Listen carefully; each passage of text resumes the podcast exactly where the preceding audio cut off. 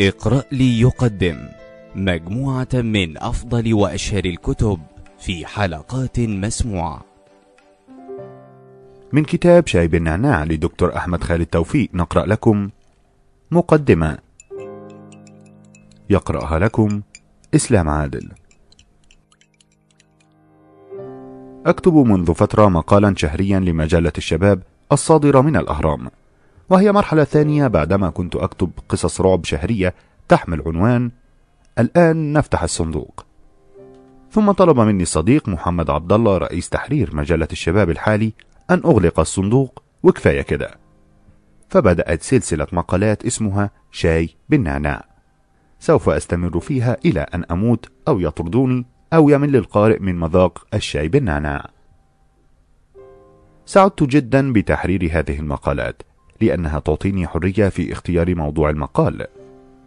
فالقارئ لا يتوقع مني شيئا بعينه. ليس مقالا سياسيا كما يتوقع قارئ الدستور ومن بعده التحرير. وليس مقالا قصيرا ساخرا كما يتوقع قارئ دنيا الاتحاد. وليس مجالا علميا صارما كما يتوقع قارئ العربي الكويتي. وحتى موقع بصوطل يتوقع نوعية معينة من المقالات. هكذا أخذت راحتي في هذه المقالات وكان عنوان شاي بالنعناع مناسبا جدا لها.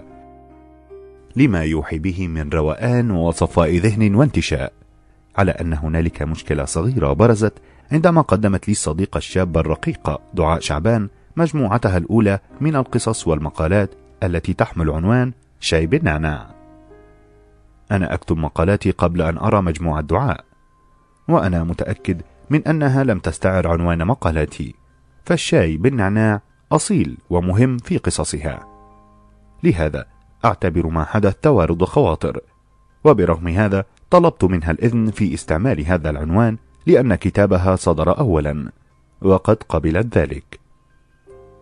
هنالك كذلك طابع واضح لمقالات ما قبل الثورة وما بعدها.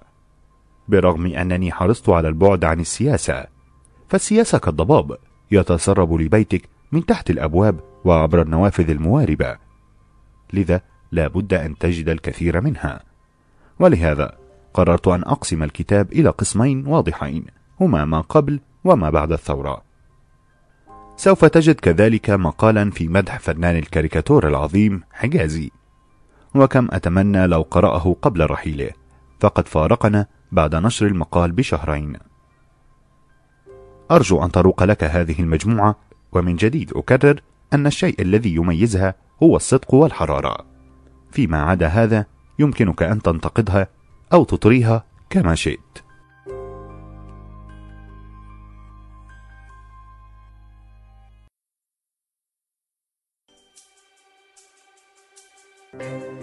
الآن نغلق الصندوق. يقرأه لكم إسلام عادل. ستة أعوام تقريبا. لم أصدق الرقم إلا عندما عدت لملفات الكمبيوتر. واكتشفت أننا فتحنا صندوق دكتور محفوظ لنخرج أول قصاصة ورق في نوفمبر عام 2004 ومنذ ذلك الحين تخرج قصاصة كل شهر لتطالع ما بها. وها هي ذي القصاصات قد انتهت. يخيل لي أنني بدأت الكتابة هنا منذ عامين لا أكثر. لكن هذه الأعوام الأخيرة تزداد قصرا كأنها ليست أعوام. ولكن أعمدة هاتف نراها تركض متدافعة من نافذة قطار. يبدو أن الوقت قد حان لنغلق الصندوق. حان الوقت كي يصمت دكتور محفوظ الثرثار قليلا. وأتكلم أنا. طبعا ينتظر القارئ مني أن أتكلم عن بعض الظواهر الغامضة مثل قلعة اللورد فلان في إسكتلندا حيث يمشي شبح الكونتيسا بعد منتصف الليل ليلتهم أذن من يكون هناك. أو الرسوم الغامضة التي وجدها العالم فلان على قمة جبل في التبت. وتؤكد أن الهمبرجر كان معروفا منذ مليون سنة لدى حضارة أخرى إلى آخره. يسمون هذا الكلام الفارغ الظواهر الفوريتية. وهنالك أطنان منه على كل حال. ومن الغريب أنني لا أرتاح له كثيرا. أقبل أن يكون هذا الكلام في سياق قصة حيث الخيال هو اسم اللعبة.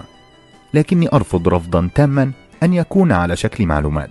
بعبارة أخرى يسرني أن أكتب قصة مسلية عن مصاصي الدماء لكن أرفض أن أكتب مقالا عن مصاصي الدماء وطريقة قتلهم وكيف تميزهم عن سواهم. دعنا من الكونتيسا التي تلتهم الآذان إذن. ولنتكلم في شيء آخر اليوم على الأقل. فقد تعال وأعد لنا كوبا من الشاي الثقيل ليحلو الكلام. ألا يوجد عندكم أي نوع من البسكويت أو الكيك هنا؟ لا؟ يا للبخل. اليوم سوف أعود بك إلى أوائل السبعينات من القرن الماضي. على الأرجح كنت أنت في عالم الغيب وقتها. أما أنا فكنت طفلا في المدرسة الابتدائية. نهما للمعرفة بطريقة غير عادية. نباتا ينمو متأهبا لأن يمتص كل قطرة يقابلها حتى لو كانت قطرة عرق. في هذه الفترة تشكل وعيي للأبد وقرأت أول ما قرأت من مجلات بعينين متسعتين. طبعا لم أكن أستوعب معظم ما أطالعه لكنني لا أنساه أبدا. كانت تلك الفترة أعواما صاخبة بحق. الشباب ثائر في العالم كله لأنه يشعر أن الكبار أوغاد منافقون متحجرون. حرب فيتنام مشتعلة وقد بدأت تكلف أمريكا أرواحا ومالا أكثر من اللازم. وبدأ الناس في أمريكا يتساءلون لماذا يقوم البيض الذين سرقوا أرض الحمر بإرسال السود ليقتلوا الصفر؟ في الجانب الآخر من العالم؟ الشباب الأمريكي يهجر بيته ليلبس القمصان المشجرة ويمشي حافيا ويتعاطى عقار الهلوسة ويعيش في الشوارع. البيتلز عادوا من التبت وقد اعتنقوا البوذية. كل شيء مشجر وزاهي الألوان أو ما يطلقون عليه psychedelic. وفي ذلك الوقت بالذات عام 1969 أقام الهيبيز مهرجانهم الأضخم والأشهر وودستوك في واشنطن. لابد أنك سمعت أغنية حرية التي كانت زهرة ذلك المهرجان. أعتقد أن هذه الفترة أثرت بشدة في كاتبنا النشيط محمود قاسم وله رواية جميلة اسمها شارلستون عن تلك الحقبة تصفها بأمانة ودقة في هذه الفترة بالذات عرفت الساحة الثقافية نوعا فريدا من المخلوقات. هم الكتاب والصحفيون والرسامون الذين يسافرون للخارج عشرات المرات في العام. على حساب الجريدة التي يعملون فيها طبعا. كان من السهل أن تعرف هؤلاء المثقفين من شكلهم.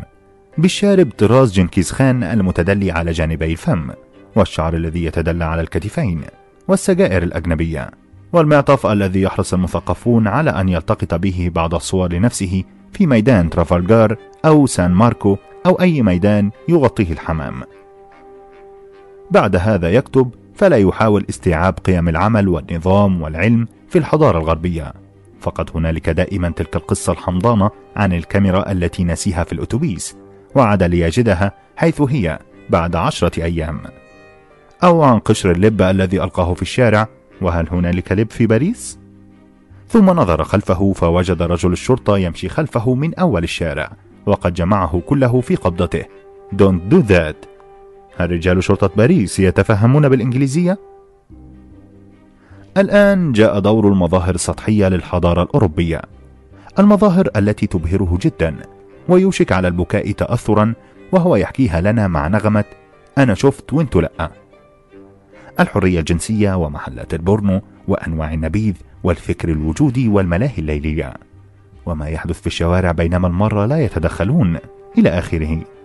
طبعا هذا الأخ لا يرى من الفكر الوجودي سوى فتاة تلبس شبشبا تنفث سحابة كثيفة من الدخان وهي تنظر للسماء وأمامها كأس مترعة ومستعدة أن تذهب مع أي واحد إلى أي مكان في أي لحظة.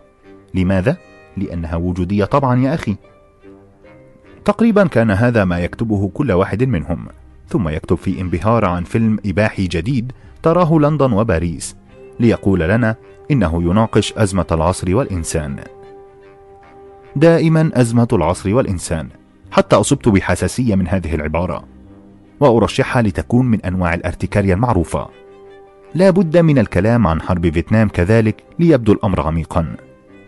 رأيت فيلما لبنانيا تم تصويره في تلك الفترة. لم أجد مشهدا واحدا أقبل أن يراني أحد وأنا أشاهده. لكن في منتصف الفيلم يظهر رجل عجوز يحمل كأسا ويقتاد البطل إلى جدار علق عليه بعض صور حرب فيتنام ليقول لها في عمق حرب فيتنام يا سلام. بهذه العبارة البلهاء صار الفيلم عميقا وصار يناقش أزمة العصر والإنسان. في ذلك العصر اشتهر لود ليلوش جدا بفيلمه الأول رجل وامرأة وهو فيلم لا بأس به وفيه مجموعة طريفة من التقنيات الجديدة. أضف لهذا اللحن الجبار الذي يعرفه الجميع. الذي لو استعملته لحنا تصويريا لزجاجة زيت تموين لصارت قطعة من الفن الرفيع. بعد هذا قدم ليلوش حشدا من الأفلام. حول فيها رجل وامرأة إلى جورب يقلبه بألف طريقة ممكنة ويحاول بيعه من جديد. في فيلم متأخر اسمه رجل آخر امرأة أخرى يقول في بدايته إن كل القصص قصة واحدة في النهاية. علق الناقد الجميل سامي السلموني على هذه العبارة قائلا ليلوش يخبرنا منذ البداية أنه عدم المؤاخذة لا ينوي أن يقول شيئا. هكذا تبين لنا في وقت متأخر أن ليلوش بائع ترام يجيد الفرنسية لا أكثر. ثمة عبقري آخر هو جان لوك جودار الذي يستحيل فهم لقطة من أفلامه وكان محبوبا جدا وقتها. أفلام كثيرة جدا عبارة عن كلام فارغ اشتهرت في هذه الفترة. ولمعتها أفلام هؤلاء النقاد طويلي الشعر منها الفيلم السخيف المتحذلق التانجو الأخير في باريس. كان على بطلة الفيلم ماريا شنايدر أن تنتظر ثلاثين عاما لتقول المخرج برتولوتشي مريض نفسيا ومنحرف. لم يكن يريد سوى استغلالي جنسيا بكل طريقة ممكنة. نفس الكلام ينطبق على السخف المسمى سودوم ونقطة زبريسكي. طبعا كانت هذه الأفلام من المقدسات في ذلك الوقت. لأنها تعبر عن أزمة العصر والإنسان. لم يكن بوسعنا السفر لرؤيتها في الخارج. واليوم أرى هذه الأفلام عن طريق الكمبيوتر فيصيبني الذهول. هل كان هنالك وقتها من يحب هذا الهراء حقا؟ كان هنالك فيلم شهير لأندي وارهول عبقري مجنون آخر يصور ناطحة السحاب امباير ستيت في لقطة ثابتة لمدة ست ساعات.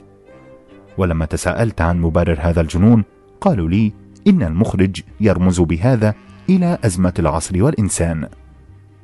فيما بعد عرفت أن بعض هؤلاء السادة المثقفين كانوا يقومون بجولات مطولة في حانات باريس ولندن ويكتسبون خبرة ممتازة في التمييز بين نبيذ شايانتي والنبيذ البرغوني والجولات في شارع سان دينيس في باريس ثم يجلسون بسرعة ليكتبوا أي شيء. أحيانا يضيعون وقتهم في نشاطات أخرى. هنالك ناقدة سينمائية شهيرة كانت تكتب عن مهرجان كان كل سنة ثم عرفت من زميل لها أنها كانت تقضي فترة المهرجان كلها في التسوق في شارع شانزليزيه. ثم تهرع إلى كان قبل انتهاء المهرجان لتجمع النشرات الخاصة بالأفلام المعروضة من استندات الشركات تكتب منها في مصر تقريرها الذي سينشر في المجلة. وكالعادة تشرح لنا كيف أن هذه الأفلام تناقش أزمة العصر والإنسان. تذكرت دعابة الأب المصري الذي أرسل ولده إلى فرنسا لدراسة الطب ثم ذهب ليزوره بعد أعوام. راح الفتى الفخور يشرح لأبيه كل ركن في باريس. هذا هو بار كذا هذا هو مرقص كذا هذا هو ملهى كذا. في النهاية توقفا أمام بناية فاخرة عتيقة الشكل فسأل الأب ابنه عن اسمها. لم يعرف الفتى. اتجه إلى شخص مار يسألانه عن هذه البناية فأخبرهما أنها كلية طب باريس. الرسامون كذلك كانوا يذهبون هنالك ليمرحوا ثم يجلسون في مكاتبهم ليرسموا اسكتشات سريعة لعشاق جالسين في حدائق عامة وقد أحاط بهم الحمام أو فتيات يجلسن بالمايكروجيب حول موائد دائرية في مقاه مفتوحة أو متسول يقلد شارلي تشابلن. كان بوسعهم أن يرسموا هذا كله وهم في مكاتبهم في مصر بالطبع. لي صديق من الرسامين سيئي الحظ الذين لا يمكن أن ترسلهم المجلات التي يعملون فيها إلى أي مكان. ملأ لي وهو في بيته المتداعي بحي الحسين كراسي رسم كاملة مليئة بسكتشات رائعة من ميادين روما ومقاهي باريس. وكان يتوقف أحيانا ليأخذ رشفة من الشاي أو يسحب نفسا من دخان المعسل. وأحيانا كان يقدم قضمة من سندوتش طعمية. لهذا امتلأت السكتشات ببقع الزيت. طلب مني لو سألني أحد عن مصدر هذه البقعة أن أقول أنها بقع مايونيز. أسقطتها الساقية مريان على اللوحات. ثم حك رأسه مفكرا وقال هنالك فكرة أفضل. قل إنها بقع وضعناها عمدا على الرسوم لتعبر عن أزمة العصر والإنسان. نعم برغم أن الحياة تسوء وتزداد تعقيدا فإن من حسن حظنا أن موضة أزمة العصر والإنسان قد انتهت. صحيح أن النصب ما زال ممكنا عن طريق الإنترنت حيث يمكنك كتابة مقال عن أي شيء خلال ثلاث دقائق. فإن أحدا لم يعد يجرؤ على استخدام مصطلح أزمة العصر والإنسان بعدما اعتصره الأقدمون كالليمونة. دعك من أن كتاب هذا الجيل قد شاخوا وأصيبوا بالنقرس والروماتيزم وارتفاع ضغط الدم وضيق الشرايين التاجية. فلم يعد بوسعهم الكلام عن أية أزمة سوى الأزمة القلبية. فلتعدوا لنا كوبا ثانيا من الشاي الثقيل قبل أن نفتح موضوعا آخر.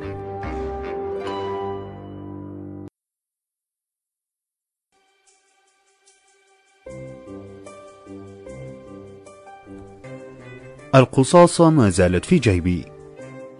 يقرأ لكم إسلام عادل. كنت قد كتبت بعض الأشياء التي يجب أن أقوم بها في تلك القصاص الصغيرة من الورق المربع التي أدسها في جيبي كل صباح. وجه القصاصة مخصص للأعمال التي يجب القيام بها وظهرها مخصص للأفكار التي تتولد فجأة. طبعا كل هذا بخط لا يقرأ ولو مر يوم فلن أقدر أنا نفسي على قراءة حرف. لسبب ما نسيت القصاص على المكتب. ولسبب ما جلست طبيبة امتياز على المكتب فوجدتها. لم تعرف أنها تخصني فراحت تطالع المكتوب بشيء من الفكاهة. خبز الكهرباء عباس أبو شفة مرق الدجاج تسلم المرأة. هنا بدأ الرعب في عيناها وقذفت القصاصة تسلم المرأة؟ من صاحب هذه الكلمات؟ هذا رجل أقل ما يقال عنه أنه من الطراز الذي يتسلم المرأة. رجل لا تتمنى أن تقابله في زقاق مظلم أبدا. طبعا لم أخبرها باسم صاحب القصاصة وتظاهرت بأنني لم ألحظ الموقف أصلا. عندما غادرت الغرفة أمسكت بالقصاصة لأفهم أي امرأة علي أن أتسلمها. هنا وجدت أن العبارة هي تسلم المرآة. مرآة هذه همزة وليست علامة تمديد. كانت مرآة الحماة قد تهشمت وأخذت الإطار لصانع المرايا وقد كان اليوم موعد التسلم. مشكلة هذه القصاصات التي تكتبها لنفسك هي أنها لا يجب أن تقع في يد غريب إنها فضائح مجسدة. أعادني هذا إلى قضية القصاصة وهي قضية معقدة فعلا. سوف أشرحها لك لو جلست تشرب الشاي معي.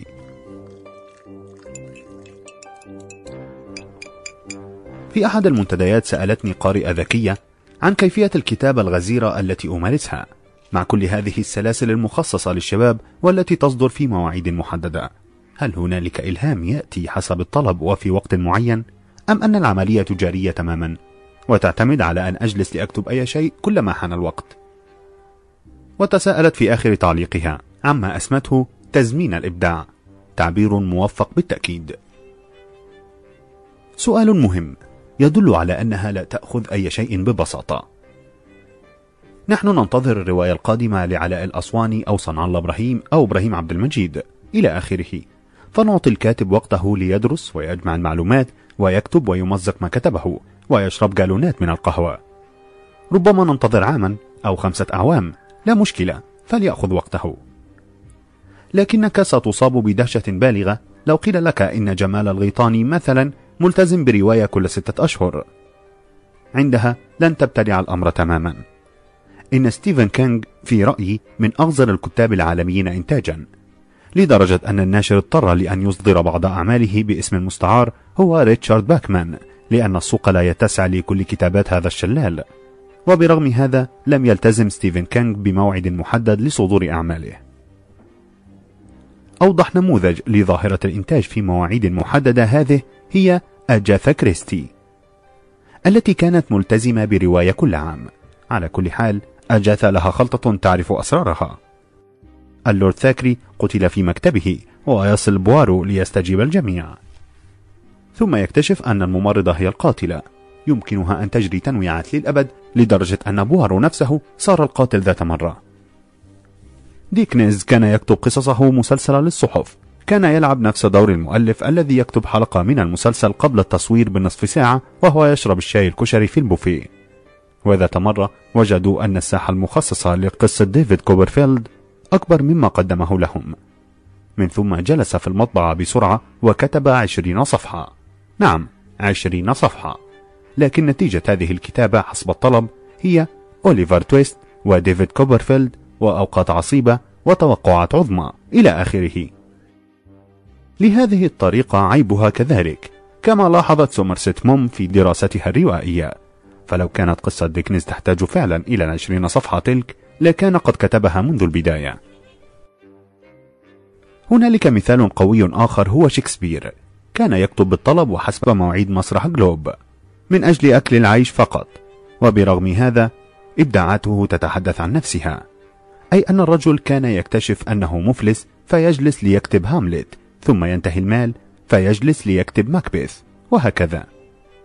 أعتقد أن كون حاسة الموهبة وقت الحاجة لها التي سأتكلم عنها في هذا المقال وبالطبع استعمالي لهذه الأسماء الكبيرة للتوضيح فقط ولا يعني أنني أعتبر نفسي منهم. في البداية يكون المرء مزاجيا جدا. يكتب عندما تضج الأفكار في رأسه ويصير البديل عن الكتابة هو الكسرولة على الرأس وتعاطي البروزاك. يكتب المرء كذلك لاستمتاعه الشخصي ولنفسه فقط. إما أن يظل كذلك للأبد ويصير أدبيا من الأدباء الذين يكتبون ثلاث أو أربع روايات في حياتهم أو يصير من كتاب السلاسل والمقالات الدورية حيث المطبعة تعوي كجهنم طيلة الوقت طالب المزيد. لو صارت الأخيرة فإنه على الأرجح يتوصل إلى حل توافقي لا بد أن جميع من يكتبون بانتظام وصلوا إليه وهو الحل الذي يلجأ له المحترف وشبه المحترف أن يصير إنجاز القصة خليطا من الإلهام الفني والالتزام بخطة النشر لا يوجد لدى أحد زر يضغط عليه لكتابة قصة. ولو كان عنده هذا الزر لما صار أديبا أصلا بل هو عامل باليومية. لهذا يقوم المرء بتجميع كم من هائل من الأفكار والمعالجات والخطط التي تخطر له في لحظة الراحة الذهنية في ملف كي يستعملها عندما يحين الوقت. كما قلت هذه عملية صعبة وتحتاج لبضعة أعوام حتى يعتادها الكاتب وتصير طبيعية لديه. لقد اقترب موعد قصة مجلة الشباب ولا بد من تقديمها قبل اليوم العاشر في الشهر. وما أفعله هو أن أنقب في ملف الكمبيوتر المدعو أفكار بحثا عن فكرة تصلح.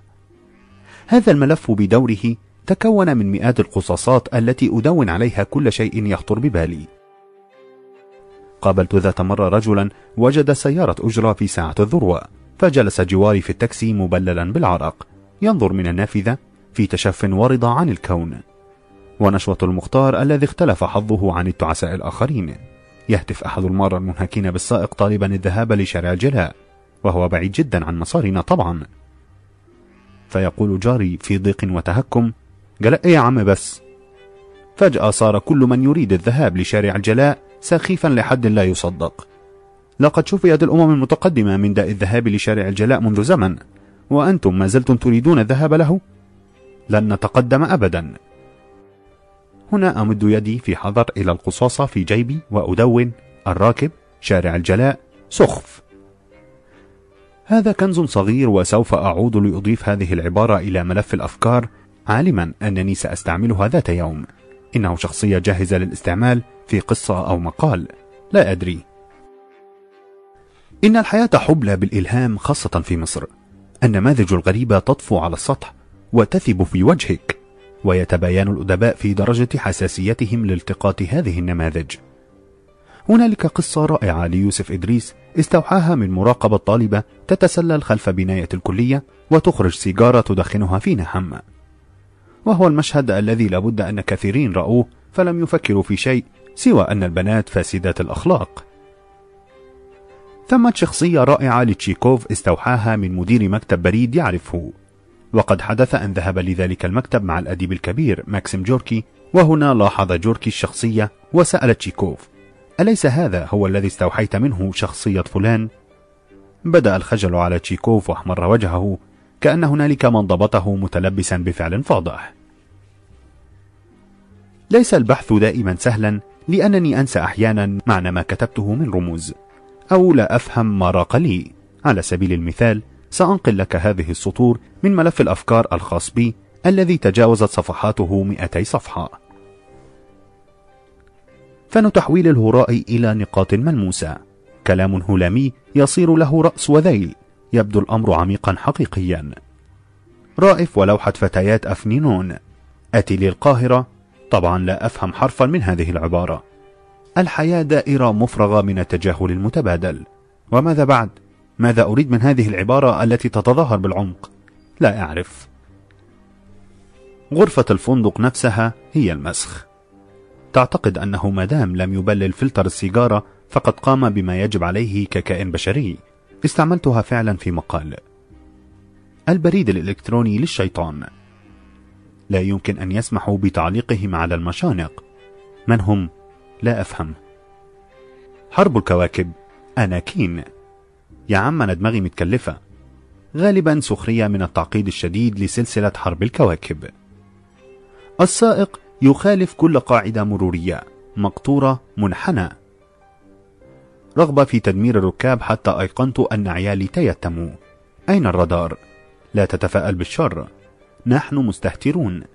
ليس الطريق سيئا. هل التفويل يسبب الحوادث؟ تربية مرورية دينية. كتبت هذه الفكرة في مقال طويل فعلا. الأذكياء الذين يصلون لنمطهم بسهولة الريف الظريف. هنا لا أفهم. هذا الألم الشديد في صدري.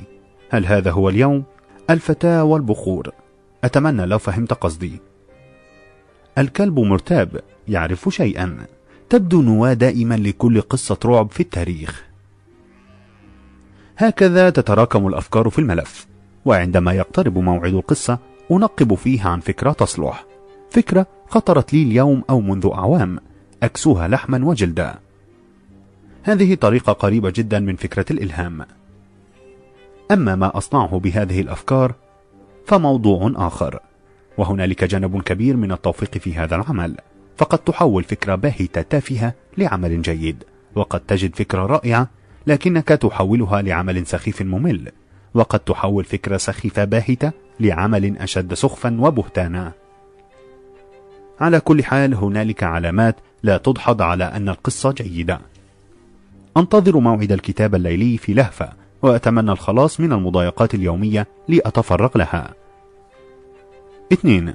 الشعور بأن القصة تكتب نفسها أو أنني مجرد قلم في يد عملاقة ولا دور لي. 3. الشعور بكراهية لشخصية أو التعلق بشخصية. لو لم تأتي علامة من هذه العلامات أدرك أن القصة ستكون متوسطة أو أقل من المتوسط ولا حول ولا قوة إلا بالله. عندها إما أن أمسح كل شيء وأبدأ من جديد أو أتركها كما هي أملا أن يكون ذوق القارئ غير ذوقي أو أن أكون أكثر تسامحا وتفهما. دعك من أن كتابة قصة سيئة تعيدك للوضع الأمثل. أنت في القاع حيث لن تخسر شيئا ولا تخشى شيئا. لابد أن تكون القصة القادمة أفضل ولو قليلا. بينما القصص الجيدة تضع عليك آمالا مرهفة.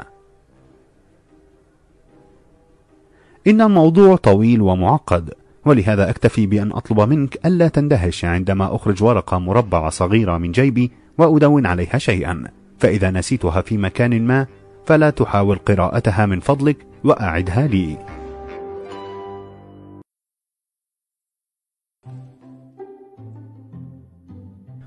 المختار من المختار. يقرأ لكم إسلام عادل.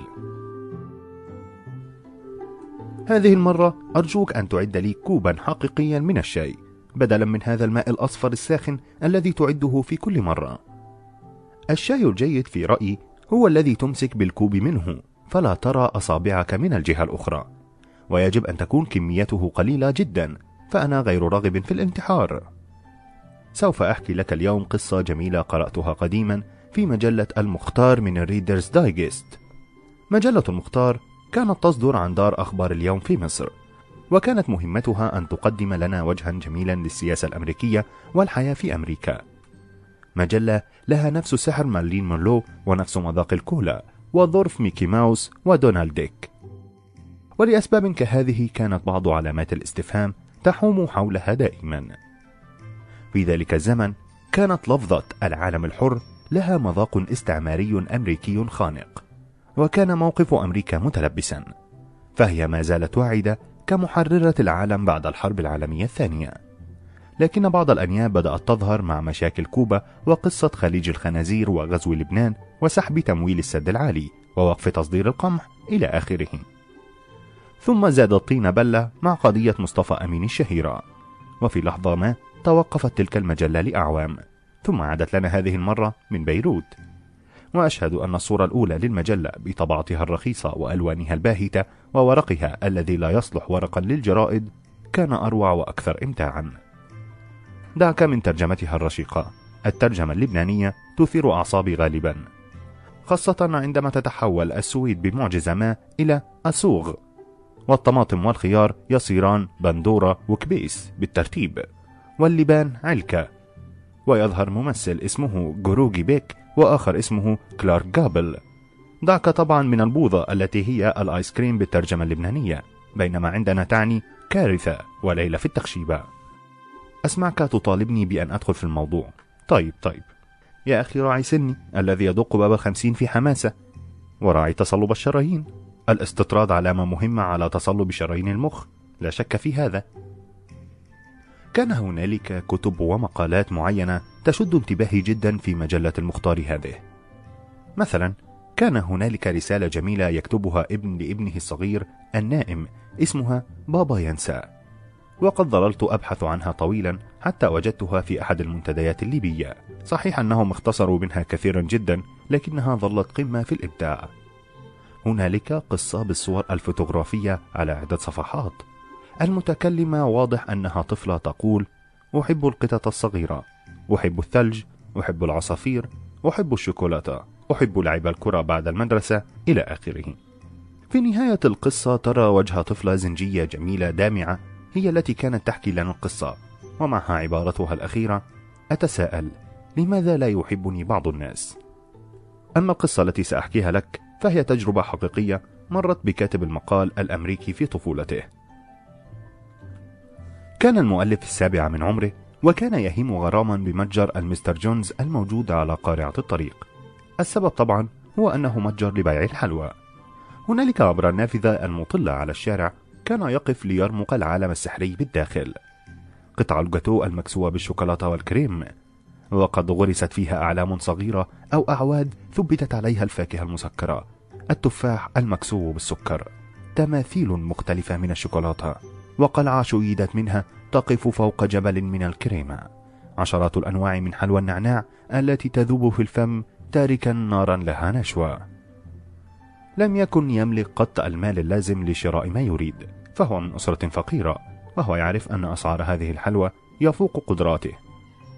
إلى أن جاء اليوم الذي ادخر فيه ما يكفي اقتحم المحل فدق الجرس الصغير المعلق بالباب ليخبر مستر جونز أن هنالك زبونا خرج العجوز الطيب الذي يضع عوينات تنزلق على قصبة أنفه.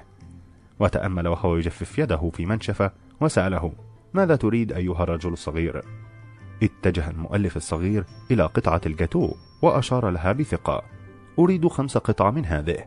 ابتسم العجوز ودس يده في قفازين وانتقى للفتى بعض القطع التي طلبها وهو يتلقى التعليمات. لا أريد التي عليها قشطة كثيرا لتكن الشوكولاتة. وفي النهاية أغلق العجوز علبة صغيرة ونظر للصبي متسائلا فأشار إلى التماثيل المصنوعة من الشوكولاتة. أريد هذا القط وهذا الحصان. أريد هذا القصر الصغير. هل هذه عربة؟ ضعها لي. قال مستر جونز في شيء من الحذر. هل معك نقود تكفي هذا كله؟ نعم نعم. الآن انتقي لي بعض حلوى النعناع وكان هنالك الكثير من غزل البنات الذي ما زال ساخنا. فانتقى منه كيسين واختار بعض الكعك. في النهاية صارت هنالك علبة كبيرة معها كيس عملاق امتلأ بالأحلام. وسأله مستر جونز هل هذا كل شيء؟ سأحسب. هنا مد المؤلف الصغير يده في جيبه وأخرج ماله.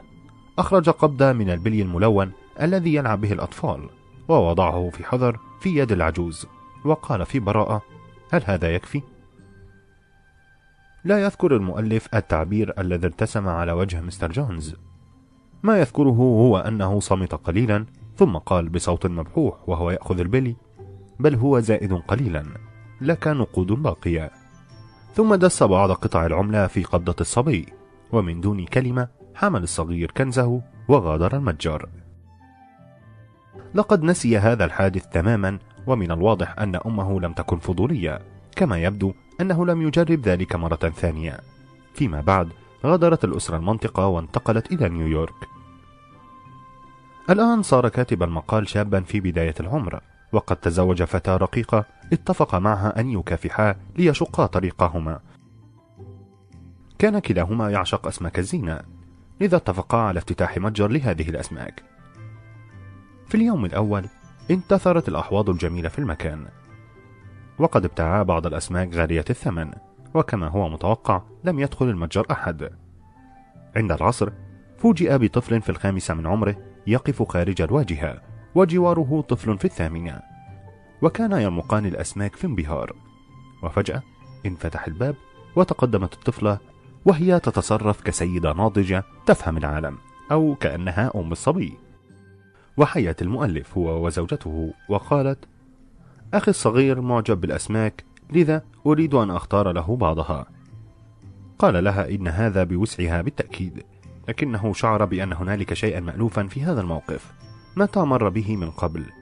لعله واهم اتجهت الفتاة إلى حوض أسماك المقاتل السيامي وهي باهظة الثمن رائعة الجمال واختارت اثنتين فأحضر المؤلف دلوا صغيرا والشبكة وبدأ ينقل ما تريد ثم اتجهت إلى حوض أسماك استوائية نادرة واختارت ثلاث سمكات وكانت تصغي لاختيارات أخيها الذي يهتم بالأسماك الكبيرة زاهية الألوان طبعا.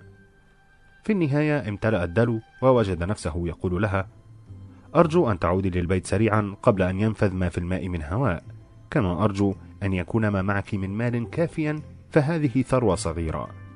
قالت الطفلة في ثقة لا تقلق فقد ضع لي هذه وهذه.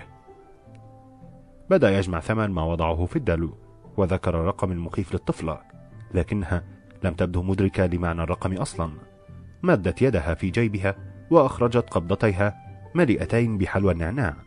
وبعثرتها على المنتضى أمامه وسألته في براءة. هل هذا كاف؟ هنا شعر بالرشفة. لقد تذكر كل شيء.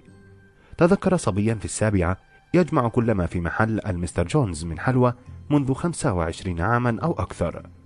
تذكر البيلي ترى بما شعر المستر جونز وقتها. لن تسأل كيف تصرف. فقد تصرف فعلا. رباه. ما أثقل الميراث الذي تركته لي يا مستر جونز وما أقساه. كان مستر جونز قد وجد نفسه في موقف حساس ولم يستطع أن يجازف ببراءة الطفل أو أن يشعره بحرمانه. لم يتردد كثيرا وبالمثل لم يتردد المؤلف. قال بصوت مبحوح للطفلة وهو يجمع حلوى النعناع ويضعها في الدرج بل هو زائد قليلا لكن نقود بقية ودس في يدها الجميلة بعض قطع العملة فقالت في رضا شكرا يا سيدي سأخبر كل صديقاتي عنك. وغادر المحل مع أخيها. هنا وثبت زوجته من حيث جلست تتابع هذا الموقف وصاحت في توحش. هل تعرف ثمن السمك الذي أخذته هذه الطفلة؟ إنه يقترب من خمس رأس مالنا. قال لها وهو يرمق الصغيرين. يهرعان تحت شمس الطريق. أرجو أن تصمتي. لقد كان هنالك دين يثقل كاهلي على مدى 25 عاما. نحو عجوز يدعى مستر جونز وقد سددته الآن. انتهت القصة. لو لم تجدها جميلة أو لم تشعر بقشعريرة وأنت تقرأها فالعيب يعود إلى تلخيص لها. هذه المقالات لا تلخص وإنما تعاش. فكر في هذا جيدا. سوف تكتشف أن نسيجك الأخلاقي يتكون من عشرات بل مئات المواقف التي اجتزتها مع والديك أو معلميك. وهذه المواقف تركت لك في كل مرة دينا يجب أن تفي به. كثيرا ما ننسى هذا الدين ولا تحسب الأمر سهلا. عندما بكيت أمام أبي لأنني لا أذكر شيئا من منهج الجغرافيا والتاريخ ليلة الامتحان وضع يده على كتفي وجلس يراجع لي المنهج حتى ما بعد منتصف الليل. عندما تكرر ذات الموقف مع ابني اعتبرته مستهترا.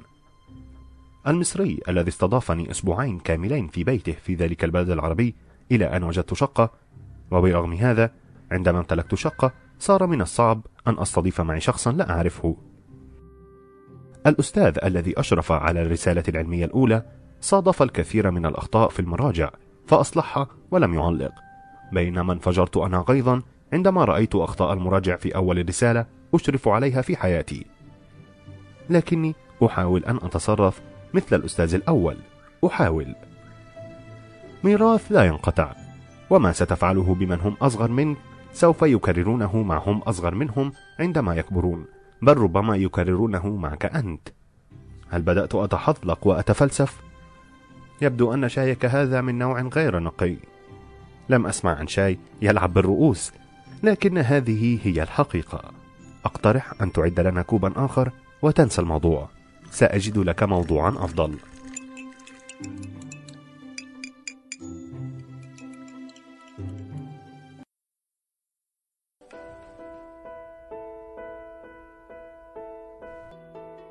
السلموني يتكلم.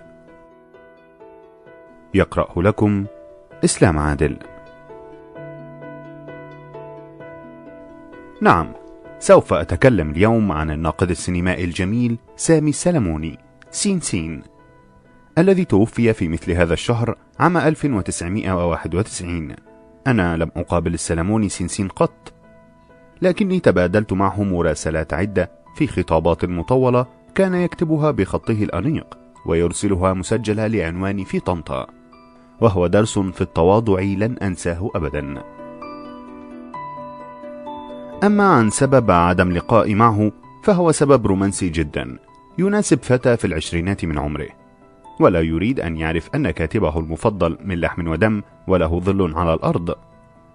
كان بوسعي دائما أن أركب القطار إلى القاهرة ثم أمشي لرقم 36 شارع شريف حيث نادي السينما لكني لم أجد قط الشجاعة لعمل ذلك. كنت أعتبر سامي السلموني موجودا للأبد. هو كائن سينمائي لا يمرض ولا يموت. مثله مثل تلك الأطياف الشفافة على شرائط السيلويد ثم فتحت الصحف ذات اليوم الحزين من شهر يوليو 1991 لأجد الأستاذ أحمد بهجت ينعي الفارس الذي رحل. عرفت أنني أخطأت التقدير وضيعت فرصتي الأخيرة للقاء هذا الرجل الذي تربيت على كل كلمة كتبها.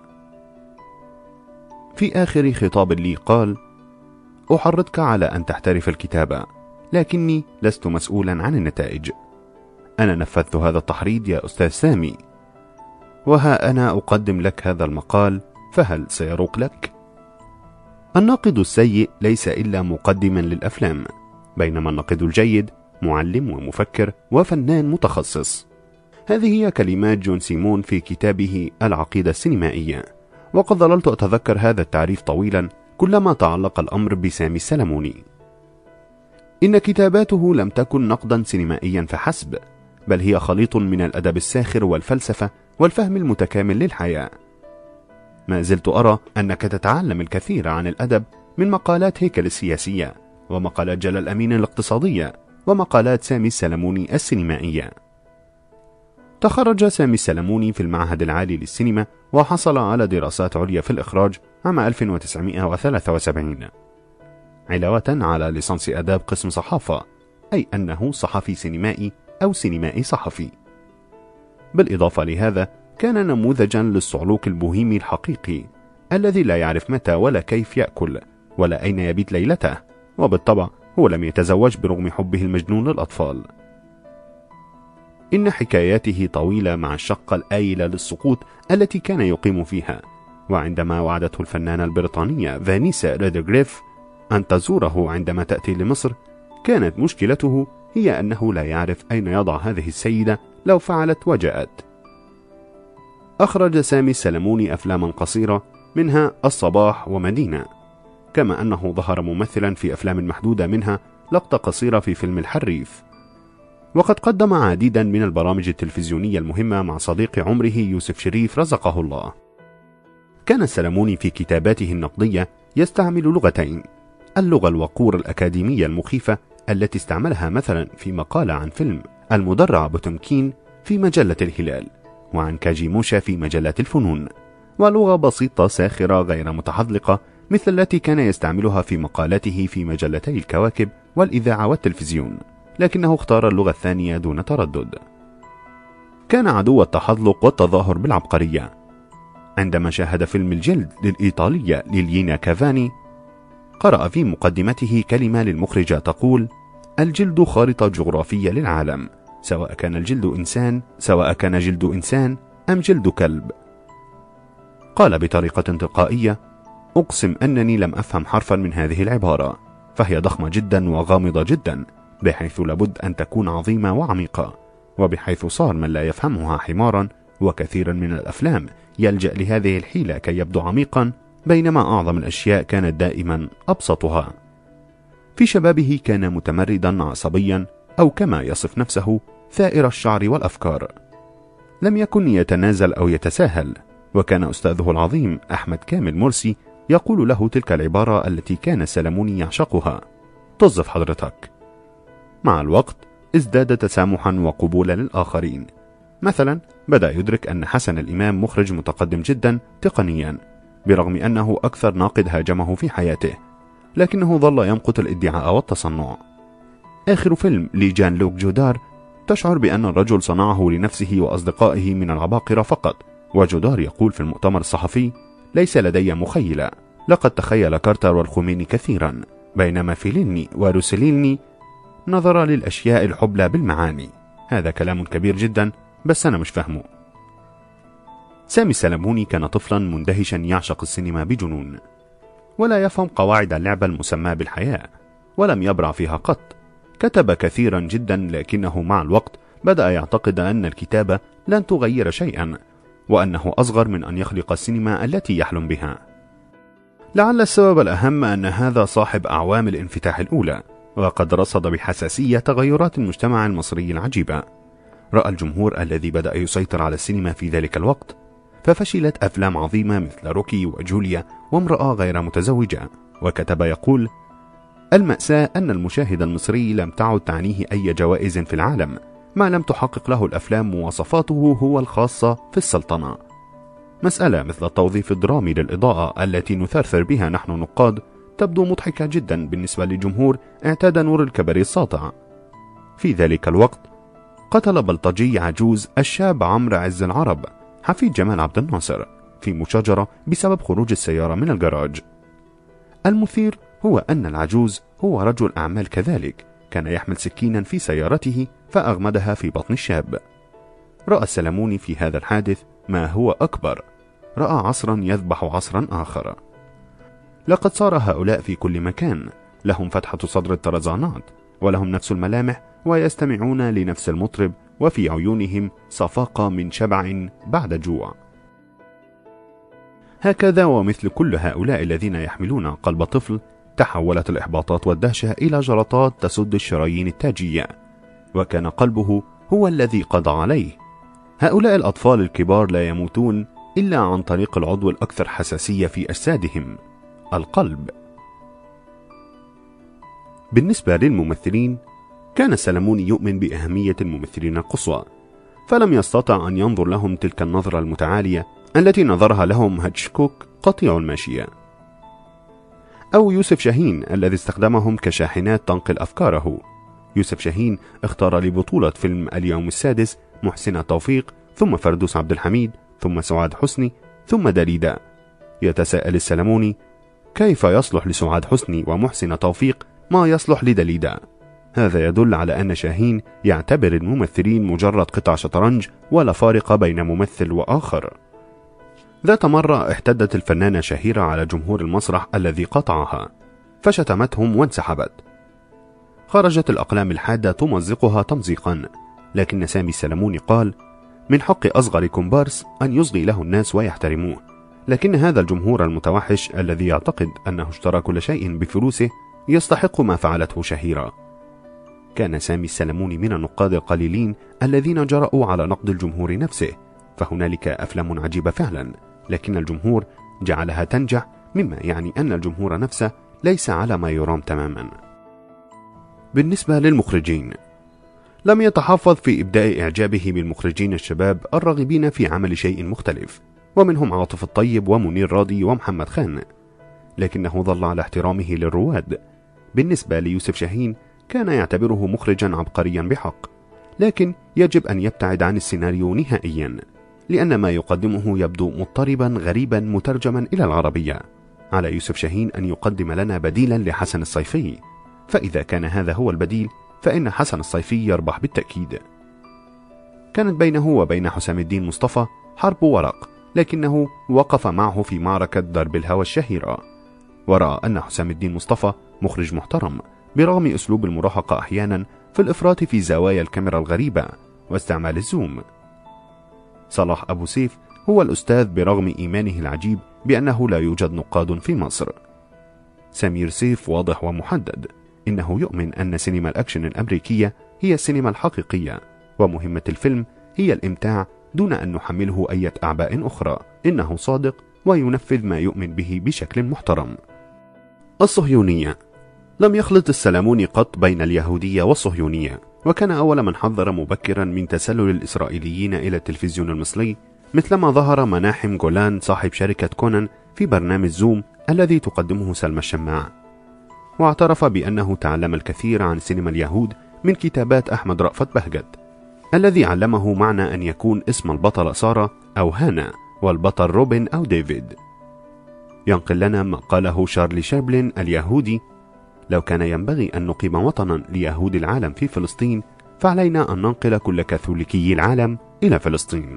على الأمم المتحدة ألا تسمح بإقامة دولة عنصرية لأقليات ولأسباب كهذه لم يستطع قط أن يبتلع العبقري وودي آلين الذي يقحم يهوديته بدون مناسبة في كل أفلامه. الرقابة. كانت له صدامات كثيرة مع الرقيبة الحديدية نعيمة حمدي التي قالت في حوار لها إنها مع التطبيع قلبا وقالبا.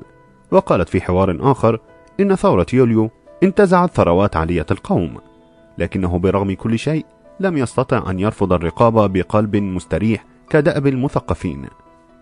وذلك عندما استدعاه مدير الرقابة سامي الزقزوق لعرض خاص لفيلم رائع هو القمر تحفة بروتولوشي.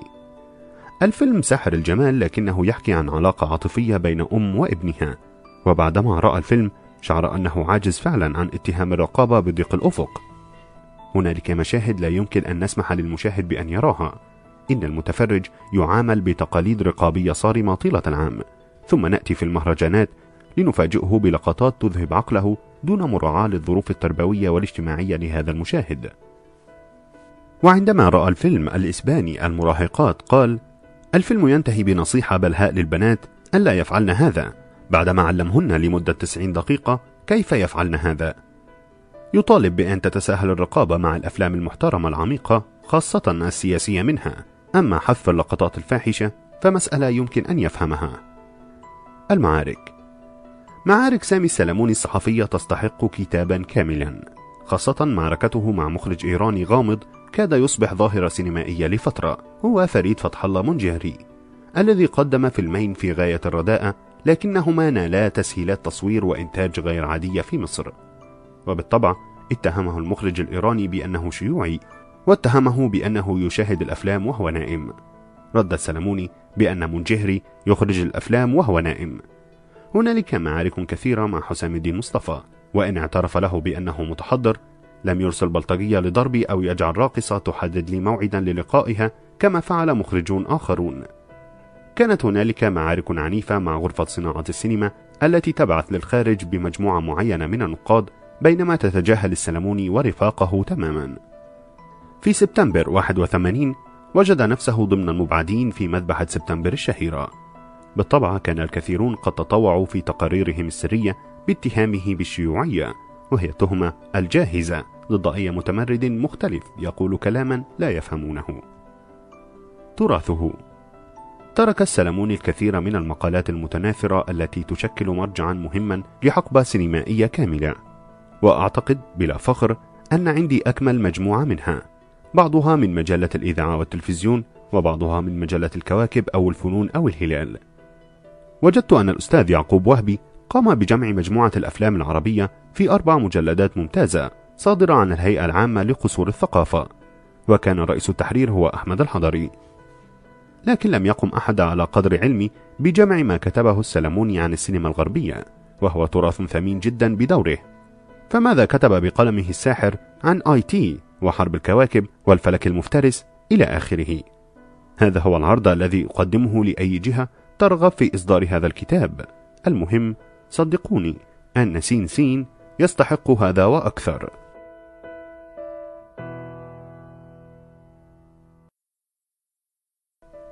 إذا وبلد العميان.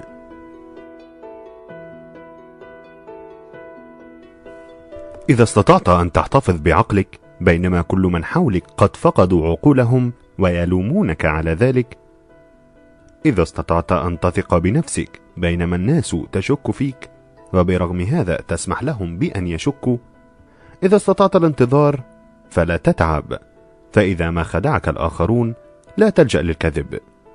إذا كرهك الناس فلم تدع الكراهية تتغلب عليك.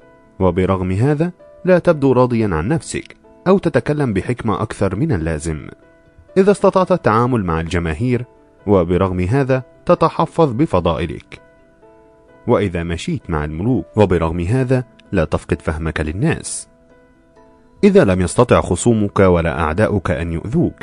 إذا كنت تهتم بالناس جميعا لكن لا تهتم بأحد أكثر من اللازم فلك الأرض وكل ما فيها وما هو أهم ستكون رجلا يا بني. كل من درس الشعر الإنجليزي يوما يعرف هذه القصيدة بالطبع هذا مقطع منها. ولربما هو يكرهها لدرجة الجنون من كثرة تكرارها. قصيدة إذا للأديب البريطاني الشهير ريديارد كابلينج كابلينج الذي كتب كتاب الأدغال الشهير والذي تعرفه بمقولة الشرق شرق والغرب غرب ولا يمكن أن يلتقيا. إنه نبي الإمبراطورية البريطانية وبوقها شاعر المستعمرات. مستر جون بول شخصيا.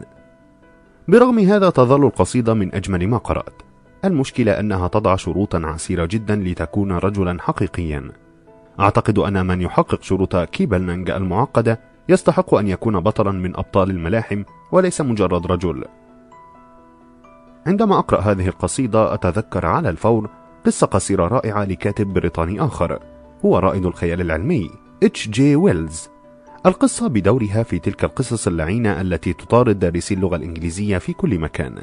وقد تأكدت من كتاب قديم في مكتبتي أنها كانت مقررة على أبي في المدرسة. لو لم تكن قد قرأت بلد العميان فإنني أرجوك أن تفسح لي صدرك قليلا.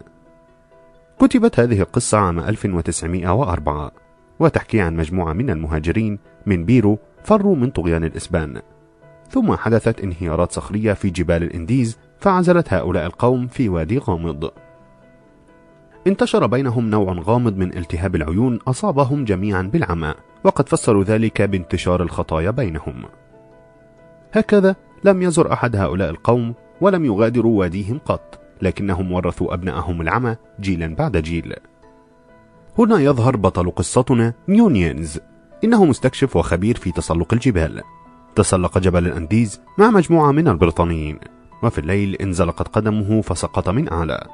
سقط مسافة شاسعة بحيث لم يعودوا يرون الوادي الذي سقط فيه. لم يعرفوا أنه وادي العميان الأسطوري. لكن الرجل لم يمت لقد سقط فوق وسادة ثلجية حفظت حياته. وعندما بدأ المشي على قدمين متألمتين رأى البيوت التي تملأ الوادي. لاحظ أن ألوانها فاقعة متعددة بشكل غريب. ولم تكن لها نوافذ. هنا خطر له أن من بنى هذه البيوت أعمى كالخفاش. راح يصرخ وينادي الناس لكنهم لم ينظروا نحوهم. هنا تأكد من أنهم عميان فقط. إذا هنا هو بلد العميان الذي كان يسمع عنه وتذكر المقولة الشهيرة في بلد العميان يصير الأعور ملكا. وهو ما يشبه قولنا أعرج في حارة المكسحين. يشرح لهم من أين جاء. جاء من بوغاتا حيث يبصر الناس. هنا ظهرت مشكلة. ما معنى يبصر؟ راحوا يتحسسون وجهه ويغرسون أصابعهم في عينه. بدت لهم عضوا غريبا جدا. ولما تعثر أثناء المشي قدروا أنه ليس على ما يرام. حواسه ضعيفة ويقول أشياء غريبة. يأخذونه لكبيرهم. هنا يدرك أنهم يعيشون حياتهم في ظلام دامس وبالتالي هو أكثر شخص ضعيف في هذا المجتمع. لقد مر على العميان خمسة عشر جيلا وبالتالي صار عالمنا هو الأقرب إلى الأساطير.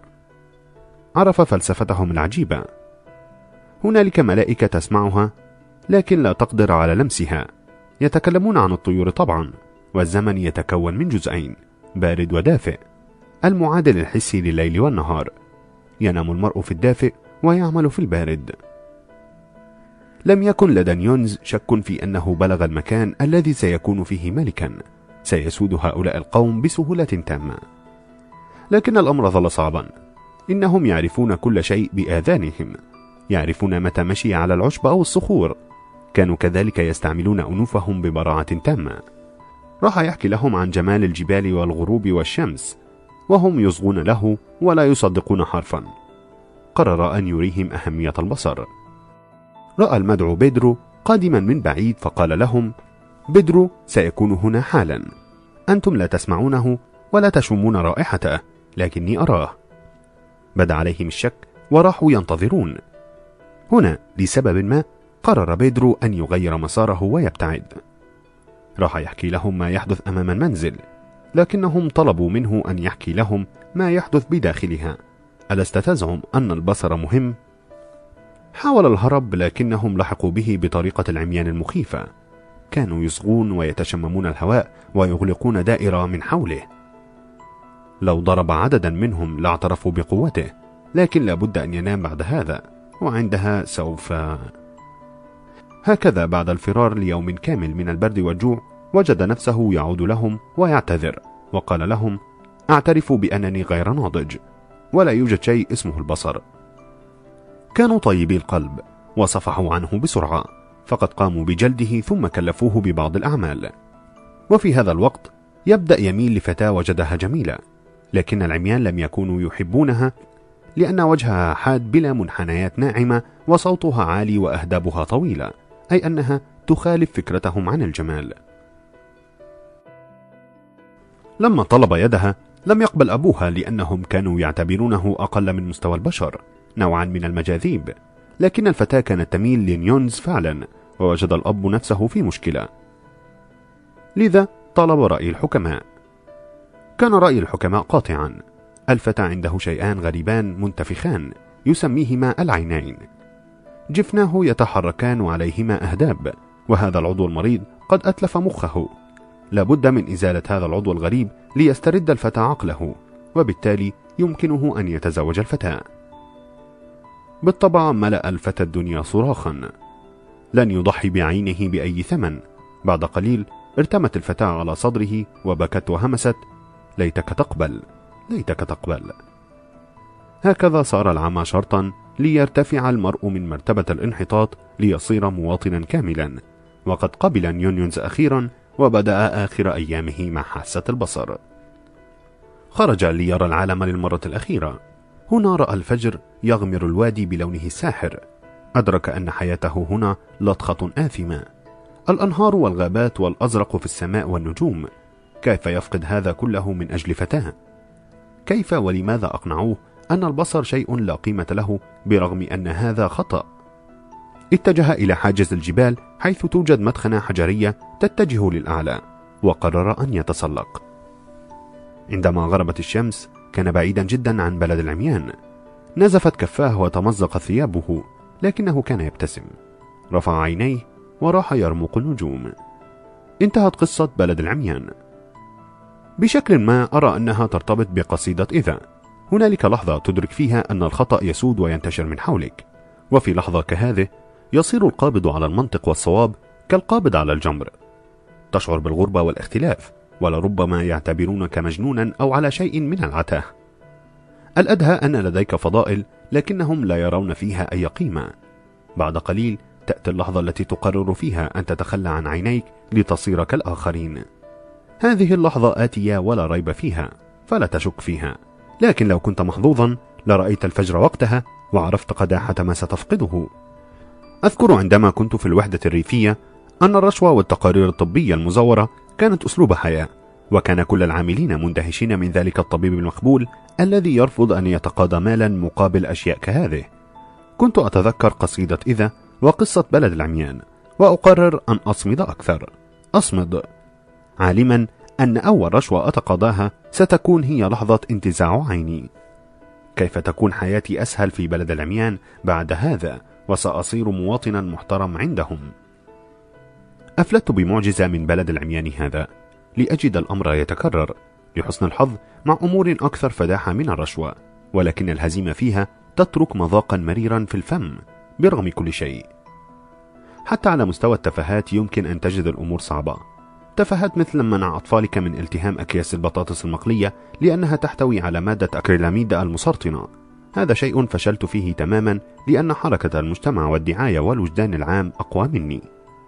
تفاهات مثل التمسك بالمدرسة وعدم إعطائهم دروسا خصوصية. تكتشف مع الوقت أنه لا توجد مدرسة بل نادي كبير تدفع له اشتراكا سنويا.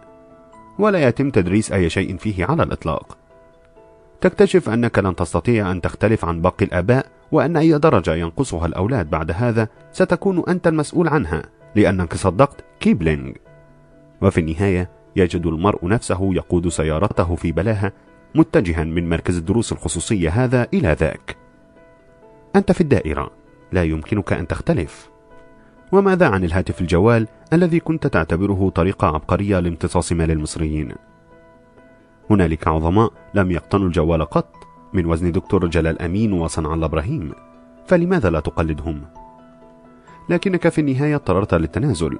في النهاية مضيت على خط السكة الحديد الذي رسمه المجتمع واقتنيت الجوال.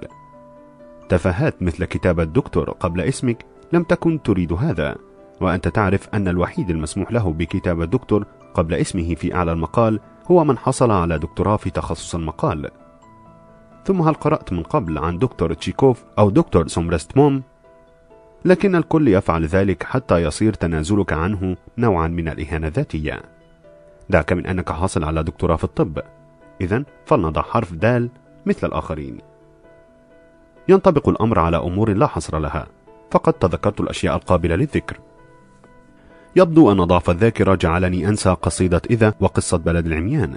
يقول الحديث الشريف لا يكن أحدكم إمعا يقول أنا مع الناس إن أحسن الناس أحسنت وإن أساءوا أسأت ولكن وطنوا أنفسكم إن أحسن الناس أن تحسنوا وإن أساءوا أن تتجنبوا إساءتهم. وهذا بالتأكيد يلخص ببلاغة كل شيء قلته.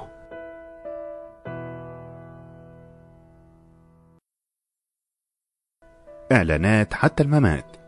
يقرأه لكم إسلام عادل. الآن تعال نشرب الشاي وننعم بنعمة الصمت. نحن نتكلم طيلة اليوم ولا نعطي أنفسنا فرصة واحدة للسماع أو تكوين آراء. عندما ننصت فلأننا نرتب ما سنقول في الجملة التالية. إن مسرحية الخراتيت ليونسكو تلخص كل شيء لكن ليس هذا موضوعنا على كل حال. أحب الشاي الذي تعده. رديء جدا لدرجة أنه جيد كما يقول الغربيون. يبدو أنني سأخرق الصمت الآن. كنت أشاهد مجموعة من الإعلانات في التلفزيون منذ قليل فخطر لي أن فن الإعلان عندنا تطور جدا لكنه لم يتحرك خطوة واضحة في طريق فهم سيكولوجية المشتري نفسها. بعض الإعلانات مستفز وبعضها محجل وبعضها يحاول مجاراة العصر إلى درجة أنك لا تفهم حرفا مما يقال. بعض الإعلانات جميل فعلا لكن الإعلان ينتهي دون أن تعرف عن أي شيء يتحدث. كانت أول تجاربي في طفولتي مع فن الإعلان هي مع الباعة الذين ينادون على بضاعتهم بطريقة حرفية منغمة. فيصير من المستحيل أن تعي حرفا مما يقولون. مثلا كان هنالك ذلك الرجل النحيل الأسمر الذي يقف جوار مدرستي وينادي بأعلى عقيرته شيها دوغ دوغ. أما بضاعته فشيء مغطى لا يمكن أن تعرف ما هو. ربما هو ضفادع محمرة أو ثعابين مقلية أو ألغام دبابات من الحرب العالمية الثانية. ظل الفضول يغلبني خاصة أنني لا أجرؤ على الاقتراب لسؤاله عما يبيع.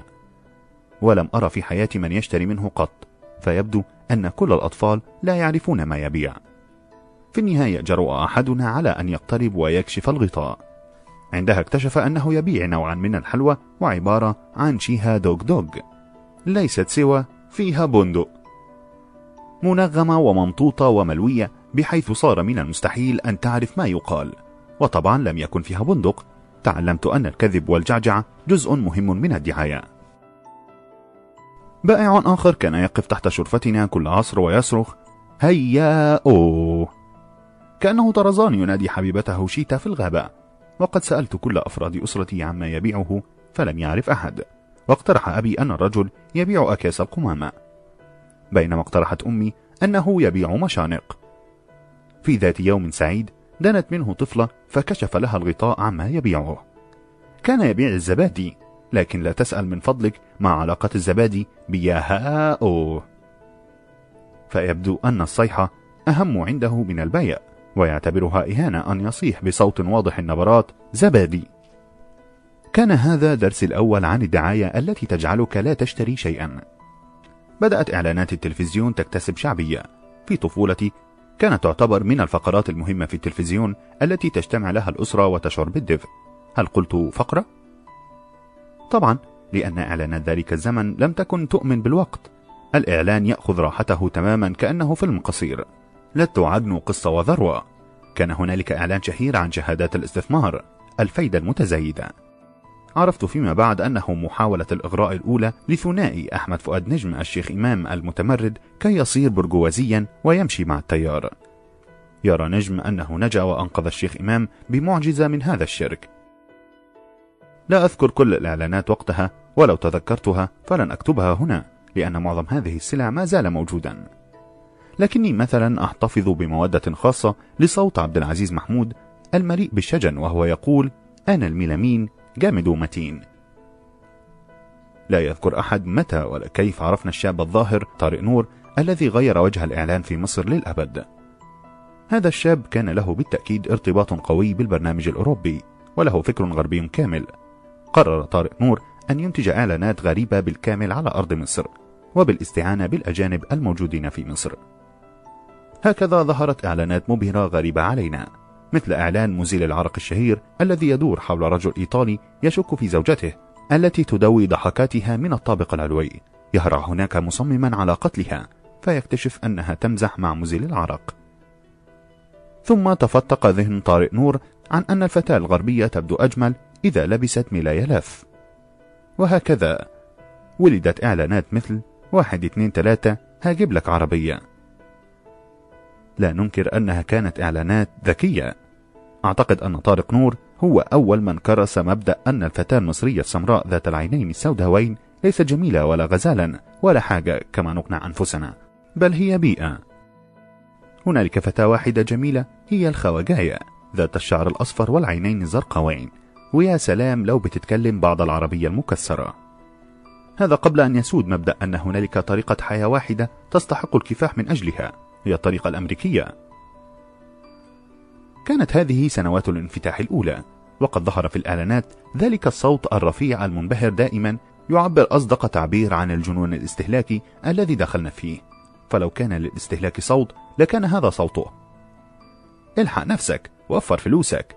انسف جدد اشترك الآن. أما زالت معك نقود يا لك من أحمق. هذا بالطبع مع الجراءة اللغوية. الحب من أول أطمة. للمرة الأولى تكتب قطمة بالقاف بطريقة أ أطمة بالألف. أحيانا تنجح الإعلانات في خلق الخرافة.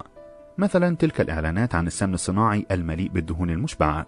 أولا هي سلعة غير صحية بتاتا وما تنجح فيه فعلا هو ملء شرايينك التاجية بالكوليسترول. ثانيا مذاقها غير محبب على الإطلاق لكن الإعلانات تصر على أن الطعم بلدي وتحدي. وتدور كل الإعلانات حول خبير الطبخ الذي يتناول ملعقة الذي يتناول ملعقة من السمن البلدي وهذا السمن ويفشل في معرفة الفارق. طبعا هذا كذب ولا يمكن أن يخطئ معتوه في معرفة الفارق. لكن تكرار الدعاية على طريقة الخواجة جوبلز الذي يصر على أن تكذب بضخامة وتكرر كذبتك هذا التكرار يجعل الكثيرين يعتقدون أن هذا صحيح أو فيه بصيص من الصحة. يبلغ نفاق المعلنين ذروته عندما تذهب للخليج فتكتشف أن نفس إعلاناتنا بنفس الفتيات موجودة هناك لكن مع وضع حجاب على رأس الفتيات أي أن هنالك صيغة لمخاطبة المصريين وصيغة لمخاطبة دول الخليج الأكثر تحفظا والتجارة شطارة في النهاية. لكنك مع الوقت تكبر سنا وتتعلم الحقيقة التاريخية التي تقضي بأنك لم تحصل على قطع اللحم العملاقة الظاهرة على علبة الشواية اللي اشتريتها وبالتأكيد لن يبيعوا لك تلك الحسناء مع السيارة. عندما تذهب لشركة الاتصالات لن يقابلك ذلك الفتى الباسم الذي لا يتعب أبدا ولا يؤلمه فكاه من كثرة الضحك. لكن هنالك جيلا من صغار السن ما زال يتعلم. بعد عصر الحماسة وعصر الكذب جاء عصر جديد. منذ زمن بعيد وقيمة الكفاح والعمل معنى مقدس لا يمكن المساس به. لكن إعلانات التلفزيون منذ أعوام اخترقت هذا التابو ببساطة. المهندس عباس كافح في تعمير الصحراء عشرين سنة حتى صار شيخا أصلع مهدما واشترى سيارة مرسيدس يا له من أحمق. بينما الولد الروش فلان اتصل برقم 0900 وعلى الفور حصل على نفس السيارة. هكذا في ثواني سخر الإعلان من قيم الكفاح ومن تعمير الصحراء ومن كل شيء. لم تعد هنالك قيمة في العالم إلا الروشنة والاتصالات. بدأ الأمر على استحياء في بداية الانفتاح في أوائل الثمانينات عندما سمح التلفزيون لمظاهرة شعبية بأن تظهر على شاشته. هؤلاء ناس حملوا قلوبهم على أيديهم وودعوا أطفالهم من أجل القضية الوحيدة التي تهم ومن أجلها نضحي بكل مرتخص وغالي المياه المعدنية. بعدها رأينا مع هشام سليم كيف أن شرائح البطاطس المقلية هي العامل الوحيد الذي يجمع طبقات الشعب وكل فئاته. وظهر أحمد السقا الذي يضغط عليه الزبانية ويعذبونه وهو مربوط في قبو مخيف لكنه مصر على الهتاف من أجل قضيته. المياه الغازية ويوشك أن يقول والله لأموتن عليها. المجال الثاني الذي خرقت فيه الإعلانات التابو هو مجال الدين. لم ترحم الإعلانات ظاهرة التدين هذه وقررت أنها مفيدة جدا. لقد انتهى عصر صوت محمد الطوخي الوقور المتهدج الذي يقول وهبة الجزء عشر جنيهات. هنالك إعلان جذاب يسمع فيه الشباب أغنية دينية من الموبايل فيتركون لعب السكواش نشاط الشباب المصري المعتاد ليلبوا النداء. وهكذا تصل الرسالة. اشتروا خطوط الموبايل الجديدة وأعطوني مالكم كي ننعم جميعا بلذة الإيمان ومستقبل باهر في حب مصر. الصيحة الأحدث في الإعلانات هي الإعلانات التي لا علاقة لها بشيء على الإطلاق. غرابة لمجرد الغرابة. اشتهرت شركة بينيتون للملابس الجاهزة بهذه الإعلانات العجيبة التي أثارت جدلا. فتارة تقدم لك بألوان ممتازة رجلا يلتهم سمك القرش جسده الممزق.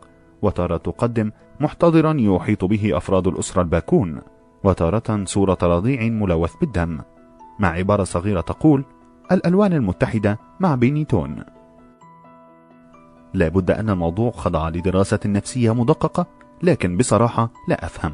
معلوماتي أن الإعلان يجب أن يكون جميلا ولا يكون ضربة بالمطرقة على الرأس لتتذكره للأبد مثلا أنت تشاهد تلك الحملة الخاصة بوديع وتهامي بي ولا ننكر أنها ظريفة وأننا نشاهدها في استمتاع لكن ماذا تريد قوله؟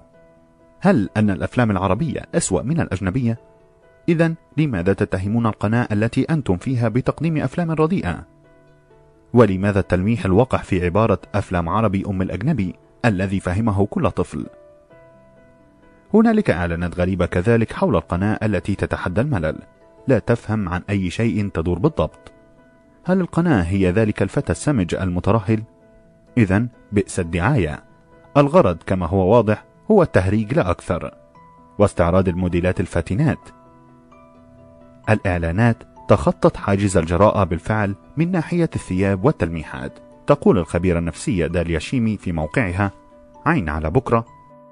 هي كارثة بكل المقاييس فلو اعتدنا الأمور لهذه الدرجة فسوف نجد إعلانات قادمة خلال سنوات قليلة داخل حجرات النوم دون الحاجة للإيحاءات أو الإشارات. على طراز أفلام عربي أم الأجنبي.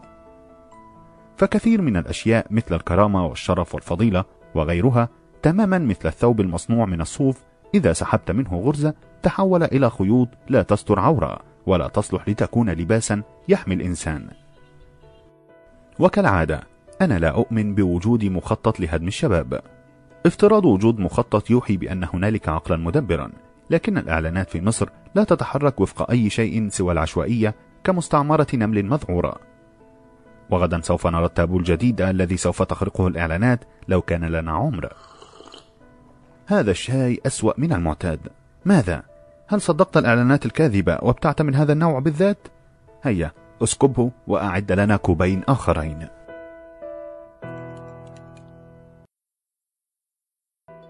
لهواة الكاتاكوم فقط.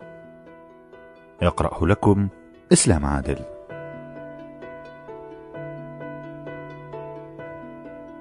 أنذرك منذ البداية. أن هذا المقال مخصص للمهتمين بالكاتاكوم وعشاقه. فإذا لم تكن من عشاق الكاتاكوم فإنك لن تحب هذا المقال. لابد أن تشعر بالغيظ عندما تقرأ عن أو ترى آثار البلاد الأخرى وتتذكر ما لدينا في مصر من آثار. إن مصر تعج بالآثار بشكل لا يوصف.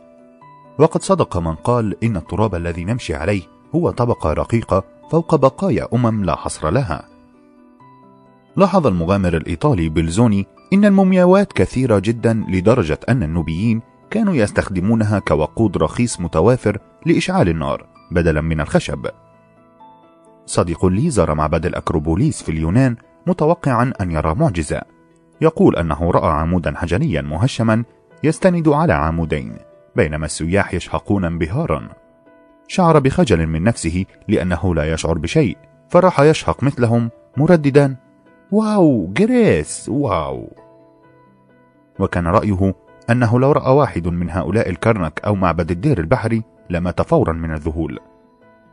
كل أنواع الآثار موجودة عندنا تقريبا ولا يحضرني مثال في هذه اللحظة لبلد آخر يضم آثار فرعونية ويونانية وقبطية وإسلامية والرومانية بهذه الكثافة. حتى معطف رومل ومدرعات الفيلق الإفريقي المحترقة عندنا. يا أخي حتى متحف محمد محمود خليل أقرب للوفر صغير. لماذا لا نرى هذه الأشياء؟ هنالك خلل كامن فينا يتلخص في تعبير الشيخ البعيد سر باتع لذلك ينفق المرء ثروة ليرى الأكروبوليس ولا يذهب إلى المتحف المصري في ميدان التحرير. دعك من أن السياحة الداخلية مكلفة فعلا حيث يمكنك أن ترى تركيا بتكلفة أقل من تكلفة زيارة الأقصر وأسوان. وهنالك إهمال واضح في الإعلان عن هذه الكنوز وتنظيم الرحلات لها.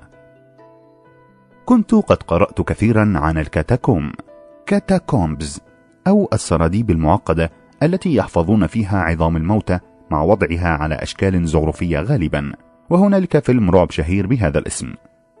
لهذا كان أول مكان قررت أن أزوره في باريس هو الكاتاكوم الخاصة بها. ولم أعرف أن هنالك كاتاكوم مهما جدا في كوم الشقافة بالإسكندرية أي أن زيارته لن تكلفني سوى ثمن تذكرة القطار للإسكندرية والتاكسي إلى جنوب حي مينا البصل. هذه هي المشكلة كما قلت. إن كاتاكوم باريس بالذات له ذكريات مهمة. المقاومة الفرنسية كانت تتوارى في هذه الممرات المخيفة المعقدة. تحاول التقاط صوت الجنرال ديغول من المنفى عبر أجهزة الراديو. وفوق رجال المقاومة المتوارين كانت جنازير الدبابات الألمانية تمشي عبر مونبارناس فترج جدار. بلاط المعجزات مكان يتكرر في الأدب الفرنسي. مكان هذا البلاط كان في الكاتاكوم. المكان الذي يحيا في الليل حيث اللصوص والقتلة والمهربون هم الملوك. كما تذكرك الكاتاكوم بأجواء فيكتور هوغو في البؤساء. دعك من أن معظم القصص التي تظهر جماعة النورانية تجعل اجتماعهم يتم في هذه الأقبية. الوصول إلى الكاتاكوم كان شاقا فعلا لأن عددا لا بأس به من الفرنسيين لا يعرفون بوجوده. ربما لأن الاسم الذي يعرفونه هو العظامة الأميرية. تعرف من النت أنها قرب منطقة اسمها دينفير روشيرو هكذا تكون السياسة المثلى أن تذهب هنالك بالمترو وتسأل أولاد الحلال. اكتشفت أن هنالك طابورا طويلا من السياح يقفون جميعا بانتظار الدخول. يبدو أن قاعدة الشيخ البعيد تتكرر مع الفرنسيين كذلك لأنهم لا يزورون هذا المكان بينما يزوره الأجانب. ولعل الفرنسيين يسافرون لمصر ليروا مقابر كوم الشقافة عندنا. إنهم يسمحون لمجموعات مكونة من 200 زائر بالنزول وهكذا تنتظر دورك وتتسلى بقراءة التحذيرات التي تنذر بخراب بيتك لو نزلت. إن كنت مريض قلب أو رئة أو كنت عصبيا أو جبانا أو لك زوجة خال مصابة بالحصبة؟ الأمر بالتأكيد ليس مخيفا إلى هذا الحد لكنه مرهق بدنيا. دعك من شعور رهاب الأماكن المغلقة الرهيب حيث تشعر بأنك جائع للهواء وأنك مدفون كهذه الأجساد. دعني أكلمك عن الكاتاكوم إلى أن يأتي دورنا. عامة الكاتاكوم اختراع روماني. لا أحد يعرف أصل الكلمة لكن الكلمة اتسعت لتشمل أي مقابر في ممرات تحت الأرض في أي مكان في العالم. عندما تبحث في الإنترنت تجد أن هنالك كاتاكوم في فيينا في تشيكوسلوفاكيا. هل وصلتك الرسالة التي تظهر كنيسة مشيدة بالعظام والرسالة التي تزعم أنها عظام المسلمين؟ لم أجد أي دليل على ذلك على فكرة. في مصر كوم الشقافة في أوكرانيا مقابر أوديسا التي كانت تستعمل كالعادة ليتوارى فيها رجال المقاومة أيام الحرب العالمية الثانية. هنالك واحد في اسكتلندا وأسبانيا. بالطبع لابد من واحد في رومانيا. بلد دراكولا. الطابور يتحرك. تحرك معي. لقد افتتحت مقابر باريس في نهاية القرن الثامن عشر. المشكلة التي واجهت الباريسيين هي أن المقابر صارت كثيرة جدا داخل المدينة. ومع الوقت لم يعد يقدر على الدفن قرب الكنائس سوى الأثرياء. أما الفقراء فكانوا يلقون في حفرة كما يحدث في المقابر الجماعية. الآن بدأت الجثث تتحلل. وناتج تحللها كان يتسرب إلى الأرض حيث المياه الجوفية. آسف لأنني أثير اشمئزازك لكن النتيجة هي أن باريس صارت تشرب ناتج تحلل الموتى وكانوا يخرجون العظام بعد فترة كافية ليضعوها في عظامة لكن هذا لم يكن كافيا.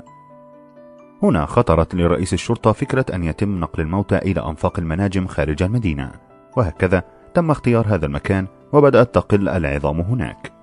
لابد أنه كان مشهدا دراميا مخيفا مهيبا عندما كانت عربة الموتى المغطاة بالأسود تتحرك في الظلام بينما يحيط بها القساوسة الذين ينشدون ألحانا جنائزية. وهذا الموكب يتكرر يوميا لعدة أعوام. هنالك ينزل العمال بالعظام إلى تلك الآبار العميقة ويرصونها في أشكال شبه هندسية. يقال إن هنالك ستة ملايين جثة تحت باريس في هذه الأنفاق. الآن نحن عند الباب. بعد انتظار طال ساعة ونصف. هذا الترقب يوتر أعصابي فعلا. الطقوس التي تمهد للحدث توحي بالتوجس. نبدأ النزول. هذه درجات حجرية متعبة جدا جدا. تشعر بشعور الصخرة التي تسقط في بئر عميق بلا قرار. المفترض أنك الآن صرت على عمق 20 مترا تحت الأرض لكنك تشعر بأنك توشك على الخروج في الصين. الآن تبدأ المشي وسط ممرات شبه مظلمة. كشافات خافتة على الجانبين وسقف منخفض تتساقط منه قطرة ماء وبوابات حديدية موصدة على الجانبين يستحيل أن ترى ما خلفها. هذه تقود لأجزاء أخرى من الشبكة وقد أغلقتها البلدية لأن السياح يمشون من هنا ويضلون الطريق. ممنوع استخدام الفلاش في التصوير لكنك تكتشف أن الجميع يستخدمون الفلاش. هكذا تفعل مثلهم. تلتقط بعض الصور لهذا الظلام وتأمل أن تراها فيما بعد على مهل لتعرف ما كان يكمن في الظلام بالضبط. هنالك رسوم تحمل طابع القرن الثامن عشر على الجدران تحكي قصة إنشاء هذه الأنفاق. الرسوم نفسها مخيفة. لا صوت سوى صوت خافت للمياه تتدفق فوق رأسك. أين الآخرون؟ الحقيقة أنك وحدك تماما ولا تعرف متى حدث هذا. بعد قليل تجد نفسك أمام هذه اللافتة المخيفة التي تقول Arrête c'est ici l'empire de la mort تحاول تذكر دروس الفرنسية ومدام سلوى وعلي وأمينة من أيام الثانوي حتى تفهم هذه العبارة. توقف تلك هي مملكة الموت. لها نفس مذاق عبارة أيها الخطاة اتركوا وراءكم أي أمل. على باب جحيم دائرتي. والآن تعبر البوابة لتجد نفسك في نفق صنعت جدرانه من عظام الموتى. عظام عظام عظام. حسناوات رجال أقوياء فلاسفة جنود شيوخ أطفال كلهم سواء وكلهم يضحكون. تلك الضحكة الصفراء الكريهة. أشكال زخرفية لا بأس بها صنعها المجنون الذي قام برص تلك العظام كأنه طفل يرص مكعبات ملونة. نعم لا بد أن تفكر في احتمال أن ينقطع التيار الكهربائي. سوف تموت ذعرا وأنت في هذه الأنفاق لا ترى شيئا. هنالك حادث مروع وقع لمدرسة أطفال عندنا في مصر. عندما كان دخول الهرم الأكبر متاحا للجميع الأطفال الذين في سن التاسعة كانوا في هذه الأنفاق المخيفة داخل الهرم عندما انقطع التيار الكهربائي. سادت حالة من الهلع وداسوا بعضهم واختنق البعض وكانت مأساة. يمكن أن يتكرر هذا السيناريو هنا. الاحتمال الثاني خيالي لكنه رهيب. أن تصحو هذه العظام فجأة. لا يوجد كتاب قصص رعب يحترم نفسه لا يتخيل هذا المشهد. ذكرني أن أكتب قصة تدور في هذا المكان لكن ليس الآن. لقد مرت ساعة تقريبا ونحن نمشي في هذه الممرات. ماشينا ثلاثة كيلومتر تقريبا حسب ما يقول الدليل. عظام وعظام وعظام. كل عظمة من هذه تمثل حياة كاملة. حياة حسبت أن السماء والأرض والبحار لها لكن هذه الخواطر مكررة على كل حال وتجر فيها افتعالا. أنت ترغم نفسك على أن تفكر بهذه الطريقة. تذكرت الدكتور لويس عوض عندما وقف على ظهر السفينة يرمق ميناء الإسكندرية يبتعد وراح يقول لنفسه ودعني يا وطني يا مهد الطفولة ومنبع الذكريات. إلى آخره. ثم فطن فجأة إلى أنه لا يشعر بشيء على الإطلاق وأنه يمارس حالة تقمص أرغم نفسه عليها. بصراحة العاطفة المسيطرة علي هي أنني أرغب في الخروج بأسرع وقت. وفي النهاية ترى العبارة الجميلة خروج فتهرع إلى الدرج. هنا تكتشف حقيقة مرعبة هي أن الدرج كان صعبا عسيرا عند النزول. أما في الصعود فهو مستحيل. نهار أبوك أسود نحو 200 درجة صاعدة بذات الطريقة اللولبية القاتلة. قدماك واهنتان والجاذبية تشدك بعنف وصدرك يضيق. المفاجأة الأسوأ هي أن الأمر يشبه البئر فعلا. يعني لا يمكن الجلوس على الأرض لالتقاط الأنفاس. أريد أن أموت لكن لا توجد مساحة تسمح لك بالموت. هنا فقط تدرك معنى التحذيرات الكثيرة التي قرأتها لمرضى القلب. لا أحد يغادر هذه الأنفاق. لا أحد. لا شك في أن هذه العظام التي رأيتها لا شك في أن هذه العظام التي رأيتها هي عظام السياح الحمقى الذين سبقوك. لا تعرف كيف تمر هذه اللحظات ولا كيف صعدت لكنك فجأة ترى نور النهار وتدرك أنك ما زلت حيا. هذا الشارع الواسع هو حي مونبارناس لقد عدنا لعالم الأحياء. لقد زرنا الكاتاكوم معا. أرجو أن تكون قد أحببت هذه الزيارة. نتكلم الآن عن كاتاكوم كوم الشقافة التي لم أرها بعد. معظم مقابر العصر الروماني في الإسكندرية موجودة في الجبانة الغربية ومقبرة كوم الشقافة تقع جنوب حي مينا البصل.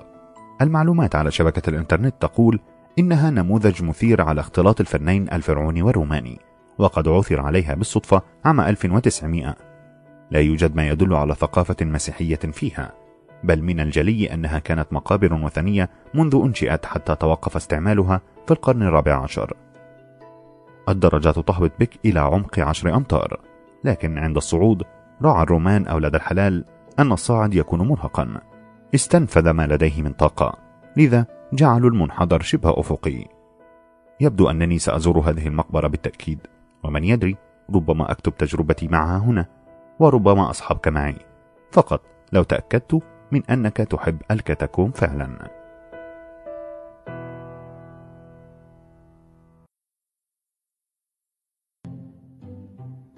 فواتير وحلبسة وميكروباث. مصر تشهد الكثير من التغيرات في هذه الأيام ومعظمها تغيرات أسطورية يصعب تصديقها. لو عدت بذاكرتك إلى ثلاثة أشهر مضت لتتذكر ما كان يقال وما كنا نحلم به. لفهمت كم أن الوضع الراهن غريب. لو تخيلت منذ ثلاثة أشهر أن مبارك وولديه يمثلون لمحاكمة وكذلك العدل وصفوة الشريف وكل لجنة السياسات تقريبا لاتهمك الناس بالهلوسة. ولو تخيلت صفحة واحدة مما صار يكتب في الصحف الحكومية أو يقال في وسائل الإعلام لبدا لك أننا نعيش فصول أحد أفلام الخيال العلمي. ثلاثة أشهر فقط حدث فيها الكثير وتم تفكيك جهاز الدولة بالكامل ولا يوجد مسمار واحد في ذات موضعه اليوم. لكننا ننتظر في لهفة اللحظة التي يتم فيها تجميع الجهاز من جديد ليبدأ العمل. ننتظر أن يعود قلب الدولة للخفقان من جديد وأن تنهض مصر الجديدة التي استردت عافيتها. هل تشعر بأن هذه اللحظة تأتي ببطء شديد؟ إن ثلاثة أشهر زمن تافه في حياة الشعوب. عندما تقرأ تاريخ الثورات تكتشف أن المسافات بين فصول قصة الثورة قد تستغرق أعواما. فقط عندما تبتعد عن اللوحة قليلا تتلاشى المسافات الزمنية وتشعر بأن التغيرات كانت خاطفة كالبرق. عندما تقوم الثورات يتكلم الخبراء عن المنتمي واللامنتمي والمتسلل. يتكلمون عن الثورة والثورة المضادة. يتكلمون عن فلول النظام القديم إلى آخره. أما أنا فسوف أكلمك عن العشب. نعم العشب الصغير الذي كان موجودا قبل الثورة وسيظل موجودا بعدها. هنالك في ذلك الشارع المظلم ترى عربة يسري. معالم العربة تشي بمهمتها. الرجل يبيع الحلبسة والحلبسة إن كنت لا تعلم هي ذلك المشروب الحارق الحريف المدعو حمص الشام. حلبسة ممتازة. عندما تقصده قل له إنك من طرفي. واطلب منه أن يضع لك كل شيء على الكوب. ولو وجد فأرا أو فردة حذاء سوف يضيف لك بعضه. بينما جهاز الراديو الصغير المعلق بالحبال إلى العربة لا يكف عن الغناء بصوت أم كلثوم. وخير ظروف لسماع صوت أم كلثوم هي من مذياع رديء كما تعلم حيث الضوضاء الإستاتيكية تدخل كل شيء. عندها تشعر أن الصوت قادم من عالم آخر. يمكنك إذا اشمأززت من الأكواب أن تحصل على الحلبسة في كيس بلاستيكي طويل معه ملعقة ولكن كن حذرا لأن تناول الحلبسة وقتها لن يقل خطورة عن التعامل مع زجاجة مولوتوف. يسري هناك في كل ليلة حتى الصباح بقع من الضوء الخافت والبخار زكي الرائحة وصوت الست طيلة الليل. وفي الصباح يرحل إلى ذلك المكان المجهول الذي يأتي منه باعة الحلبسة وأعتقد أن مكسب الرجل في أكثر الليالي رواجا لن يتجاوز عشرين جنيه. يسري هناك كل ليلة.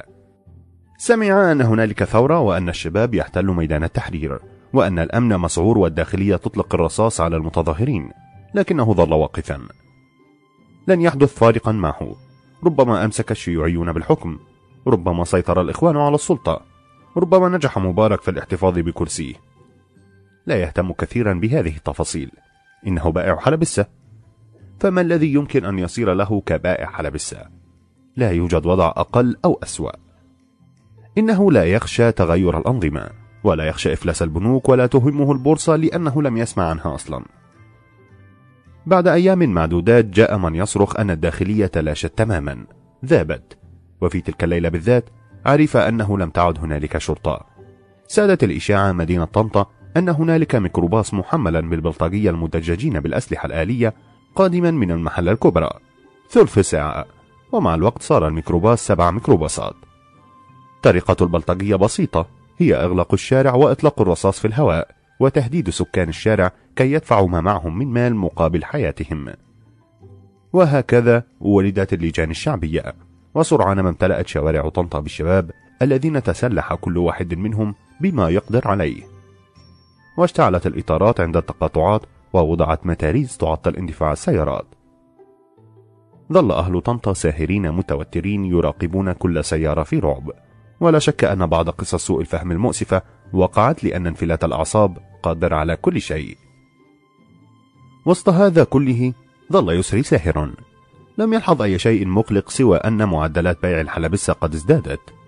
الشباب الساهر في اللجان الشعبية يحب الحلبسة كثيرا. أما هو فلا خوف عليه. من المجنون الذي سيهاجم بائع حلبسة أو يحاول أن يسلبه ماله. كلما رأيته واقفا في الظلام بقعة نور وحيدة لا تخشى تذكرت الراعي وبوذا. الراعي أدخل زوجته الكوخ وكذا أولاده ووضع خرافه في الحظيرة وكوم الشوفان والشعير ثم قال الآن فلتزأر العاصفة. بينما يقول بوذا إنه ليس لديه زوجة ولا أولاد ولا كوخ ولا شوفان ولا شعير. إذا فلتزأر العاصفة فلتزأر العاصفة. تمر الأيام يسمع يسري أن الثورة نجحت. ثم يأتي اليوم الذي يقف فيه ليلا كعادته يصغي لأم كلثوم. وهنا يدنو منه هذان العاشقان الفتاة متأنقة بتلك الطريقة التي توحي بأن هذا خطيبها. يبتع الفتى لها كوبا من الحلبسة وعلى سبيل الرجولة يتأكد من أن كوبه هو الوحيد الذي يحوي الشطة ينصرفان وهما يتناجيان. يبدو أن الغد كله لهما وأنهما سعيدان حقا. صحيح أن الشوارع لم تصر آمنة تماما لكن ليس كما كانت منذ شهرين. لاحظ يسري أن هنالك من جمع القمامة في هذه البقعة تماما ولاحظ أن هنالك من لون الرصيف باللون الأحمر والأسود والأبيض. ولاحظ أن هنالك بعض إعلانات كانت معلقة عن الحزب الوطني تم تمزيقها بعنف وغل. وهو لا يعرف معنى الحزب الوطني ولا يعرف القصة كلها.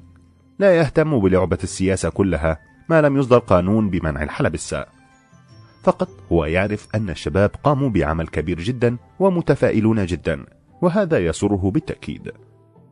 هذا عن يسري. أما عن شلبي فموضوع آخر. شلبي الصغير ذو السبعة أعوام هو وأخوه ذو الثلاثة أعوام. الأب بواب أحد العمارات في الشارع وهو رجل مكافح نشط. شلبي الصغير تربى في الشارع يقضي في الشارع 16 ساعة يوميا. لهذا هو مشاكس تتراقص على ملامحه ضحكة شيطان صغير. شلبي يلبس بيجامة جلد صغيرة تبرع بها إحدى السكان. وكما لك أن تتخيل هو اليوم يعيش أروع ساعات حياته. هنالك ثورة لذا لم يعد يذهب للمدرسة وأجازة نصف العام تستطيل بلا توقف. وهنالك زحام عند المحافظة كله ناس يصرخون. وهنالك قنابل غاز وطلقات رصاص وكل ما من شأنه أن يجعل الحياة رائعة. أما موضوع اللجان الشعبية فقد بلغ قمة الإثارة. هو ذا يقف حاملا عصاة مكنسة حتى ساعة متأخرة من الليل ويدق الأرض بها بلا توقف. وأخوه الصغير يفعل ذات الشيء بعصا أصغر حجما. يقفان وسط رجال وشباب كبار السن يملؤون الشارع ليلا. هنالك إطارات مشتعلة ولم يعد أحد ينام. دانوت منه وسألته مداعبا عن عدد البلطجية الذين قتلهم فقال في أسى وخجل إنه لم يقتل أحدا بعد. كان هذا في الواحدة بعد نصف الليل. لا أعرف ما حدث ولا متى أدركت أمه زوجة البواب أن بنطاله متسخ. فكان ما فعلته ببساطة هو أن نزعت بنطاله وجذبته من يده لتغير له في الغرفة تحت السلم. هكذا وقف هذا المناضل الثوري عار النصف السفلي. يدق بالعصا على الأرض ويصيح مصدرا تعليمات لأخيه ذي الثلاث سنوات. ولا أي ميكروباث يعدي وأنا مثل موجود تكثره على طول. يريد الاطمئنان إلى أن أمن الشارع لن يتهاوى بمجرد اختفائه. ولفظة ميكروباث هنا تنتهي بحرف هو مزيج من الثاء والصاد. لابد أن هناك أناسا كثيرين وجدوا أنفسهم بالثورة وآلامهم أنها انتهت. لكن لن أجد مثالا أصدق من شلبي الصغير الذي وجد نفسه في الثورة بالمعنى الحرفي لها ولا أشك أن يوم عودته للمدرسة كان أسوأ يوم في حياته. نترك شلبي ونتكلم عن المحصل المتحمس. في تلك الأيام تلاشت الدولة تماما. لم تعد هنالك شرطة لا مصارف لا مصالح حكومية لا شيء. والسبب هو أن النظام يعاقب الشعب الذي ثار ضده. أنتم غير راضين بحكمي. إذا جربوا الحياة من دون دولة. لا توجد دولة. هنالك خطر أن يأتي يوم لا تجد فيه طعاما ولا ماء ولا كهرباء. وفي الأسبوع الأول للثورة انقطعت اتصالات الهاتف المحمول وخدمة الإنترنت. توطئة لأن تتوقف القطارات كذلك.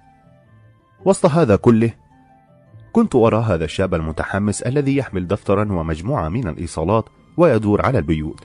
لا يحتاج لأن يضع بطاقة كي تعرف أنه محصل. محصل كهرباء أو ماء أو غاز. تشتعل الشوارع وتسمع عن حريق في شارع كذا وأن المتظاهرين يحرقون بناية كذا وأن دبابات الجيش تتحرك في المنطقة الفلانية. الشوارع خالية من الناس لكن الأخ المتحمس يمشي وحده في الشارع بحثا عن عنوان آخر. لا يخاف ولا يجري ولا يهمد. من يصدر له التعليمات؟ من يدفع له راتبه؟ لو كان محصلا فلأي جهة يسلم الأموال التي يحصلها؟ ومن يدفع له إذا كانت جيوب الناس خاوية أصلا؟ كنت أشعر بالنحس فعلا. من دون دولة يمكنك أن تسطو على من تريد ويمكنك أن تمشي بسيارتك عكس الاتجاه في أي شارع. يمكنك أن تتجاهل إشارات المرور تماما ويمكنك أن تتناسى سداد فاتورة الهاتف. حتى دفاتر مخالفات المرور أحرقها المتظاهرون. لكن يشاء حظ العاثر أن الموظف الوحيد الباقي على حاله وحماسه في مصر كلها هو محصل وهذا المحصل يعمل في شارعنا. أدركت أن هذا الرجل أكبر من الواقع ذاته. إنه بطل من الأساطير الإغريقية. الكاتب المصري الجالس القرفصاء الذي يمثل البيروقراطية المصرية العتيدة. إنه آلة بدأت العمل وانكسر الزر الذي يوقفها فلن تتوقف أبدا. سوف يحصل إلى أن يموت. وليس لديه خيار آخر. انطلقت أركض هاربا منه بينما هو يناديني في إلحاح ويثب فوق الحجارة والمجاري التي طفحت والرصيف المهمش. ما اسمك يا أستاذ؟ لابد أن عندي فاتورة لك. يا أستاذ انتظر يا أستاذ.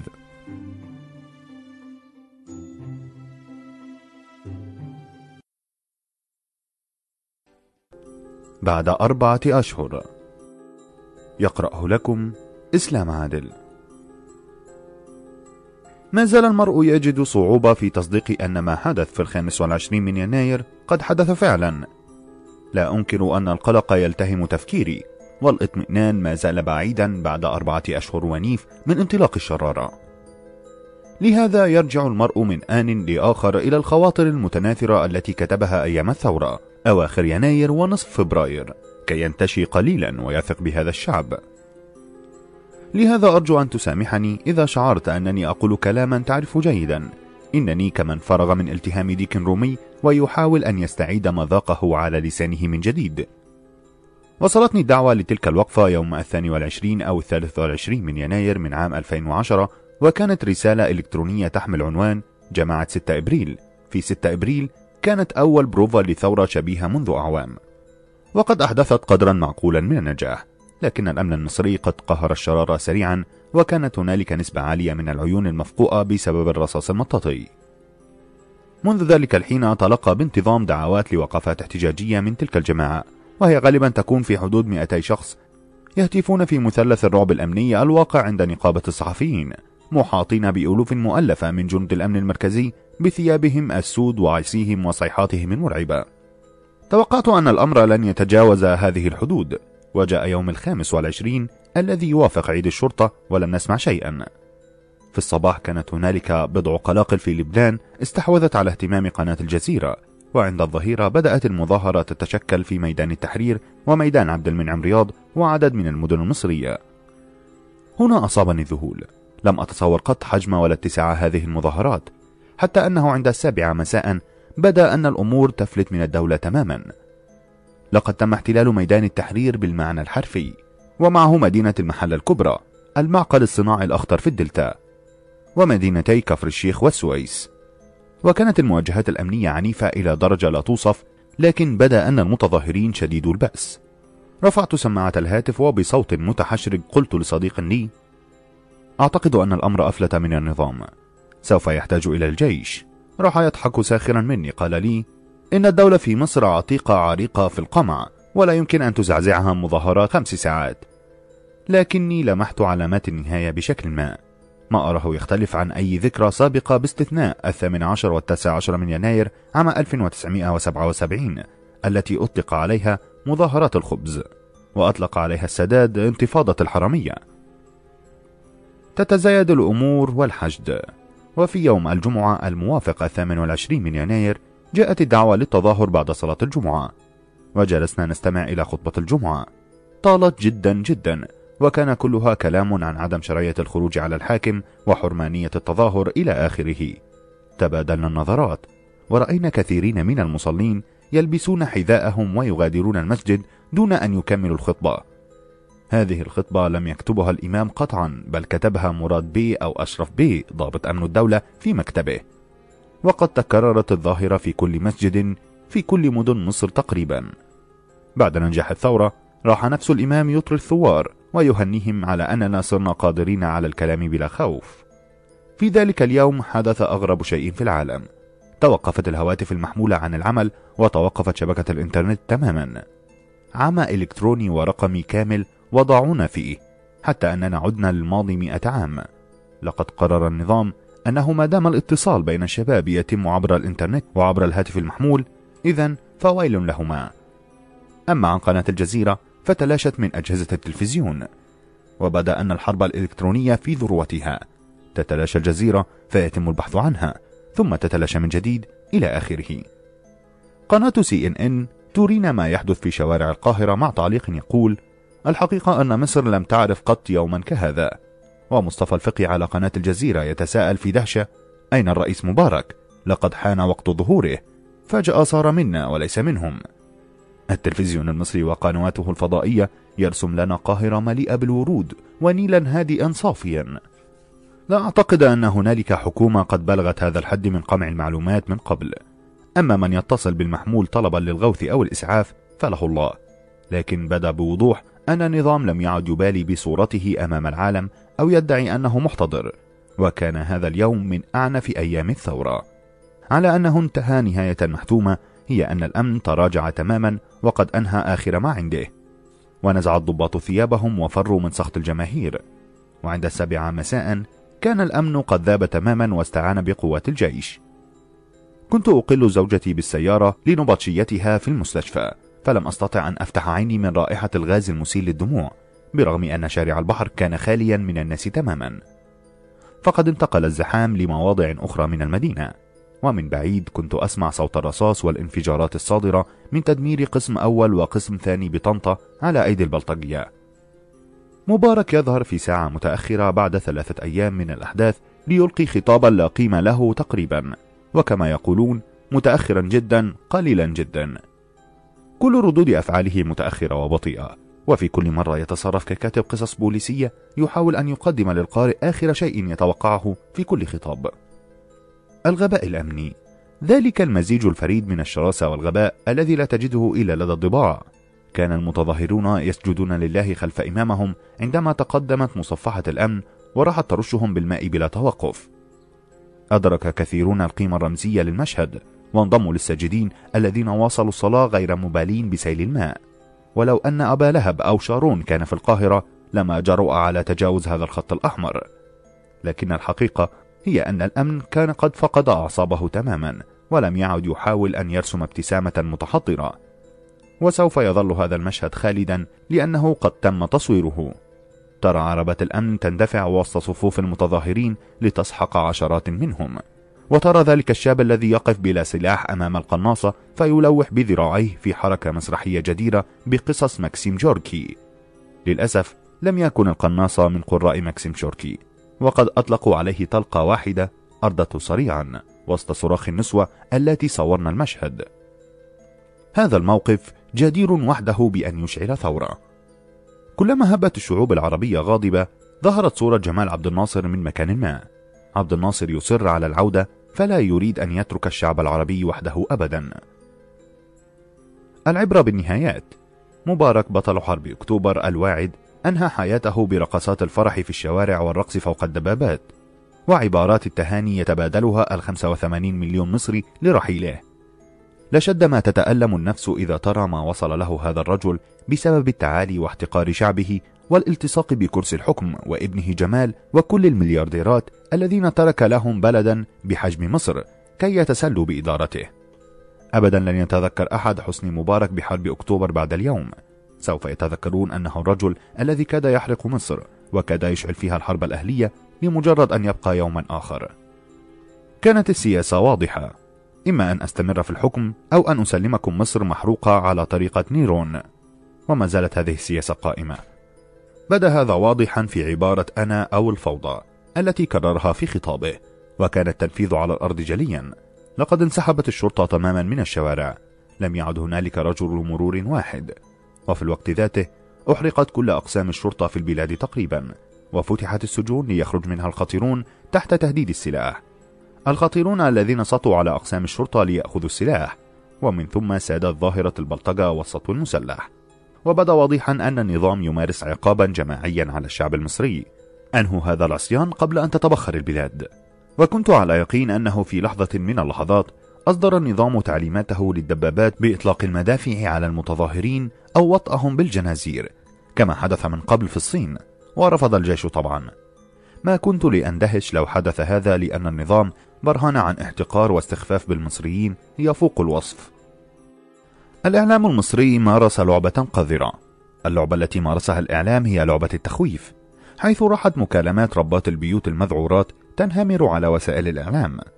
أنا خايفة وعصابات البلطجية بتملى الشارع. أنقذونا. لا تخافي سوف نرسل لك الجيش حالا. بالفعل بدأت اللعبة تؤتي ثمارها وترددت عبارة ما الذي فعله بنا هؤلاء المجانين؟ كنا مظلومين يستلب حقنا ومالنا وكرامتنا لكننا كنا في أمان. وفي هذا المناخ تتضخم الشائعات بقوة. الحافلة التي أنزل البلطجية من فيها من نساء واغتصبوهن. من الذي رأى هذا؟ لا أحد.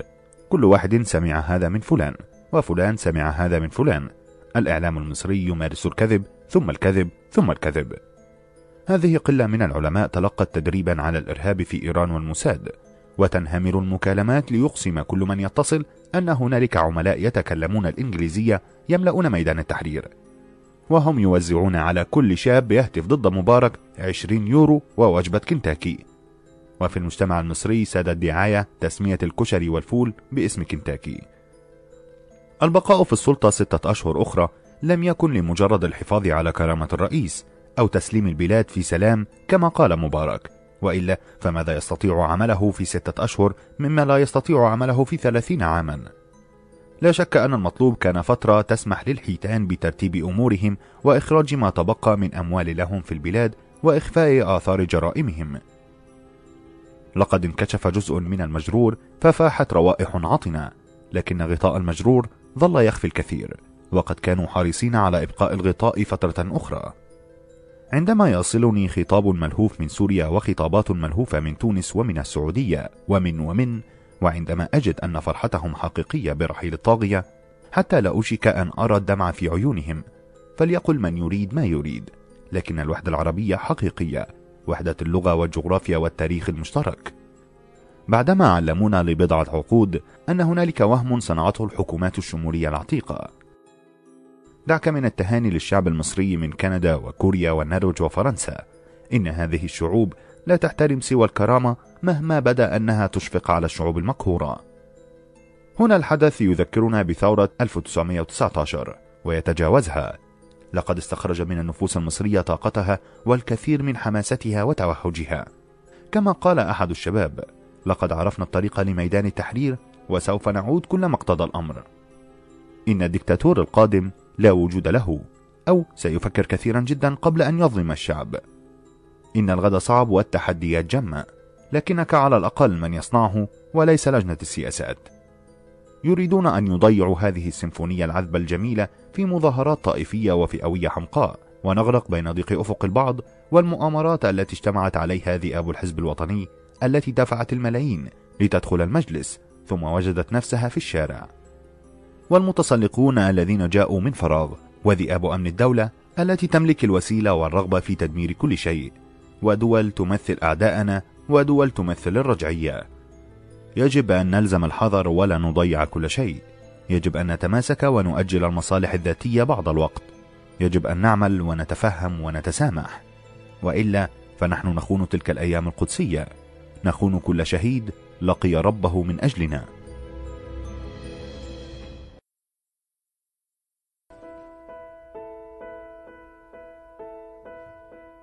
سجن الديابة ورق يقرأه لكم إسلام عادل. أحاول أن أبتعد بك عن السياسة بعض الوقت لكن هنا مستحيل. السياسة في هذه الأيام تتسلل من تحت الأبواب وعبر خصاص النافذة ومن تحت الملاءة أول ما تبدأ به يومك وآخر ما تنهيه به.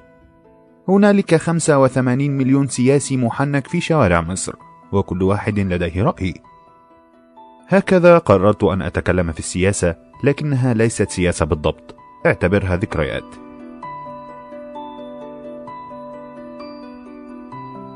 أيام الحيرة الأولى في الكلية والتقلب في محيط الأفكار والبحث المنهك عن حقيقتك أنت تعرف من أنت لكنك تجهل تماما ما أنت.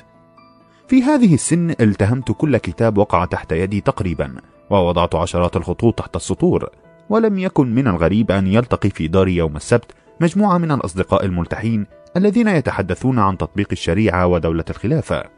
وكان اسمهم في ذلك الوقت الجماعة الإسلامية. وفي يوم الاثنين نجد عندي في الدار مجموعة من المثقفين العصبيين الناحلين الذين يتكلمون عن دكتاتورية البوريليتاريا وحتمية الثورة العالمية. وكان كل واحد يترك لي كتابا.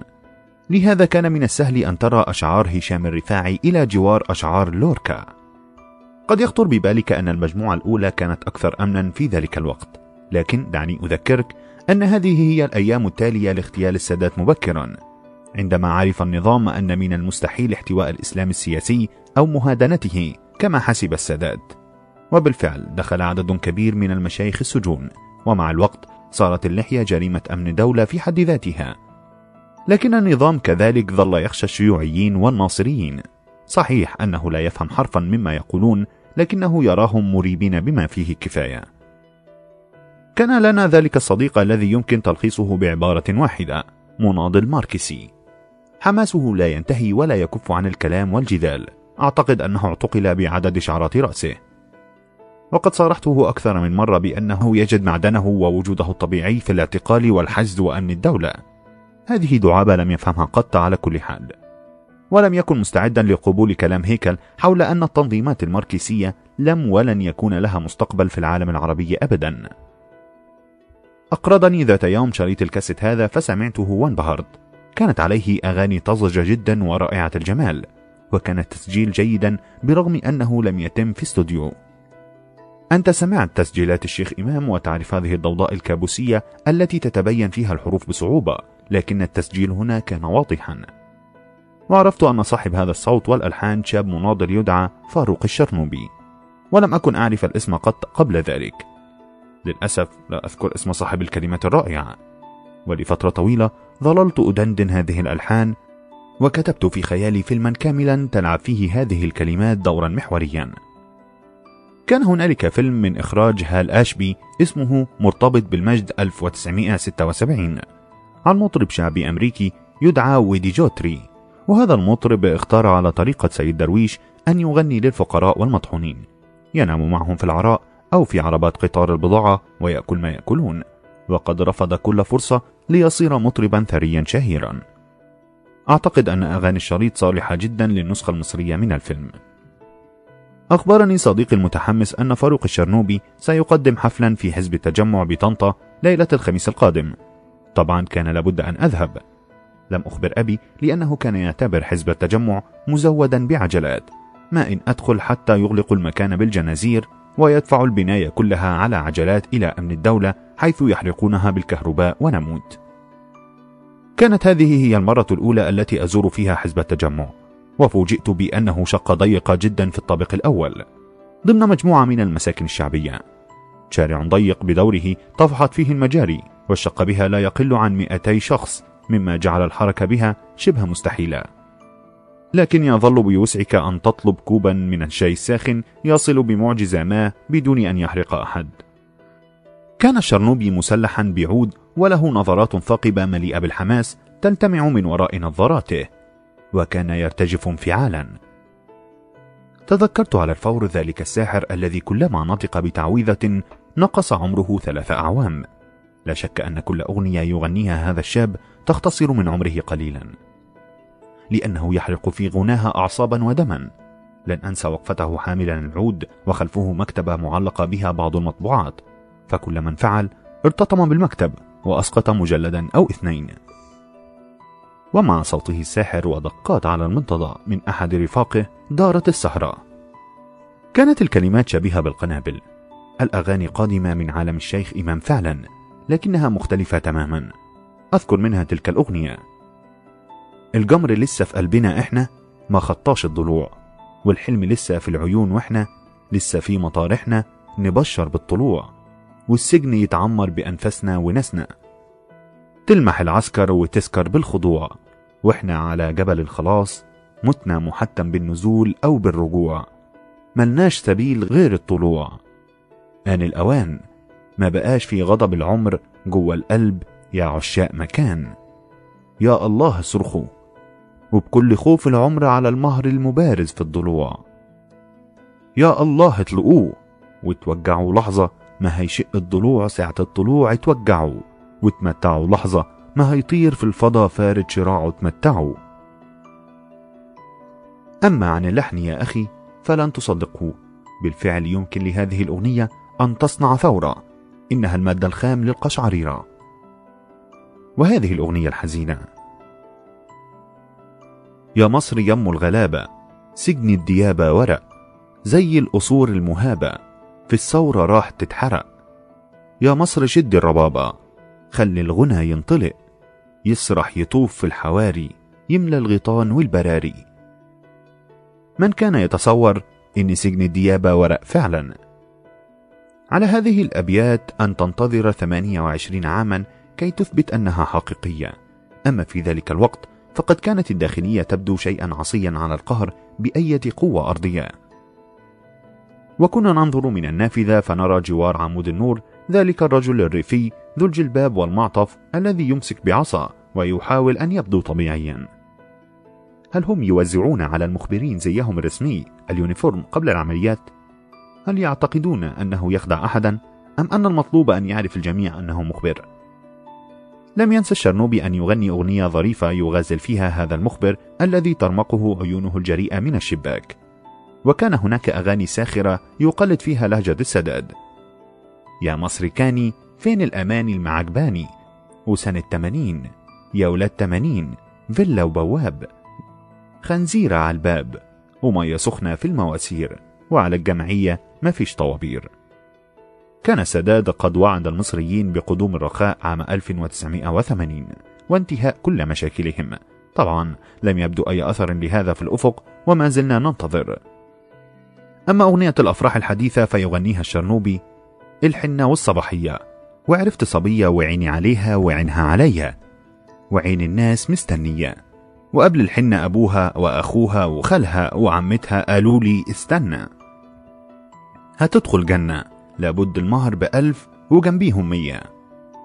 طبعا كان بوسع 1100 جنيه أن تحدث المعجزات في ذلك الوقت عام 1983 قبل أن يصير الحد الأدنى الممكن للحياة وهكذا يكون على العريس البائس أن يجمع هذا المبلغ الفادح.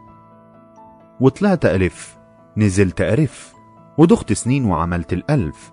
لقيت الألف في سوق العفش ما بتكملش العفش بألفين وشوية. هكذا يتجه إلى النجار طيب القلب. عمي يا نجار. أنا اللي بالي احتار. طب ما ترخص للسعر يا عم. ماهيتي يا دوب على قد الحال. يا ابني أنا شغال. لا أنا صاحب مال. ولا بملك في الورشة دهية غير عرقي وأجرتي اليومية. اعمل لك كنبة وطبلية. وخلوا الشقة يا بلدية. افرشهم في الرصيف يا هتشلني أناشد داخلية طب سافر لبلاد غنية. هنا يتوقف العريس التعس وقد أدرك أن هذا هو الحل الوحيد فعلا. عيني يا بلدي ودقتي عليا زحموك طيبة وحرمية لا الحنة ولا الصباحية. كل الغناء بالعامية؟ لا. هنالك لحن لقصيدة محمود درويش الشهيرة سجل أنا عربي وهو لحن لا يوصف. وكان هنالك أغنية شبيهة بأغاني عمال التراحيل تحمل في قلبها أحزان أهله الأرض منذ عهد مينا وكل ما طل أنا المصلوب على بابك بإيد الكل. يا عشقي يلي أعتابك طواها الذل. أضم الشمس وترابك وأموت في الظل. أموت إزاي وأنا الشاهد على بكرة؟ أنا الفكرة أنا الفاس اللي دق وشق بطن الغيط. أنا في المصنع أنا المكنة وبرضه الزيت. أنا الرقة في بحر النيل وبشرب ميتي عكرة. أنا البدر اللي في المواويل وتنسيني وأنا الذكرى. خسارة يا مصر خسارة يا مصر. يلي القصر بيسيب يلي القصر بيسيبك ويقتلني. خسارة يا مصر أنا اللي عشق نور الشمس في عينيكي مبهدلني.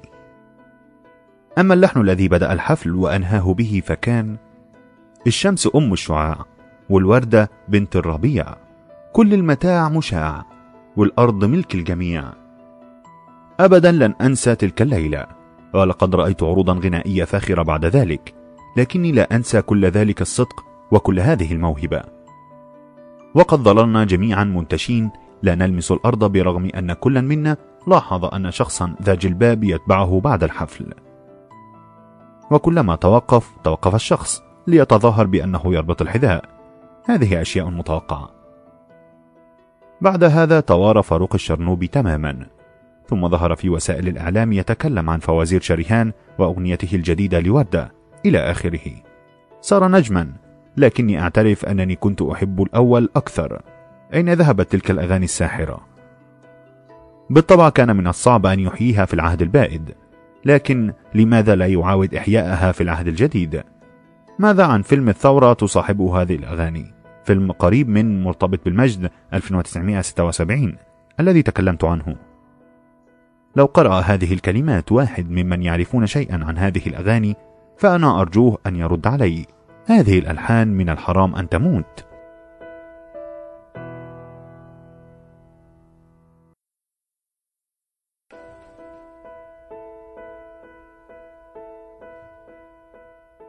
شفرة التواريخ. يقرأ لكم إسلام عادل. عندما تقرأ هذا المقال في بداية شهر مارس لو أحيانا الله فلا يمكنني بالضبط معرفة ظروف البلد وقتها. حفظ الله مصر وأخرجها من هذا المنعطف الضيق الذي تمشي فيه اليوم. أذكر أنني كتبت يوم الثامن عشر من يناير في إحدى مواقع الإنترنت عن فيلم أمريكي. ونشر المقال يوم الثامن والعشرين من يناير بينما النيران في كل مكان حتى أن أحد القراء أصيب بذهول لأنني رائق المزاج إلى هذا الحد. وبنفس الطريقة أجريت لقاء تلفزيونيا مع اللامع بلا الفضل وكانت النتيجة أن اللقاء أذيع يوم الواحد وثلاثين من يناير. هكذا فوجئ الناس برجل متخلف عقليا يتكلم عن تجربته في كتابة أدب الرعب بينما نار الثورة تتعالى وسط القاهرة. لا أعرف كيف ستكون الظروف عندما تقرأ أنت هذا المقال. فسامحني قليلا وتذكر أنني أكتب هذه الكلمات قبل قراءتك لها بعشرين يوما. لكني على الأقل أعرف الآن أننا سنكون قد تخلصنا من سيناريو التمديد والتوريث ولجنة السياسات والحزب الوطني. وربما تكون ملفات الفساد قد فتحت وعرفنا الكثير. كان لي صديق اعتاد أن يتنبأ بسيناريوهات الغد الكابوسية. فكان يقول لي عندئذ ستجد الدبابات في ميدان الساعة. باعتبار هذا أسوأ ما يمكن أن تصل له الأمور. ميدان الساعة هو أهم ميدان في طنطا بالمناسبة واليوم هنالك عدة دبابات تقف فيه إلا أن أسوأ كوابيسه تحقق. لكننا نحمد الله أنها ليست دبابات معادية بل هي دباباتنا جاءت لحمايتنا. وكما ثبت مؤخرا لحماية مصر كلها. انتهى شهر فبراير. وقد كنت أحمل لفبراير كراهية خاصة. لا ليس لنفس أسباب الأطباء المعروفة إذ يقل عملهم فيه جدا ويطلقون عليه فأراير. ولكن لأنه الشهر الذي توفيت فيه أمي في السبعينات وتوفي فيه أبي في التسعينات. ويبدو أنني أنوي الموت فيه كذلك لأنه دائما يحمل لي وعكة صحية والطريف أنها وعكة صحية متجددة في كل مرة أي أن المرض ذاته لا يتكرر مرتين. اليوم جاء فبراير بذكرى باسمة لأول مرة. عندما لم تنم مصر ورقص شبابها في الشوارع انتصر فريقنا القومي من الشباب على الطغيان.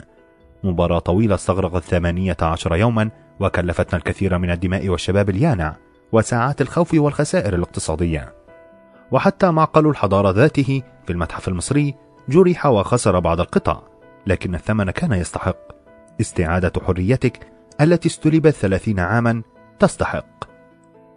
من الغريب أن الشعب المصري استرد حريته في ذات اليوم الذي استرد فيه الشعب الإيراني حريته من طغيان الشاه عام 1979 نفس اليوم 11 فبراير وإن فصل 32 عاما بين الثورتين. مصادفة غريبة أليس كذلك؟ لم يفر مبارك لكن الشاه فر إلى مصر وكان مصابا بالسرطان الليمفاوي الذي تفاقم حتى لفظ أنفاسه الأخيرة في مستشفى المعادي. من ضمن المصادفات الغريبة كذلك وفاة الفريق سعد الدين الشاذلي في نفس يوم نجاح الثورة أي أن أحد قادة حرب أكتوبر كان يرحل وسط جحافل الشعب الغاضبة بعدما دمر ذكراه تماما. فلم يذكر عنه العالم سوى أنه الرجل الذي كاد يحرق بلده وشعبه كي يبقى بضعة أيام أخرى يرتب فيها أمواله. في الوقت ذاته كان قائد آخر من قادة حرب أكتوبر يرحل إلى الفردوس بإذن الله. تصحبه دموع حارة وزغاريد أطلقها الشعب لأنه اعتبره شهيدا بإذن الله. الشعب الذي لم ينسى ولن ينسى للشذ أنه صاحب خطة العبور وأنه ظلم في حياته بقسوة وهو القائد الوحيد الذي لم يكرم بين رجال أكتوبر بسبب خلافه مع أنور السادات لعبة التواريخ الغريبة تعلن عن نفسها. لا أعرف إن كنت الوحيد الذي لاحظ هذا أم لا. لكن شهر فبراير يحمل كذلك ذكرى قاسية لحادثين مروعين يصعب نسيانهما. والغريب أنه بينما الشارع ملتهب وميدان التحرير يعج بمئات الألوف تعود هذه الذكرى كأنها تبتسم في قسوة. هل هو قصاص؟ لا أعرف. لكنه جاء بطريقة شعرية شكسبيرية عجيبة فعلا. في الثاني من فبراير 2006 غرقت العبارة عبارة السلام 98 التي كانت متجهة من ضبا فرحت العودة للأهل والوطن بعد أعوام من الغربة. البعض كان عائدا من الحج. العبارة كانت شركة السلام قد اشترتها من إيطاليا عام 1998 وقد تم تدشينها في عام 1970 وقضت معظم شبابها في المياه الإيطالية. كان سبب غرق العبارة هو حريق نشب في المحركات وانتشر بسرعة. وكانت في هذا الوقت قريبة من مدينة الغردقة حاول البحارة إطفاء الحريق عن طريق نزع المياه من البحر بالمضخات ولكن المضخات التي كانت تطرد الماء للبحر ثانية لم تكن تعمل. النتيجة هي أن الماء تزايد داخل العبارة وانقلبت. كان غرق العبارة عرضا مذهلا للإهمال والتلفيق خاصة أن أوراق الفحص وشروط السلامة مكتملة لكن هذا مجرد حبر على ورق. تلقت غرفة عمليات الإنقاذ في اسكتلندا استغاثة العبارة وأبلغت مصر بها لكن الشركة المالكة لم تخطر السلطات قبل مرور ست ساعات ثمينة. لابد أن المشهد كان شنيعا جديرا برواية لورد جيم أو فيلم التايتانيك والناس تتمنى وصول النجاة وتتأرجح بين الأمل واليأس. ونحن نعرف أن المشهد المأساوي انتهى بغرق 1200 واحد انتشلتهم فرق الإنقاذ المصرية مع سفينة بحرية بريطانية وطائرة استطلاع أمريكية. كشفت التحقيقات عن حقائق مرعبة يعرفها كل المصريين. القبطان فر في قارب وحده وبعض معاونيه وترك الركاب لمصيرهم وقد تم التحقيق في القضية لمدة عامين وانتهت بالحكم الذي وجده أقارب الضحايا تافها لدرجة لا تصدق. بينما كان الحكم يصدر كان مالك العبارة ممدوح إسماعيل وولده قد غادرا مصر عبر صالة كبار الزوار وفر إلى لندن. ولعل هذا من أهم مسامير نعش النظام السابق لأن الناس لم تستطيع أن تنسى. لماذا لم يتم منع ممدوح إسماعيل من الهرب؟ وشاعت في المجتمع مقولة إنك إذا قتلت واحدا تعدم. أما إذا قتلت ألفا فأنت تغادر مصر من صالة كبار الزوار لتعيش عيشة الملوك في لندن. على كل حال صدر حكم المحكمة بتبرئة إسماعيل وولده وآخرين. وجدير بالذكر أن عبارة أخرى لهم هي فخر السلام 95 غرقت قبل هذا بعام في حادث تصادم وتوفي شخصان وجرح أربعون شخصا. ممدوح إسماعيل قد حفر اسمه بقوة على النصب التذكاري لأعداء الشعب المصري وصار من ضمن أسماء كثيرة يكرهها رجل الشارع فعلا. هل شاءت الأقدار أن يتم الانتقام لأرواح هؤلاء الضحايا في نفس الشهر بعد خمسة أعوام من وفاتهم؟ لا أستطيع أن أقول هذا. في 20 فبراير عام 2002 احترق قطار الصعيد. هذه قصة قاسية أخرى جعلت الكل يؤمن أن الحكومة منحوسة. لكن هذه القصة تختلف نوعا عن الموت في البحر غرقا أو طعما لأسماك القرش. هذه الميتة أكثر شناعة. ببساطة أنت مسجون في عربة قطار مندفع والنيران تشتعل في كل شيء فلا تجد سبيلا للفرار من الباب. تتجه للنافذة وتتمسك بها لكنها مدعمة بالقضبان. هكذا ليس أمامك سوى انتظار النيران. أعتقد أن الله كان رحيما فمات أكثر هؤلاء بالصدمة العصبية قبل أن تمسهم النار. بدأت القصة في ذلك اليوم الأسود عندما كان ذلك القطار متجها من القاهرة إلى أسوان. الساعات الأولى من يوم 20 فبراير والكل نائم منهك يحلم بقضاء عيد الأضحى مع أسرته. القطار غادر مدينة العياط. هنا يبدو أن أحد ركاب العربة الأخيرة أراد أن يعد بعض الشاي.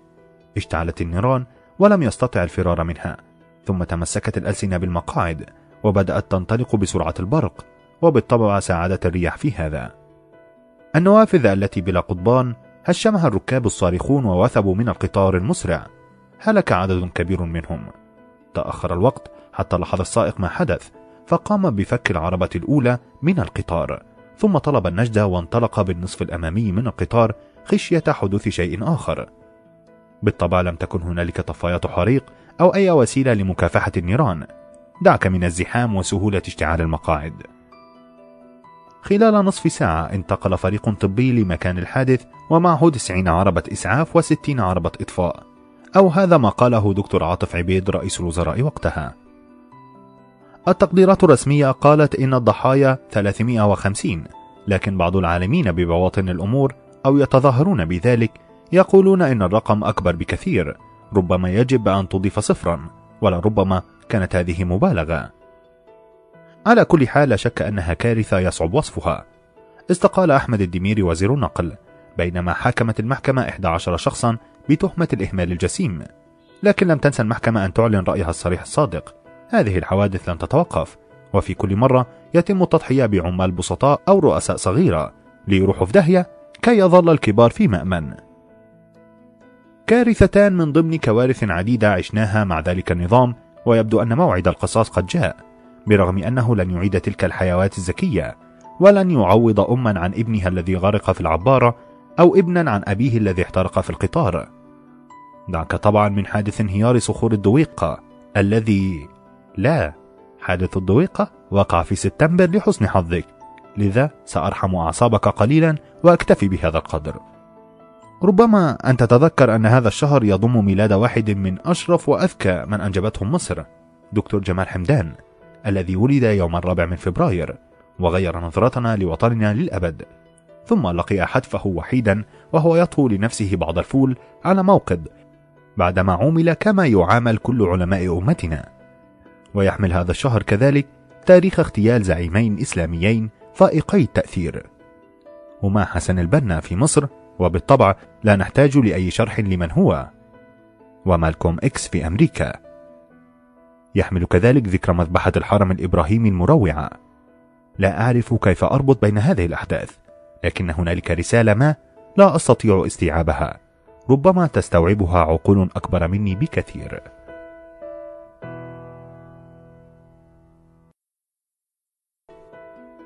ولا تنسوا عم حجازي يقرأه لكم إسلام عادل. ما زال الوقت مبكرا للحكم على مدى نجاح فيلم الفجومي هنالك مشكلتان. أن يكون الفيلم جيدا وأن يستقبله الناس جيدا لو كان جيدا. أنا لم أرى الفيلم بعد وأتلهف لمعرفة ما تم صنعه.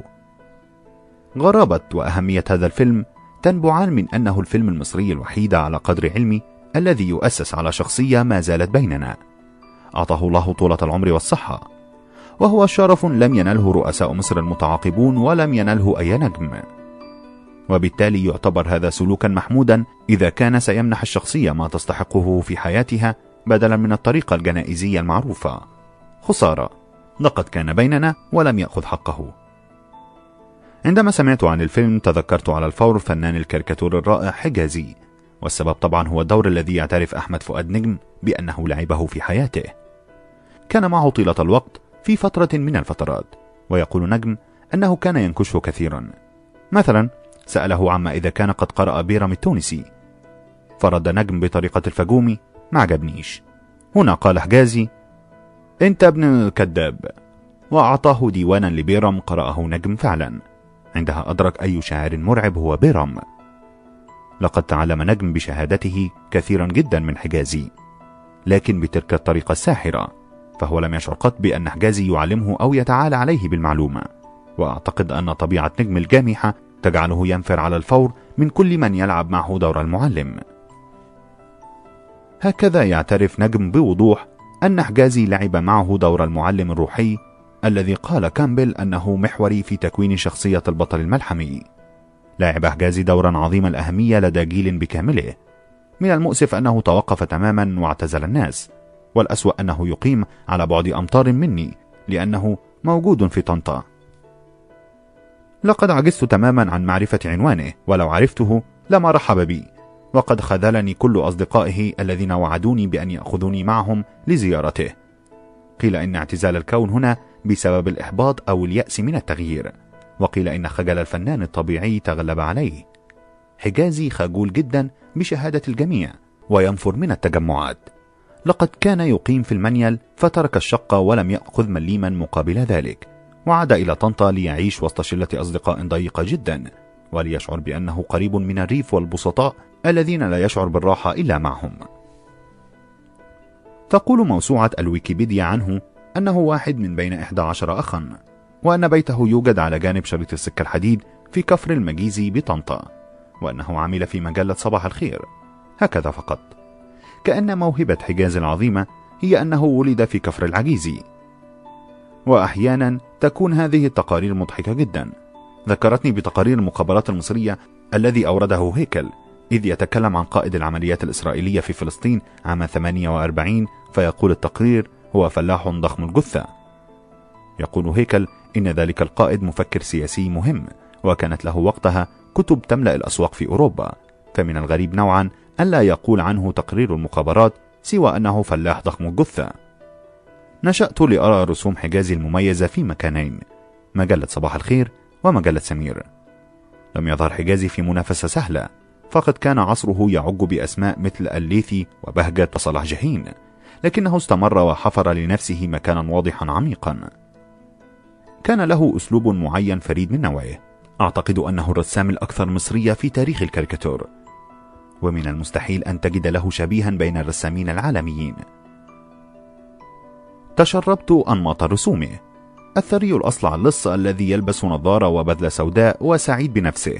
والعامل الفقير بفانيلته الداخلية الممزقة والسيجارة في يده وزوجته الحامل حلوة الملامح التي ما زالت ترضع طفلها وتربط رأسها بمنديل بؤوية الفتاة المصرية الحالمة التي رسمها كما لم يرسمها فنان آخر. أعتقد أن سعاد حسني قد أثرت بشدة في ملامح الأنثى التي رسمها. ضفائرها وأهدابها الطويلة السوداء ونظرتها الجذابة. تنظر لمن؟ للشاب المصري الوسيم كما يرسمه حجازي بقامته الفارعة وعضلاته وشاربه. ثم الطفلة الصغيرة الدقيقة الحافية التي قد تكون شغالة صغيرة والتي تراها في كل ركن بالحارة. وتحمل صاجات الكعك في العيد. العبقرية كل لا يتجزأ. لهذا سوف تشعر أنك رأيت بعض هذه الوجوه في أوبريت الليلة الكبيرة مع رئيس الصقة. ألم تكن هي نفسها الطفلة الصغيرة التي ضاعت في الزحام يا ولداه؟ بنت تايه طول كده رجلها الشمال فيها خلخال زيدة كأن الفتاة هربت من أمها لتعمل مع عم حجازي هنالك مفاتيح بصرية خاصة بحجازي. المدفع له شكل معين وعلى طريقة المصريين القدماء. يظهر المدفع والمسدس في وضع بروفايل بينما ترى الفوهة كاملة الاستدارة وكأنها في وضع فأس. المآدب وأوراق الدجاج والسمك في الأطباق.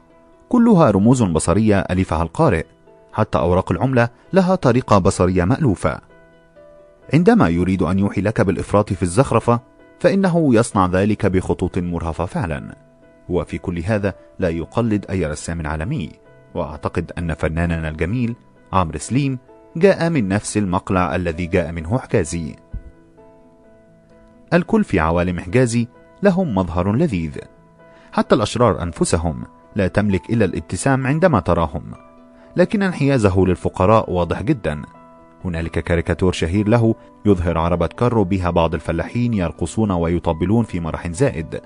بينما تمر جوارهم سيارة فاخرة يجلس بها مجموعة من الأثرياء مكفهري الوجوه وفتاة قبيحة تنظر من النافذة مشيرة للفقراء قائلة بابا الناس دي شكلها مبسوط أكتر مننا ليه؟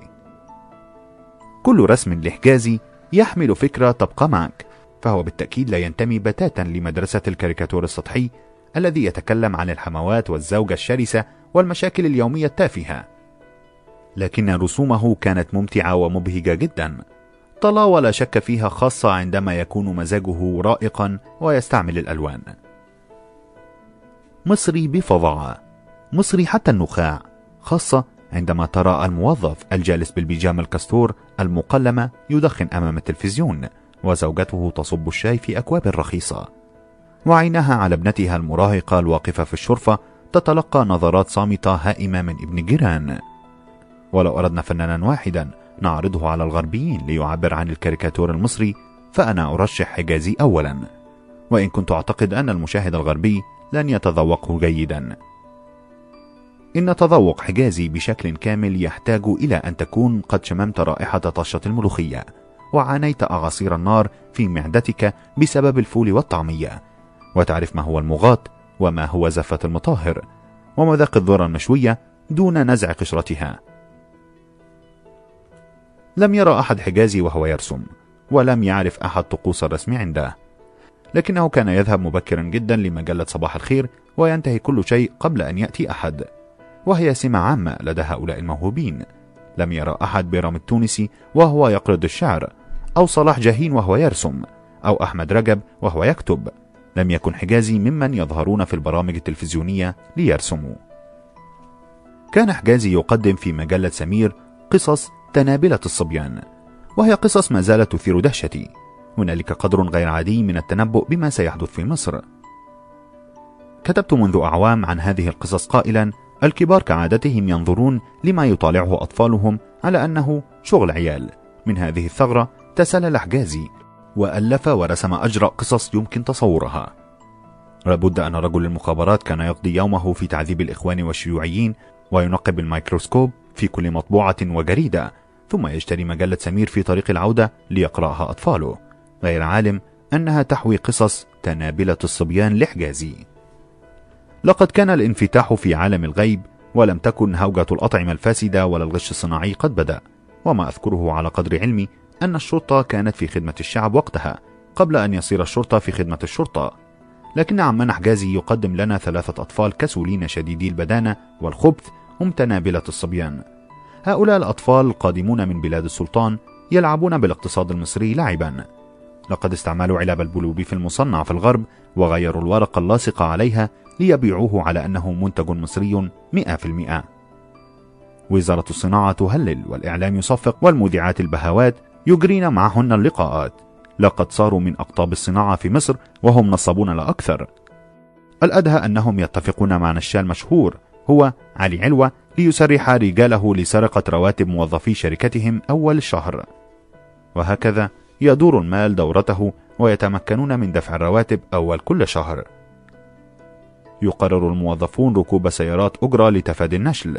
هنا تبتدي سخرية حجازي عندما نكتشف أن قوانين الشركة تحتم على الموظفين العودة بالأتوبيس.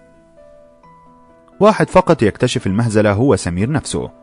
يحاول فتح التنابلة ويوزع المنشورات ضدهم فيعتقل وتحاكمه محكمة أمن الدولة ويلقى في السجن وفي النهاية يفر التنابلة بما سرقوه إلى الخارج. هذه النهاية اضطرت دار الهلال لتغييرها في الألبوم الذي أصدرته للقصة في عهد السداد. هنا قصة أخرى لتنابلة الصبيان. تحكي كيف تقمص أحد دور ضابط والآخر دور وكيل نيابة والآخر دور طبيب. وهبطوا على قرية مصرية بريئة ليتحالفوا مع العمدة والبقال الثري حسبوا وينهبوا مواشي الفلاحين مع أغنية تتردد باستمرار. هي الهش كده كل ولاد العز كده أما ولاد الفلاحين سود ومش قد كده. لاحظ أننا لا نتكلم عن مسرحية لنعمان عاشور بل قصة أطفال مصورة يا للرسام العبقري الخبيث. كل هذا قبل الانفتاح بثمانية أعوام. لكن السبب الذي جعل هذه الأعمال تمر تحت أنف الرقابة هو نفس السبب الذي جعلها تتبخر كأنها لم تكن أنها قصص أطفال. كيف تنبأ حجازي بهذا كله؟ إنها حساسيته السياسية المرهفة جدا وأعتقد أنه تعذب بها كثيرا فقد كان يرى وسط الضباب بوضوح. لم يكن جهل الكبار كله واهنا صامتا. اعتدنا أن نقول هذا تعاطفا مع الشباب ثم انبهارا بالثورة. ولكن في هذا بالتأكيد الكثير من الظلم لأمثال حجازي وغيره من الشرفاء الذين لم يصمتوا لحظة في عهود الظلم. وعندما تكلم دكتور فاروق الباز عن الأجيال الفاشلة السابقة فقد ردت عليه الأستاذة سناء البيسي بحزم في مقال جميل وذكرت أمثلة للذين حاولوا. لم يكن حجازي من المتخاذلين بالتأكيد بل قاتل كثيرا جدا. أعتقد أن حياته كانت سلسلة من المعارك والحروب بلا توقف. وفي النهاية هو ممن لم يحصلوا على شيء. إنه زاهد تماما في أي مال أو منصب أو نفوذ أو شهرة. كل لوحة رسمها حجازي كانت ضربة عنيفة قوية سددها لجدار الطغيان والظلم والغباء الإداري. ضربة عنيفة كادت تؤذي ذراعه هو نفسه. عندما انهار الجدار في الخامس والعشرين من يناير علينا أن ننسى الضربات التي ملأته الشروخ من قبل. نعم لا تنسوا عم حجازي في هذه اللحظات وأترككم مع لوحة جميلة لا أستطيع نسيانها. عندما تحررت سيناء رسم حجازي مسؤولا منتفخ البطن والأوداج ونظارته سوداء ويدخن السيجار يدخل إلى سيناء وأمامه يغني مطرب منافق من إياهم على العود هنزرعك مواويل خضرة ونزرعك غناوي. ترى فلاحا مصريا أصيلا وزوجته يحملان الفأس والغلق. والفلاح يقول بعد إذنكم سيبونا إحنا نزرعها بطريقتنا وما تتعبوش نفسكم. كاريكاتور يلخص كل شيء. ليتنا مرة واحدة نفعل بدلا من أن نغني.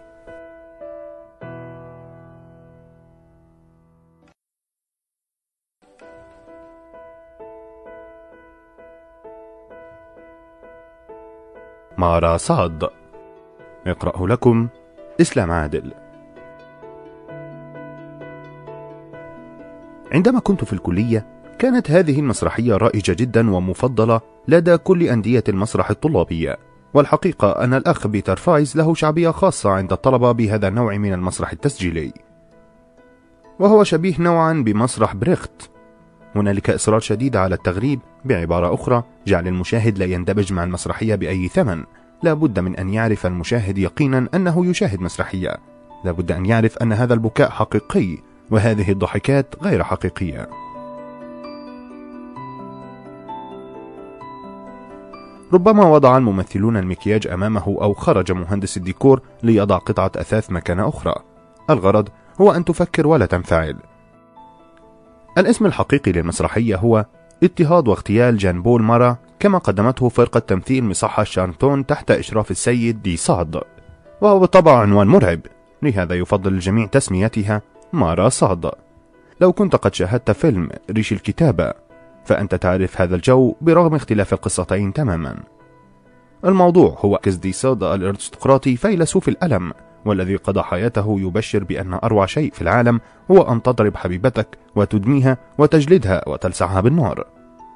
هذا الديصاد كان قد اتهم بالجنون وسجنوه في مصحة شارنتون حيث لم يكف عن الكتابة. البطل الثاني هو جان بول مارا الذي كان بطل الثورة الفرنسية قبل أن تلتهم الثورة نفسها ويدب الخلاف بين روبيسير ومارا دانتون. كان مارا في تلك الأعوام يجلس دائما في حوض الاستحمام الشهير المليء بالكبريت بسبب مرض جلدي لعين أصابه. وهذا المرض كان يجعله يخرج دائما. مشهد غريب طبعا أن ترى قائد الثورة الفرنسية جالسا يملي قراراته ويوقع أوراقه وهو عار في بانيو. وفي هذا الوقت بالضبط كانت هنالك فتاة مجنونة اسمها شارلوت كرودي اعتقدت أنها جاندارك وأن الله يأمرها بقتل مارا. هنا اشترت سكينا ممتازا محترمة جدا واتجهت إلى حيث كان مارا يجلس في البانيو وقتلته ليتلوث ماء الحمام بالدم. هذا المشهد موضوع لوحة شهيرة جدا لديفيد موجودة في بروكسل اليوم وأرجو أن تسمح التعقيدات الفنية بعرضها مع هذا المقال. المهم أن عمنا بيتر فايس التقط هذا الخيط الثري وكتب مسرحيته التي خلبت لب الطلاب على مدى عدة عقود. وهي ومسرحيته الأخرى أنشودة غول لوزيتانيا طبعا عندما عرضت المسرحية في الكليات كانت غالبا تحمل أخطاء مسارح قصور الثقافة والأقاليم العامة. بصرف النظر عن الديكور البائس المصنوع من الورق المقوى وصفوف المخبرين وجنود الأمن المركزي الجالسين في الصفوف الأولى. أولا حتى تجذب الكثير من الممثلين الراغبين في الصراخ المصابين بنرجسية مفرطة وهم يبالغون في الصياح والحركة ليثبتوا عبقريتهم التمثيلية. نفس أساليب الميزانسين حيث يركض اثنان من قلب الديكور المطرب صارخين بشيء لا تعرف ما هو ولا تفهم منه حرفا. مع داء التحرك نحو الجمهور خطوة مع كل عبارة في تكوينات هندسية يعتقدون أنها تذكرك بالمسرح الإغريقي. وهنالك ممثل يصر على اعتصار التصفيق فيصرخ وهو ينظر للسقف ممسكا بعنقه. بتخنق! بتخنق! ثم يسقط فيجد الجمهور أنه مجبر على التصفيق. ذاك طبعا من المخرجين الذين يصرون على وضع رموز يضعها المؤلف مثل يهتف الأطفال بالروح بالدم نفديك يا مرة هذا إسقاط مذهل. يشعر المخرج أنه يمكن أن يشعل ثورة ويوشك أن يفقد وعيه طربا. كل هذه العيوب المعروفة شوهت المسرحية قليلا لكن النص ما زال في غاية القوة. الإطار العام لهذا العمل هو مسرحية داخل مسرحية. تدور الأحداث بالضبط في الثالث عشر من يوليو 1800 نحن في عصر ديكتاتورية نابليون بونابرت. دي صاد يخرج مسرحية عن الثورة الفرنسية تنتهي باغتيال جان بول مارا والممثلون هم نزلاء المستشفى. سوف نلاحظ أن الممرضات هن رجال أقوياء مفتولو العضلات يلبسون كالممرضات. المراد هنا أنهن يمثلن السلطة قوات الأمن المركزي. لصاد يراقب الأمور في سخرية مريرة ولا يهتم كثيرا بالسياسة وحقوق الناس. إنه يشعر أن كل هذا تهريج ولا يقارن بالثورة الحقيقية على قيود النفس من أجل المزيد من الشهوات. لاحظ أنه يتكلم بحرية تامة بينما مدير المصحة الأحمق يعتقد أنها مسرحية صحيحة سياسيا تتملق نظام بونابرت القمعي. نرى المواجهة بين الثائر وبين المفكر المخبول ماذا لو صار مارا نفسه بطل مسرحية دموية يخرجها الماركيز دي صاد نفسه؟ إن مارا يمثل شيئا مهما. يمثل أحلام الثورة التي أحبطت والثورة التي تتعثر مع شعور الناس بخيبة أمل حقيقية. وفي ذات الوقت بدأ الثوار يمارسون ذات الممارسات التي ثاروا بسببها. وفي بداية المسرحية نسمع هذه الأغنية الملهوفة. مارا فين راحت ثورتنا؟ مارا ليه سكتت غنوتنا. مارا مش قادرين نستنى. لسه فقرا زي ما كنا. لسه الشعارات هي حياتنا. لسه الأحلام هي قوتنا. النهاردة هات لنا بكرة. مش قادرين نستنى لبكرة سبب أن العبارات مسجوعة هو أنني كنت شرعت في تحويلها لنص شعري بالعامية أيام الكلية وهي محاولة لم تكتمل قط. إن مارا يشعر بالذنب والمسؤولية الهائلة تجاه هذه الجموع لكنه عاجز عن عمل شيء وفي الوقت نفسه هو يعرف يقينا أنه سيموت لأننا نرى شارلوت كوردي العازمة على قتله من اللحظة الأولى وهي تقول إنني أقتل فردا من أجل أن أنقذ الألوف من أجل أن أحرر الألوف دي سود يعتبر نفسه ثائرا هو الآخر لكنه ثائر من نوع خاص ثائر على القيود الأخلاقية التي يضعها المرء لنفسه وهكذا يتردد بقوة السؤال هل الثورة الحقيقية هي تغيير المجتمع أم تغيير النفس؟ وفي أغنية جميلة فعلا يقول دي صاد لمارا إن الناس رفعت توقعاتها عاليا مع الثورة هنالك الشاعر الذي يبحث عن قصيدة وهنالك الترزي الذي يحتاج لخيط. وهنالك الصياد الذي يريد صنارة وشبكة للصيد. وهنالك الزوجة التي تبحث عن زوج فارع طول وسيم. كلهم توقعوا أن الثورة ستجلب لهم صنارة وخيطا وقصيدة وزوجا وسيما. عندما يكتشفون أن الثورة لم تجلب شيئا من هذا أو أن صنارتهم مكسورة وخيوطهم مقطوعة وقصائدهم مكسورة الوزن والزوج ما زال في الفراش يغط واللعاب يسيل من فمه يكون وضبهم جهنميا. وبالطبع سوف ينصب على مارا.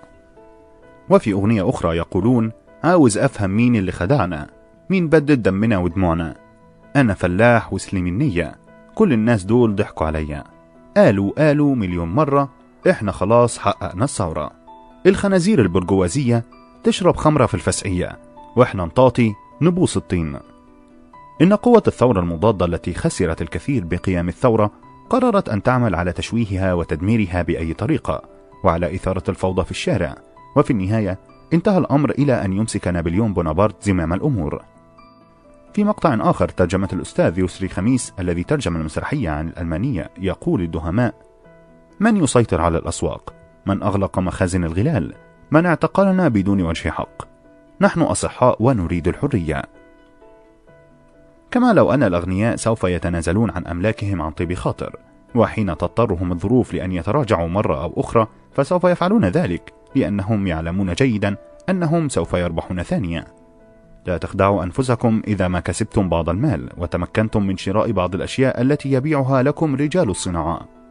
وإذا ما تخيلتم أن الرخاء على الأبواب فإن ذلك كله مجرد وهم ابتكره هؤلاء الذين ما زالوا يمتلكون أكثر بكثير مما تملكون. أيها المواطنون إن بلدنا في خطر. الشعب لا يمكنه أن يدفع أسعار الخبز المرتفعة.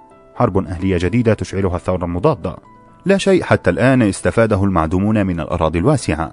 هل كفاحنا من أجل حرية أولئك الذين ينهبوننا من جديد؟ نحن الآن في مرحلة الانحلال والفوضى. هذا حسن.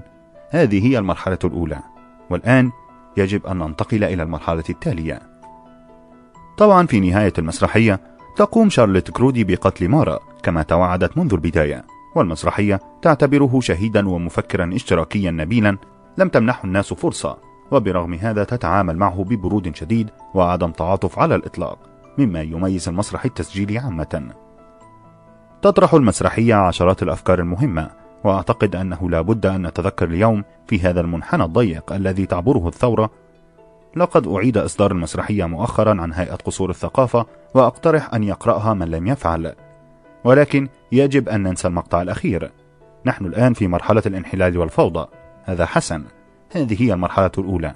والآن يجب أن ننتقل إلى المرحلة التالية. الثورة الفرنسية لم تنتقل للمرحلة التالية. لهذا استولى بونابرت على الحكم. وكان هنالك من حمدوا له ذلك باعتباره الحل الوحيد الذي ينهي الفوضى. علينا أن نتعلم من هذا الدرس. المرحلة الثانية هي الأهم الانتخابات وإعادة البناء وألا تترك الفرصة لبونابرت آخر كي يسيطر على كل شيء.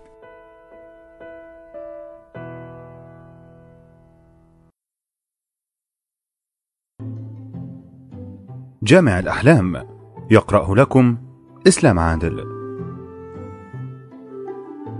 عرفت هذا الرجل منذ أعوام قابلته في الدقي. منذ زمن عرفت أن البشر أنماطا معدودة يمكن أن تصنف كل واحد منهم في قائمة.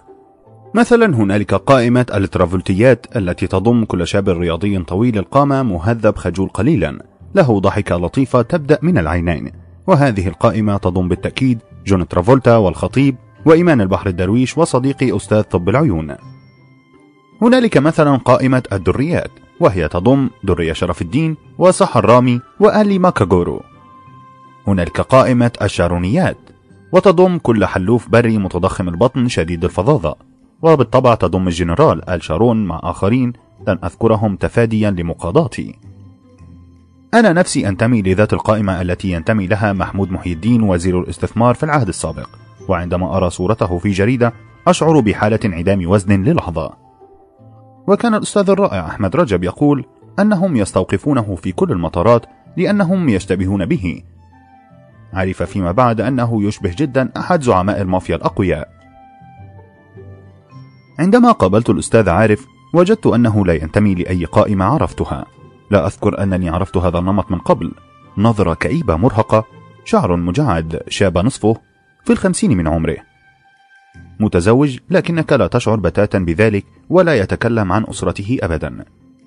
كان يحضر دورات في اللغة الروسية في أحد المراكز هناك وكان يجيد قول باسافيدينيا داسفيدانيا وسباسيبا كالعادة. ويتكلم بلا توقف عن تشيكوف وماكسيم جوركي. عند لقائنا الثاني اكتشفت أنه يحضر دورات في اللغة الألمانية في مركز آخر. ألا ترى أنك تبالغ قليلا يا أستاذ عارف؟ قال لي في حماس اللغات مهمة جدا تعمق خبراتك بالحياة وتجعلك تفهم العالم. لكنه ظل لغزا بالنسبة لي. هل عمله يجعل يقابل الكثير من الأجانب مثلا؟ هل هو كثير الأصفار؟ عرفت فيما بعد أنه موظف في السجل المدني في درجة إدارية لا تبشر بالكثير. هنالك وظيفة لا مستقبل لها اسمها المساعد الاعتباري في الأدب الروسي وهي الوظيفة التي ينتمي لها أي بطل يريد المؤلف ألا يكون له وزن ولا أهمية. لنقل إن الأستاذ عارف هذا كان أقرب إلى المساعد الاعتباري. إذا هو لا يؤدي وظيفة تتطلب هذا العلم باللغات. بعد هذا وجدت أنه يقترض كتبا عن البلدان من المكتبات العامة ويعد دراسات مطولة عن بلدان بعينها مثل السويد وألبانيا إلى آخره. سألته عن سبب هذا الحماس. قال لي إنه يحب أن يعرف كل شيء عن البلد قبل أن يزوره. إن الأسفار توسع مداركك وتجعلك تعرف العالم أكثر. المهم أن تعرف أين تذهب ومن تقابل ومتى. لكن الأمر يتجاوز الهواية. هنالك كمية معلومات غير عادية لديه بدءا بأفضل المطاعم التي يمكن شراء الأكل الحلال منها وطريقة تبديل العملة وأماكن العثور على أرخص عروض التسوق إلى آخره. هنا دليل مفصل لمن يرغب في زيارة البلدة. كنت أتفحص دليلا من هذا الطراز في ذهول. صور ومعلومات وفهارس وأرقام هاتف كان يتكلم عن باريس بدقة مروعة. فقال لي صاحبنا العرب لا يهون السفر. منذ أيام الرحالة العظام من طراز ابن بطوطة وسواه. صار العرب أكثر ميلا للاستقرار في مكان واحد ويمكنك بسهولة أن تدرك أنهم تدهوروا منذ فقدوا غريزة السفر. قلت له لكنك تجد العرب في كل مكان في العالم اليوم. آه أنت تتحدث عن العرب الذين يذهبون إلى باريس مثلا فلا يرون أي شيء من باريس. يتسوقون في الشانزليزيه طيلة اليوم ثم يهرعون إلى الفندق ليلقوا بحقائب مشترواتهم ثم يهرعون من جديد لشراء المزيد.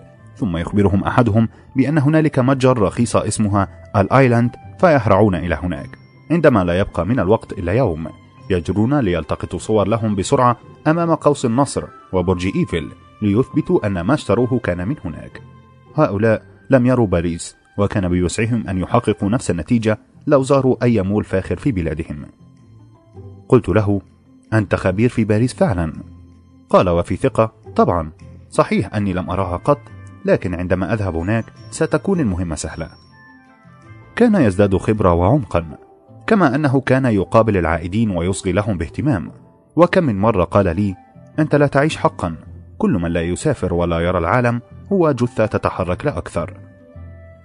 الحقيقة أني كنت أمقت السفر ويبدو أن جدي كان من تلك الأشجار التي تولد وتشيخ وتموت في ذات المكان. عندما أنتوي السفر لمكان ما أصير عصبيا جدا ولا أنام جيدا وأتشاجر بسهولة كأنني ذاهب إلى العالم الآخر لا إلى بلد آخر. فإذا جاءت ليلة السفر خيل لك أنها ليالي إعدامي. مع كل هذه العصبية وضيق الخلق. يبدو أن أبي يرحمه الله هو الذي أعطاني هذا الطبع. كان يقول لي إن كل الأماكن تستوي فيما بينها وإنه يمكن أن أقوم بتغيير لافتة طنطا بلافتة أخرى تقول كوبنهاجن لأكون هناك بلا مجهود. طبعا ليس هذا الكلام صحيحا لكنني كنت أعتنقه إلى حد ما. الأستاذ عارف كان يختلف بخبراته المذهلة في البلدان. كان يعرف كيف يصل لمتحف مدام توسو في لندن وبالطبع يعرف كيف يزور المتحف البريطاني وهو لا يحب حيسوه بشكل خاص لنفس الأسباب التي يمقت من أجلها شارع بيغال في باريس وباتايا في تايلاند. هو لا يحب بائعة الهواء. كان قادرا على زيارة مسجد آيا صوفية في اسطنبول ويعرفه شبرا شبرا. مساجد تركية رائعة الجمال فعلا. لا تنسى أن لمسات المصريين الفنية هي التي صنعت كل هذا. لقد سرقوا الصناع المهرة معهم إلى الأستانا أعتقد أنه قضى وقتا طويلا على ضفاف البحر الأسود. وجرب كثيرا صيد سمك الحفش. فتح السمكة ورأى كيف يتراس الكافيار بالداخل. لكنه بالطبع لا يتذوقه. إن طعمه شديد الزفارة. ولا بد أن يعالج صناعيا أولا قبل أن يؤكل. سمك الحفش يصنع دخل إيران وروسيا. كان يسعل كثيرا في الأسبوع الماضي بسبب استنشاق فضلات الخفافيش في كهوف أمريكا الجنوبية. عندما تدخل الكهف دون حذر فإنك تستنشق فطر هيستوبلازما الذي يدمر الرئتين تدميرا. عرضت عليه أن أعطيه بعض حقن أمفوتريسين لعلاج داء الهيستوبلازما. ثم تذكرت أن هذا كله خيال في خيال. إن شمس منتصف الليل مرهقة للعينين فعلا لذا تؤلمه عينيه مؤخرا. الأسوأ هو أن تمشي لساعات وسط الثلوج في الأسكا لأنك تصاب بعام الثلوج. عندما سكنت في شقة الجديدة قبل أن أقوم بتأثيثها كانت كل الجدران بيضاء. أصابني نوع من العته في السير وسط هذا الفراغ الأبيض وشعرت بأن الضباب يغزو كل شيء ويتسرب لعقلي. هنالك مشكلة أخرى هي أن تدبر الطعام لكلاب الهسكي الجوعة التي تجر زحافتك على الثلج. أنت تعرف أن هذه الكلاب تأكل نفس الكميات التي يأكلها شخص بالغ. عندما تذهب إلى نيوزيلندا فعليك أن تعرف عادات قبائل الماوري اللحم المشوي تحت التراب الهاكا التي يرقصونها قبل مباريات الرجبي مخيفة جدا على فكرة. من الممتع أن تجرب رحلات الخلاء وأنت في الجزيرة العربية. البحث عن الكمأ ثم العثور على الضب وشيه ثم تعتاد منظره ومذاقه بعد قليل. إن لحمه لذيذ فعلا. جاءت اللحظة التي سألته فيها عن البلاد التي رآها. لابد أنه زار بلدا أو اثنين. على الأقل كل مصري أعرفه رأى العراق أو ليبيا أو دول الخليج سواء بحكم العمل أو للقيام بالحج أو العمرة في المملكة العربية السعودية. هنا جاءت آخر إجابة أتوقعها. أنا لم أغادر مصر قط. لم أغادر القاهرة قط. كل هذه المعلومات أعرفها من الكتب. قلت له وقد نفذ صبري في النهاية أرى أنك أعددت نفسك كثيرا جدا جدا. ألا ترى أن الوقت قد حان للسفر لمكان ما؟ نظر لي في عدم فهم فقلت كل المال في العالم لا قيمة له ما لم تنفقه وأنت تملك خبرات عظيمة. في النهاية قال لي في حزن أنا في الخامسة والخمسين من عمري. لم يعد هنالك وقت كافي لرؤية أي شيء أو السفر ليس عندي مال كاف للسياحة. ثم إن الحقيقة التي أخفيها عن الجميع هي هي وأشح بوجهه في خجل. أنا أخاف ركوب الطائرات جدا. ثم قال وهو يتنهد المطارات مكان مرعب. تخيل نفسك في مكان واسع ممتد تشعر فيه بالضياع. الكل يجري مذعورا وفي كل لحظة يدوي من مكبر الصوت صوت مفعم بالصدى لا تفهم منه حرفا واحدا. رسالة تتكرر بالعربية والإنجليزية والفرنسية وأنت لا تفهمها. يمكنني أن أفهم ما يعنيه واسمه أغورافوبيا وهو نوع مشهور من الذعر. لكنني لا أذكر له اسم هذا المرض حتى لا يقع في ذعر آخر اسمه الذعر من الأسماء اللاتينية المعقدة. هذه هي مأساة الإنسان على كل حال. قد يقضي حياته في جمع المال ثم لا يجد الوقت كي ينفق مليما أو ينفق المال على المستشفيات التي تعالجه من الفشل الكلوي أو السرطان. وقد يدخر العواطف وفي ذهنه أن يسكبها عند قدمي امرأة يمنحها كل شيء. وفي كل مرة يتضح أن المرأة لا تستحق أو هي المرأة الخطأ أو لا يقابلها أبدا. هنا يقوم صاحبي بجمع الخبرات في حماسة وهو لن يستعملها أبدا. لا وقت ولا شجاعة ليستعملها. أن تجمع المعلومات عن البلدان وأنت لا تنوي ركوب الطائرة أبدا هو نوع من هذا العبث. هنا لاحظت ملامحه بعناية. لم يخطر ببالي أنه ينتمي فعلا لنمط من الأشخاص والوجوه. هذا النمط هو نمطي أنا. هذه هي ملامحي أنا. نمط جامعي الأحلام الذين لا يظفرون بأحلامهم لأنهم يخشون المخاطرة أو يمقتونها لهذا يقضون الوقت في كتابة الكتب عن أحلامهم تلك. اتصلت بصديقي بعد أيام لأخبره أن عليه أن يستجمع شجاعته ويذهب لمكان ما قبل أن يموت. عرفت أن كلامي أثر فيه كثيرا لهذا ذهب يجرب الأسفار. هنالك قرية صغيرة اسمها كفر الشحاتين جوار القاهرة وقد ذهب هناك ليجرب خبراته بضعة أيام. صحيح أنه لا يجد برج إيفل ولا قوس النصر ولا شلالات نيجارا لكنه على الأقل سيشعر بأنه مسافر لمكان ما. من يدري ربما أحزم حقيبتي وألحق به هناك لأمضي أياما في السياحة. فلا حياة من دون مخاطرة.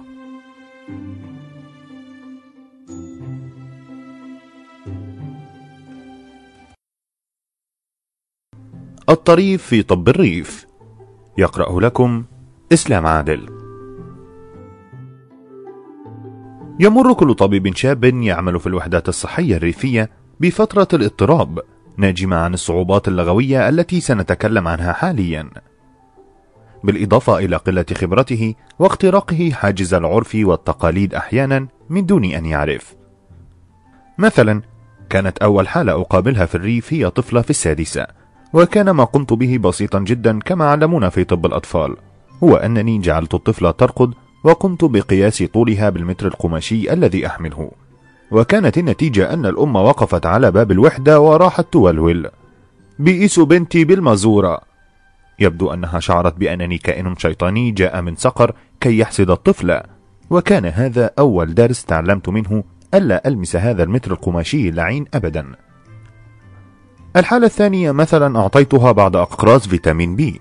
وكانت النتيجة أنها جاءت محمولة وقالوا لي إنها لم تتحمل تلك الأقراص وأصابتها الدوخة والدوار وسقطت على الأرض. مع نظرة شك تقول في صمت إنني طبيب أحمق. نحن هنا نتحدث عن فيتامين بي وليس عقار فينكرستين الذي يعالج السرطان. كان هذا هو الدرس الثاني وهو أن الأقراص لا جدوى منها وقاتلة غالبا. أحيانا تأتيك الترضية بطريقة لا تتوقعها مثل تلك الطفلة الفقيرة الحافية التي قمت بخياطة جرح كبير في جبهتها. والتأم الجرح جيدا. هكذا جاءت بعد أسبوع إلى العيادة حاملة كوزا من الذرة المشوية قائلة لي اتفضل. وانصرفت. تأملت كوز الذرة. تذكرت كلمات برنارد شو عن أن المرء قد ينال أعلى الأجور لكن من النادر أن يعطيه شخص كل ما يملك. من الواضح أن هذا كل ما تملكه الطفلة ومعنى ذلك أن هذا أعلى أجر نلته في حياتي. التهمت الكوز في نهم وأعتقد أنه ألذ كوز ذرة أكلته في حياتي. الاهتمام بالعقاقير بالغ في الريف. لاحظت أنهم يحبون الأدوية جدا وسوف أشرح هذا بالتفصيل بعد قليل. لكن يصعب أن ننسى موقف صديقي الذي جاءته فتاة شابة غير متزوجة تعاني مشكلة. الدورة الشهرية منقطعة وبطنها تتضخم. بالطبع لم يصعب عليه أن يثبت أنها حامل. لقد عبثت وكان عليها أن تدفع الثمن. طلبت منه أن يساعدها على الخلاص من هذه الكارثة. فرفض طبعا. هكذا اتجهت للباب منهارة وقد أظلم الغد في وجهها. لا تعرف كيف تخرج من هذا المأزق. لا تعرف من أين تبدأ الحياة ثانية فجأة استدارت له قائلة ما تجيب حقنتين بنسلين بالمرة. هي تمقت أن تكون زيارتها بلا منفعة ما ومن الصعب ألا تظفر بالإجهاض ولا حقنة بنسلين كذلك. هذا موقف عجيب لا يجرؤ كاتب على أن يضعه في رواية. لكن الواقع أكثر جراءة من الأدب بمراحل. نعم طب الأرياف علم معقد. قد يخطر للسذج أنه يشبه الطب العادي من قريب أو بعيد. دعني أخبرك أن علاقة طب الأرياف بالطب الذي تسمع عنه تشبه علاقة علبة السردين بحلف الناتو. هل تجد علاقة ما؟ إذا أنت عبقري ولن تلقى مشاكل من أي نوع. هذه الملاحظات كتبتها لنفسي أساسا عام 86 عندما كنت طبيب الوحدة الصحية في إحدى قرى محافظة الغربية. وأعتقد أنها ما زالت صالحة كما أنني نشرت بعضها على شبكة الإنترنت من قبل. لهذا لن أبخل بها على القارئ وقبل أي محاولة ساذجة لإساءة الفهم أقول إنني فلاح. فلا يعتقدن أحد أن هذا المقال يهدف للسخرية لكنه محاولة لكسر الحاجز اللغوي السميك. علم المصطلحات الطبية الريفي. استثقال إسهال وتعنية. تمشية إسهال. الخاتم والصفرة فتحة الشرج. زغولة ارتباك معوي. مباوعة قيء النت حركة الصدر العنيفة لدى الزفير. سقف البدن سقف الحنك. الرحم. الظهر الدورة الشهرية. حيل ولوايز عقد لمفاوية. الجهاز الشريط لولب منع الحمل. الإنذار المنظار. البجم البنج علم مسببات الأمراض الريفي. يتلخص في كلمة واحدة لا قبل لها ولا بعد. البرد. البرد يسبب أي مرض في العالم وسوف نكتشف يوما ما أنه المسؤول عن السرطان. لم أكن أعرف الإيدز في ذلك الوقت. علم الباثولوجيا الريفي. مرض الكبد مرض واحد موحد لا فروع له ينجم عن دودة الهرسة وعلاجه هو بأقراص خلاصات الكبد. لكن لو شرح الكبد فإن هذا هو الخطر الحقيقي. الاستسقاء في حد ذاتها ليست خطرا طالما أن الكبد لم يرشح مرض الكلاوي. هو مرض واحد موحد قاتل غالبا وعلاجه حجن الجنب والكثير من عصير القصب والعرقسوس مرض الجلب. وهو أحد أمراض قلب أو أوعية دموية. قاتل دائما. ومن يصب به يستحق رحمة الآخرين وعنايتهم. مرض الأعصاب. هنا يندرج طب العظام والأمراض العصبية والأمراض الروماتيزمية والأمراض النفسية على أنه حين يتحدث الرجل عن الأعصاب بصوت خفيض فهو يتحدث عن قدراته الجنسية عامة. مرض السكري ينجم عن الإفراط في أكل السكريات وآلام المفاصل تنجم عن الإفراط في أكل الملح. عامة يمكن علاج السكري بالإفراط في أكل المخللات. علم وظائف الأعضاء الريفي. كمية الدم في الجسم محدودة جدا. سحب ثلاث سنتيمترات من الدم يقتل المرء أو يصيبه بالعجز طيلة حياته. التبرع بالدم حماقة كبرى إذ كيف تقتل رجلا لتحيي آخر؟ البول والمية هما طريقا الإخراج للجسم البشري. ما يخرج من الدبر اسمه بول وما يخرج من القبل اسمه مية. لهذا من الطبيعي أن تسأل المريض عن حالة البول وحالة المية. فقط الحمقى يحسبونهما مترادفين. وقد تسأل المريض عن بوله فيجيب بأنه طبيعي. ولا تعرف أنه ينزف دما من مثانته ببساطة لأنك لم تسأله عن المية. الطحال مهمته القتل فقط. عندما يكتشف المرء أن لديه طحالا فهي نهايته. ومن الطبيعي ألا يكون لدى الإنسان طحال. فم المعدة ليس عضوا تشريحيا من لحم ودم. إنه قضيب محمي أو نار مشتعلة أو حجر رحايا أو أي شيء دائما. فتحة الشرج الخاتم في الأطفال لا فائدة لها إلا أن تحتشد حولها ليلا الديدان الصغيرة الشبيهات بديدان المش. علم الأعراض الإكلينيكية الريفي. عامة كل طفح في الجلد هو حرارة حتى لو كان سرطان جلد. عامة كل هرش هو حساسية حتى الجرب نفسه. عامة كل ألم روماتيزمي هو نشر. عامة أي طفل يسعل وترتفع حرارته في أي لحظة تراه فيها في أي مكان. عامة أي طفل لا يأكل منذ ثلاثة أشهر في أي لحظة تراه فيها في أي مكان. كل فتاة ضغطها منخفض وهبطانة في أي وقت تراه فيها. السمنة واللون الأبيض علامتا الصحة الوحيدتين ولا توجد أي علامات أخرى. ارتفاع الحرارة ليس حمى الحمى هي التيفود فقط أو كل مرض يهدد الحياة ويستدعي الذهاب لمستشفى الحميات التي تعجل بالوفاة غالبا. السماعة تعرف كل شيء وتهمس للطبيب بتشخيص المرض وعلاجه. لهذا هي لا تخرج إلا لمن يدفع ولا تتوقع أن يستعمل الطبيب هذه الأداة السحرية لمرضى المجانين. فإن فعل فهو غير جدير بالاحترام وربما كان وغدا كذلك. عامة يجب أن توضع السماعة على موضع الألم فلو كان رأسك يؤلمك ولم يضع الطبيب السماعة على رأسك فهو وغد لا خلق له. المستشفيات العامة لا تصلح لشيء لأن الهمل موجود. الهمل بكسر الهاء هو الإهمال. علم البحوث الطبية الريفي. أهم شيء هو التكرير التحليل. لا بد من الإنذار المنظار لكنه صعب ويقتل دائما. الأشاعة مفيدة دائما. الدكتور قال إذا لابد عن أشاعة علم الفارماكولوجي الريفي يقسم العقاقير إلى نوعين. واحد الدواء. هو كل ما يوضع في زجاجة ويشرب. اثنين العلاج. هو كل ما عدا ذلك. ينقسم العلاج إلى عدة أقسام. الحقن هي كل ما يحقن وهي أهم أنواع العلاج وأفخمها وأقواها أثرا. عامة يتناسب مفعول الحقن مع ما تحدثه من ألم. الحقنة التي لا تحرق المريض وتجعله يتلوى هي نوع من النصب الذي يمارسه أطباء الوحدات الذين لا خلق لهم. والحقن عامة ثلاث أنواع حقن الجنب وهي كل ما يعطى للمغص الكلوي. حقن فيتامين حقن بنسلين وهي تلخص المضادات الحيوية عامة. الكباسين الكبسولات. بما أن أغلب الكبسولات تحوي مضادات حيوية فإن الكباسين هي نوع من العلاج مخصص لتخفيف ارتفاع الحرارة ومهما كانت أسبابها. وهنا يبرز عقار مهم جدا 500 لم تسمع عنه؟ لأنك محدود العلم مع عدم لا مؤاخذة يقول لك الرجل في فخر 500 ده ممتاز. وأنا اديت الولا 500 كما تلاحظ 500 هنا هو الاسم العلمي للعقار وليس جرعته. هنالك نوع من الكياسين له أهمية خاصة هو المقويات وتستعمل في حالات الضعف. القطرات. كلها نوع واحد يصلح لأي شيء بدءا بالرمد الصديدي وانتهاء بسرطان الشبكية. يجب أن تترك القطرة مرارة في الحلق وإلا كانت نوعا من النصب الذي يمارسه أطباء الوحدة الذين لا خلق لهم. دال. مراهم. كلمة واحدة جزلة دسمة تصلح لكل شيء بدءا بالإيكازيما حتى الجزام. برشام هذه هي أسفل سلم العقاقير ولا جدوى منها إلا أنها تقف في المريء دائما. تسبب الضغط والدوخة والصداع والهبوط ولا بد من حرجان في فم المعدة. وأنت تذكر قصة المريضة التي كاد فيتامين بي أن يقتلها. عامة طبيب الريف لا يصف لك الدواء الفلاني أو يكتب الدواء الفلاني ولكن يطلع لك. مثلا الدكتور طلع لي كباسين وبرشام.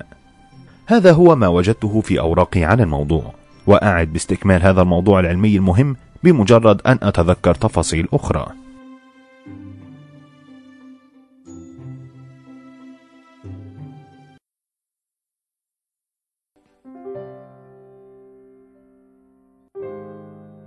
أين هي؟ يقرأ لكم إسلام عادل. حب الطفولة قاس حقا.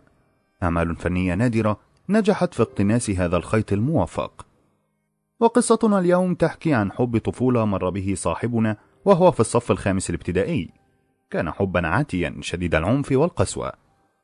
ولتذهب الهرمونات إلى الجحيم فلم يكن لها أي دور في هذه القصة. سمراء كانت نحيلة كانت. لها عينا غزال يتلصص من وراء شجرة في الدغل. لا يعرف حقا إن كانت جميلة أم لا بمقاييس الجمال. كانت تعجبه جدا وكفى. وكانت لها ضحكة خاصة تبرز أسنانها جميعا في آن واحد. فمن حسن الحظ إذن أن كانت أسنانها نطيدة منمقة. حب من طرف واحد. لم يعرف قط إذا كانت تلميذة الصف الخامس الابتدائي تميل له أم لا ولم يهتم بشيء سوى بكونه يحبها جدا. ومن الصعب أن تتخيل منظر الصبي ذو الأعوام العشرة وهو يصغي دامعا لكلمات عبد الحليم حافظ الحارقة وهو يغني تاني تاني تاني راجعين للحيرة تاني ونضيع ونجري ورا الأماني. وكانت تلك الأغنية هي الموضة في ذلك العام. كانت ساخنة خرجت من الفرن حالا. يعرف اسمها الذي لن أذكره طبعا ويعرف عنوان بيتها عندما كتبته على لوح الكتابة في حصة اللغة العربية. لم ينساهما قط. انتهت المدرسة الابتدائية وجاءت المدرسة الإعدادية وصار أصدقاء الأمس غرباء. كان يعود للمدرسة الابتدائية من حين لآخر ليمشي في الفناء منبهرا. في هذا الفناء الصغير الضيق كانت الكائنات الفضائية تحارب المريخيين شجعان وكان الهنود الحمر يرقصون وكان بيليه يقود فريق سانتوس ليحرز 28 هدفا في الفسحة. كيف اتسع الفناء لكل هذه الأحلام؟ وهو بحجم البانيو في حمام بيتك. هنالك رآها ذات يوم وكانت جاءت لتلقي ذات الأسئلة. كانت واقفة جوار صنبور الماء وكانت تملأ كوبا من الماء لطفلة لا تستطيع بلوغ الصنبور بسبب الزحام. ضحك لها وضحكت له. ضحكت تلك الضحكة التي تكشف عن أسنانها كلها في وقت واحد. لم تعد تلبس المريولة الصفراء المصنوعة من تيل نادية وإنما تلبس بذلة المدرسة الإعدادية زرقاء الأنيقة. سألته عن حاله وسألها عن حالها. وتظاهر بأنه لا يموت تظاهر بأن قدميه ثابتتان تظاهر بأنه لم يحلم بها كل يوم. منذ ثلاثة أعوام. حيته وانصرفت ووقف يراقبها وهي تشق طريقها مسرعة نحو البوابة وسط جحافل الأطفال وكان هذا هو اللقاء الأخير فعلا.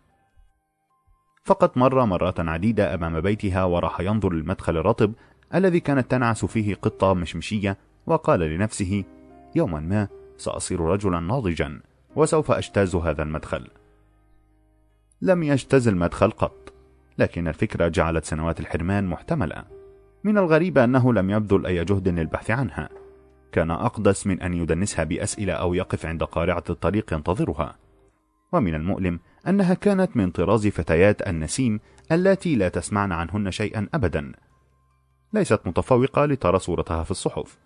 وليست طائشة ليتكلم عنها رفاقك.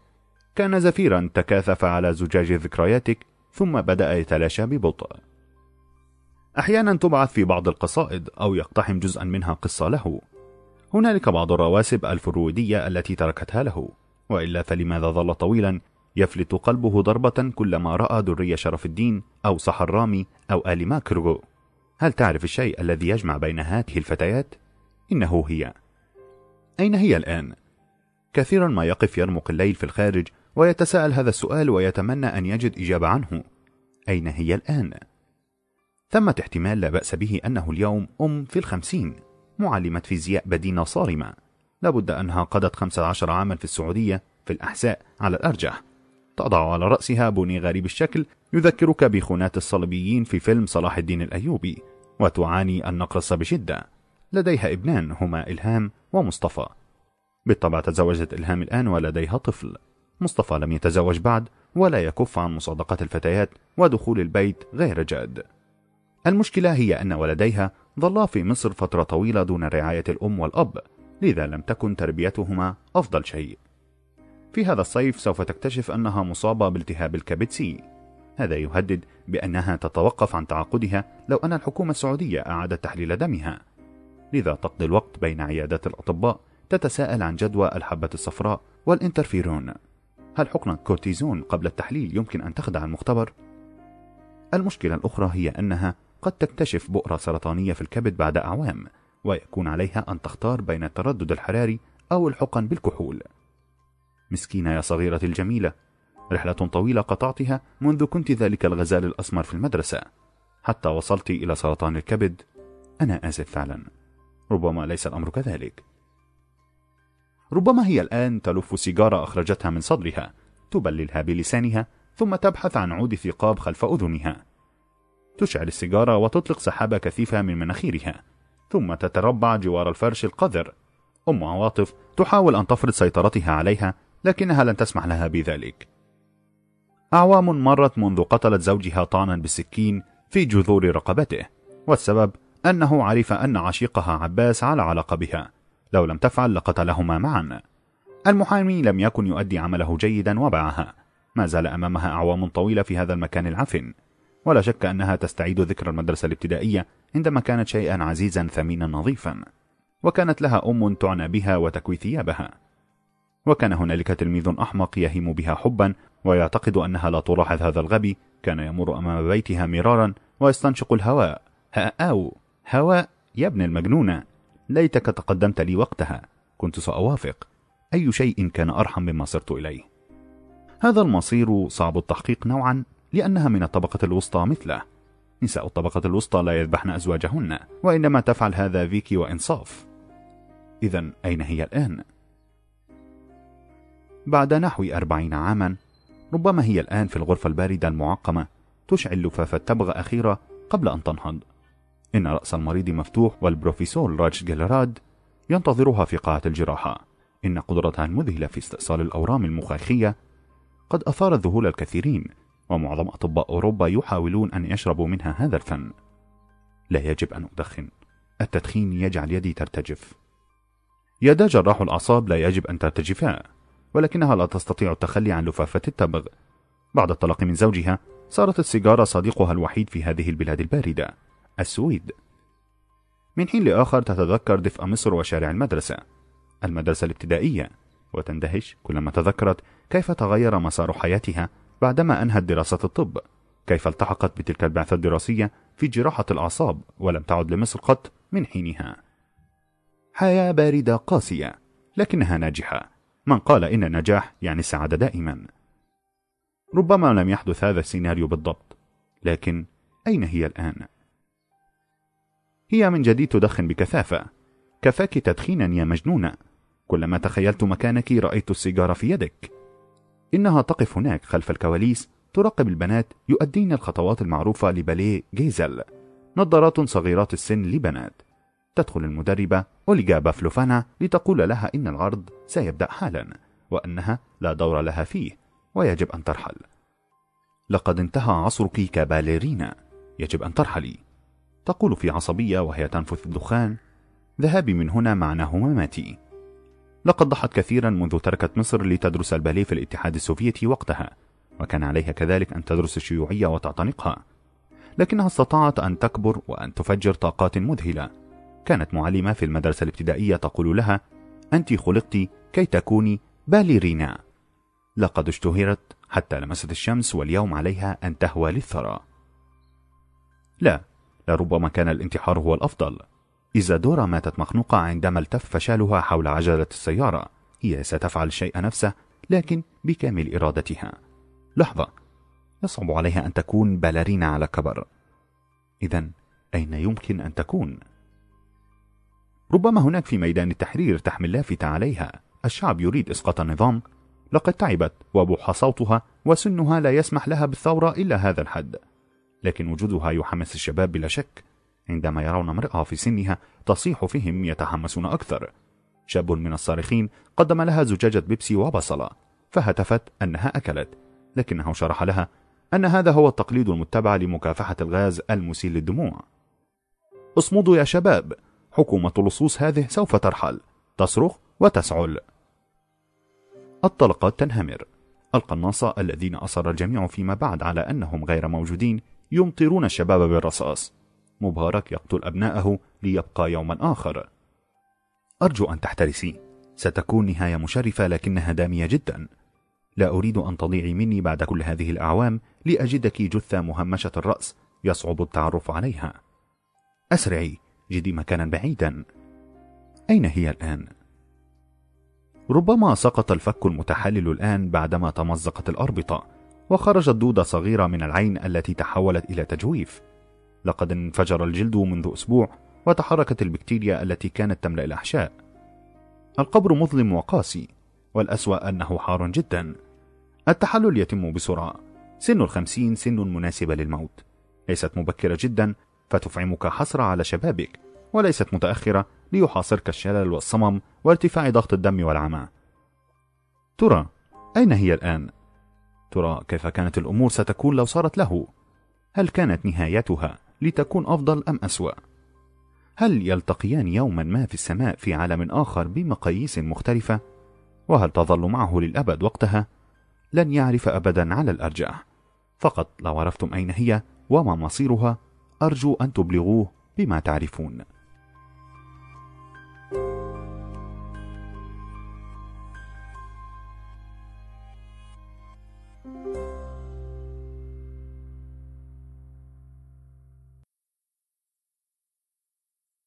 قصة حب. يقرأه لكم إسلام عادل.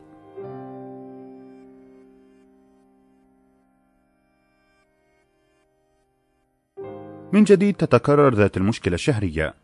مقال مجلة الشباب يسلم مبكرا جدا وهذا يعني أنك سوف تقرأه بعد نحو شهر لو كان لنا عمر.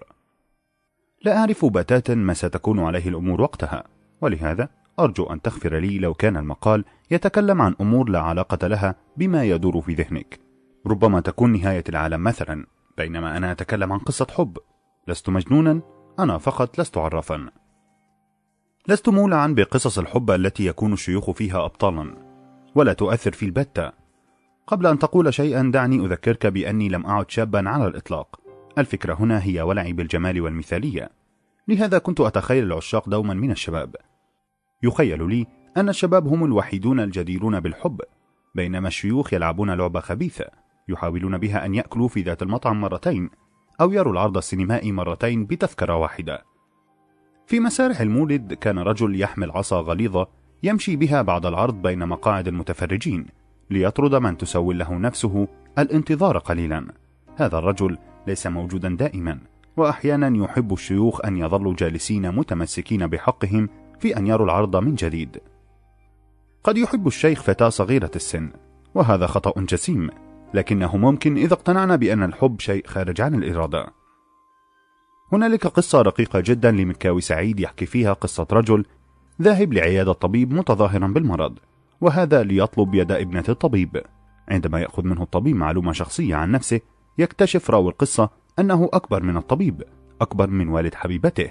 هنا يأخذ علاج الضغط الذي كتبه له الطبيب وينصرف في حزن. الأمر كما نرى هو مأساة تدعو للشفقة. السيناريو الثاني هو حب الشيوخ أي أن الشيخ يحب سيدة عجوز. لا شك أن هذا الحب لا يخلو من العذوبة والألم. في البناية التي كنت أسكنها قبل زواجي كان هنالك عدد لا بأس به من اليونانيين الذين بدأوا يعودون لبلادهم. سوف أستخدم أسماء مستعارة طبعا. كانت الآنسة إيرين في الثمانين من عمرها. كما لك أن تتوقع كان وجهها عبارة عن ورقة مبللة كرمشتها يد قاسية في كل سنتيمتر عشرات التجاعيد. تطل على هذا كله عين منهكة لا تعرف ما رأته بالضبط في حياتها. لكنها توارت وراء سحابة بيضاء وذلك الغشاء الذي يطلقون عليه ظفرة. وبالطبع كان هنالك إحساس عام بالدموع يخيم على هذه العين. تشعر أنها كانت تبكي أو موشكة على البكاء. بالإضافة لهذا لم تكن تسمع تقريبا. يمكنك أن تراها هناك قادمة عند أول الطريق بقامتها المنحنية وثوبها الذي لم يكن تغيره تقريبا. الجورب المتهدل الممزق في عدة مواضع والشعر المشعث الأشيب. الصورة المثلى لساحرة عجوز ربما تلتهم الأطفال.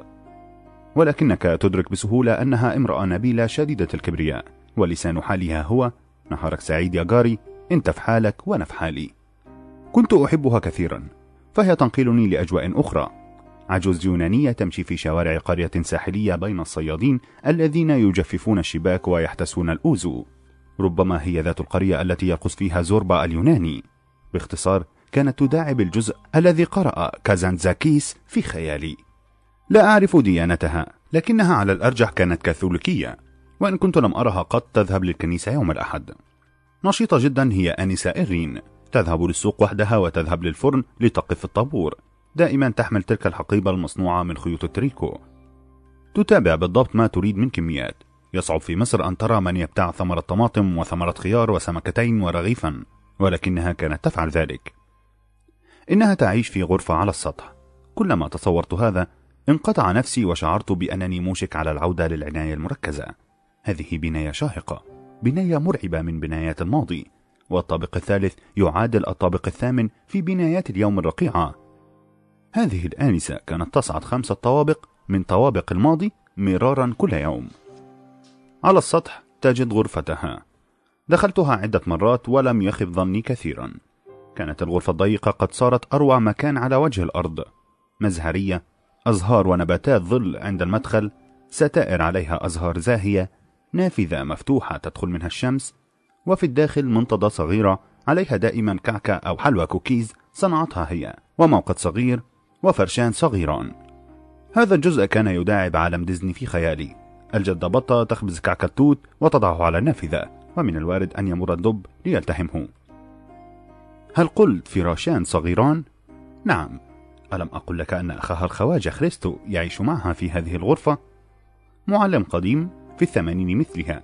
يذكرك كثيرا برودي آلين بقامته النحيلة الضامرة وعويناته والابتسامة الواهنة الخجول على شفتيه هنالك بعض الكتب باليونانية فلا أستطيع أن أعرف ما موضوعها من أين جاء هذان؟ لماذا يقيمان في مصر؟ لماذا لم يتزوجا؟ ما مصدر المال الذي يعيشان به وهو ليس وفيرا على كل حال؟ أسئلة لا أعرف إجابتها ولم تكن حالة سمعهما أو تجاوبهما مع الناس تسمحان بأن تروي فضولك الأيام تمر. لم أعرف أن الخواجة خريستو كان يمر بحالة اكتئاب عنيفة. لقد طال العمر به أكثر من اللازم وهو ينتظر في صبر أن ينتهي الفيلم بلا جدوى. أعرف هذا الشعور القاسي وأرثي له كثيرا. أن تصحو من النوم منتظرا في لهفة قدوم الليل لينتهي يوم آخر. حتى جاء اليوم الذي سمعنا فيه صراخا عنيفا. هرعت للشرفة لأرى ما هناك فوجدت ظاهرة غريبة. لقد جن الجميع. كل سكان البناية المقابلة ينظرون لسطح بنايتنا ويصرخون وكل من في الشارع ينظر لأعلى ويصرخ. هكذا توصلت إلى استنتاج عبقري. هنالك شيء ما. هرعت للسطح ولما كان الموقف غير معتاد فقد مررت بحالة لحظية من بطء تفكير. تلك الحالة التي لم يعاني منها ابن جارتنا لحسن الحظ فهو ضابط شرطة معتاد على الأحداث العنيفة. كان قد هرع للسطح فركل الباب بعنف لينفتح ولما دخلنا إلى الغرفة الجميلة رأينا الآنسة إيرين منهارة إلى جوار النافذة المطلة على المنور. كانت في حالة لا تسمح بشيء سوى أن تجلس هكذا بلا حراك. ومن جديد فهم ابن جارتنا ما يحدث فمد يده خارج النافذة وعاد يحمل الخواجة خريستو من أفاه كأنه أرنب يتلوى محاولا الفرار. لقد كان اليوناني العجوز يقف على إفريز البناية خارج النافذة. لحظات يستجمع فيها شجاعته قبل أن يثب.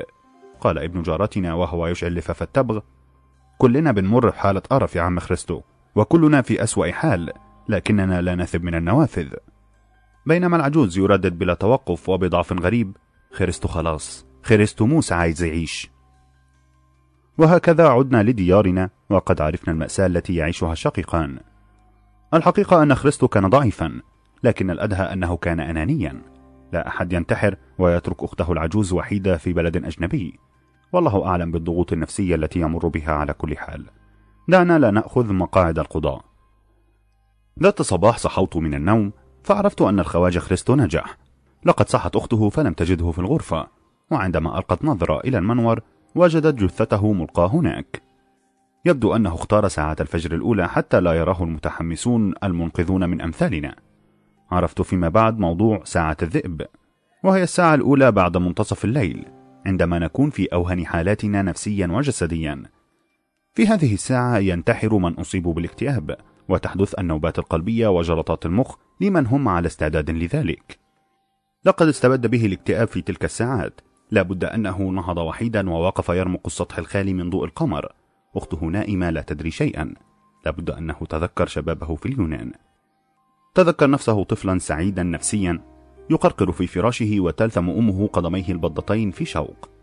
لابد أنه فكر في هذا كله ثم وثب. كان اليوم صاخبا بالطبع لكن كل شيء انتهى. من جديد عادت آنسة إيرلين تبتع رغيفا وثمرة طماطم ولا شك أنها صارت تضع طبقا واحدا على منطقة الجد بطة. الأزهار ذبلت والنباتات لم تعد تجد من يعنى بها. وفي ذات يوم لم تعد الآنسة إيرلين هناك. أخبرني الجيران أن الآنسة كانت شابة يوما ما. كانت حسناء بارعة الجمال وكان هنالك شاب وسيم فقير يهيم بها حبا هنالك في اليونان. لكن رفض أهلها أن يزوجوها له. اليوم صار الشاب رجلا ناضجا في التسعين من عمره والطريف أنه لم يتزوج لأنه ظل على حبه لتلك السنيورة التي بلغت الثمانين. الأخبار تصل اليونان بسرعة وقد عرف بأن حبيبة قلبه وحيدة بعدما انتحر أخوها. وهي في بلد أجنبي. لقد صارت حرة وأحوج ما تكون إليه. هكذا طارفت الأحلام إلى مصر وتزوج حبيبة قلبه ذات الثمانين ربيعا وأركبها على حصانه الأبيض عائدا بها إلى اليونان. هذا نموذج فريد للشتيتين اللذين يظنان كل الظن ألا يلتقيان. لقد التقى القلبان بعد ستين عاما على الأقل. ويبدو أن فرصة الظفر بابنة الجيران ما زالت متاحة أمامك عندما تبلغ سن الثمانين. هذه من القصص النادرة التي أبتلع فيها غرام الشيوخ. فيما عدا هذا لا أحب هذه السيرة على الإطلاق.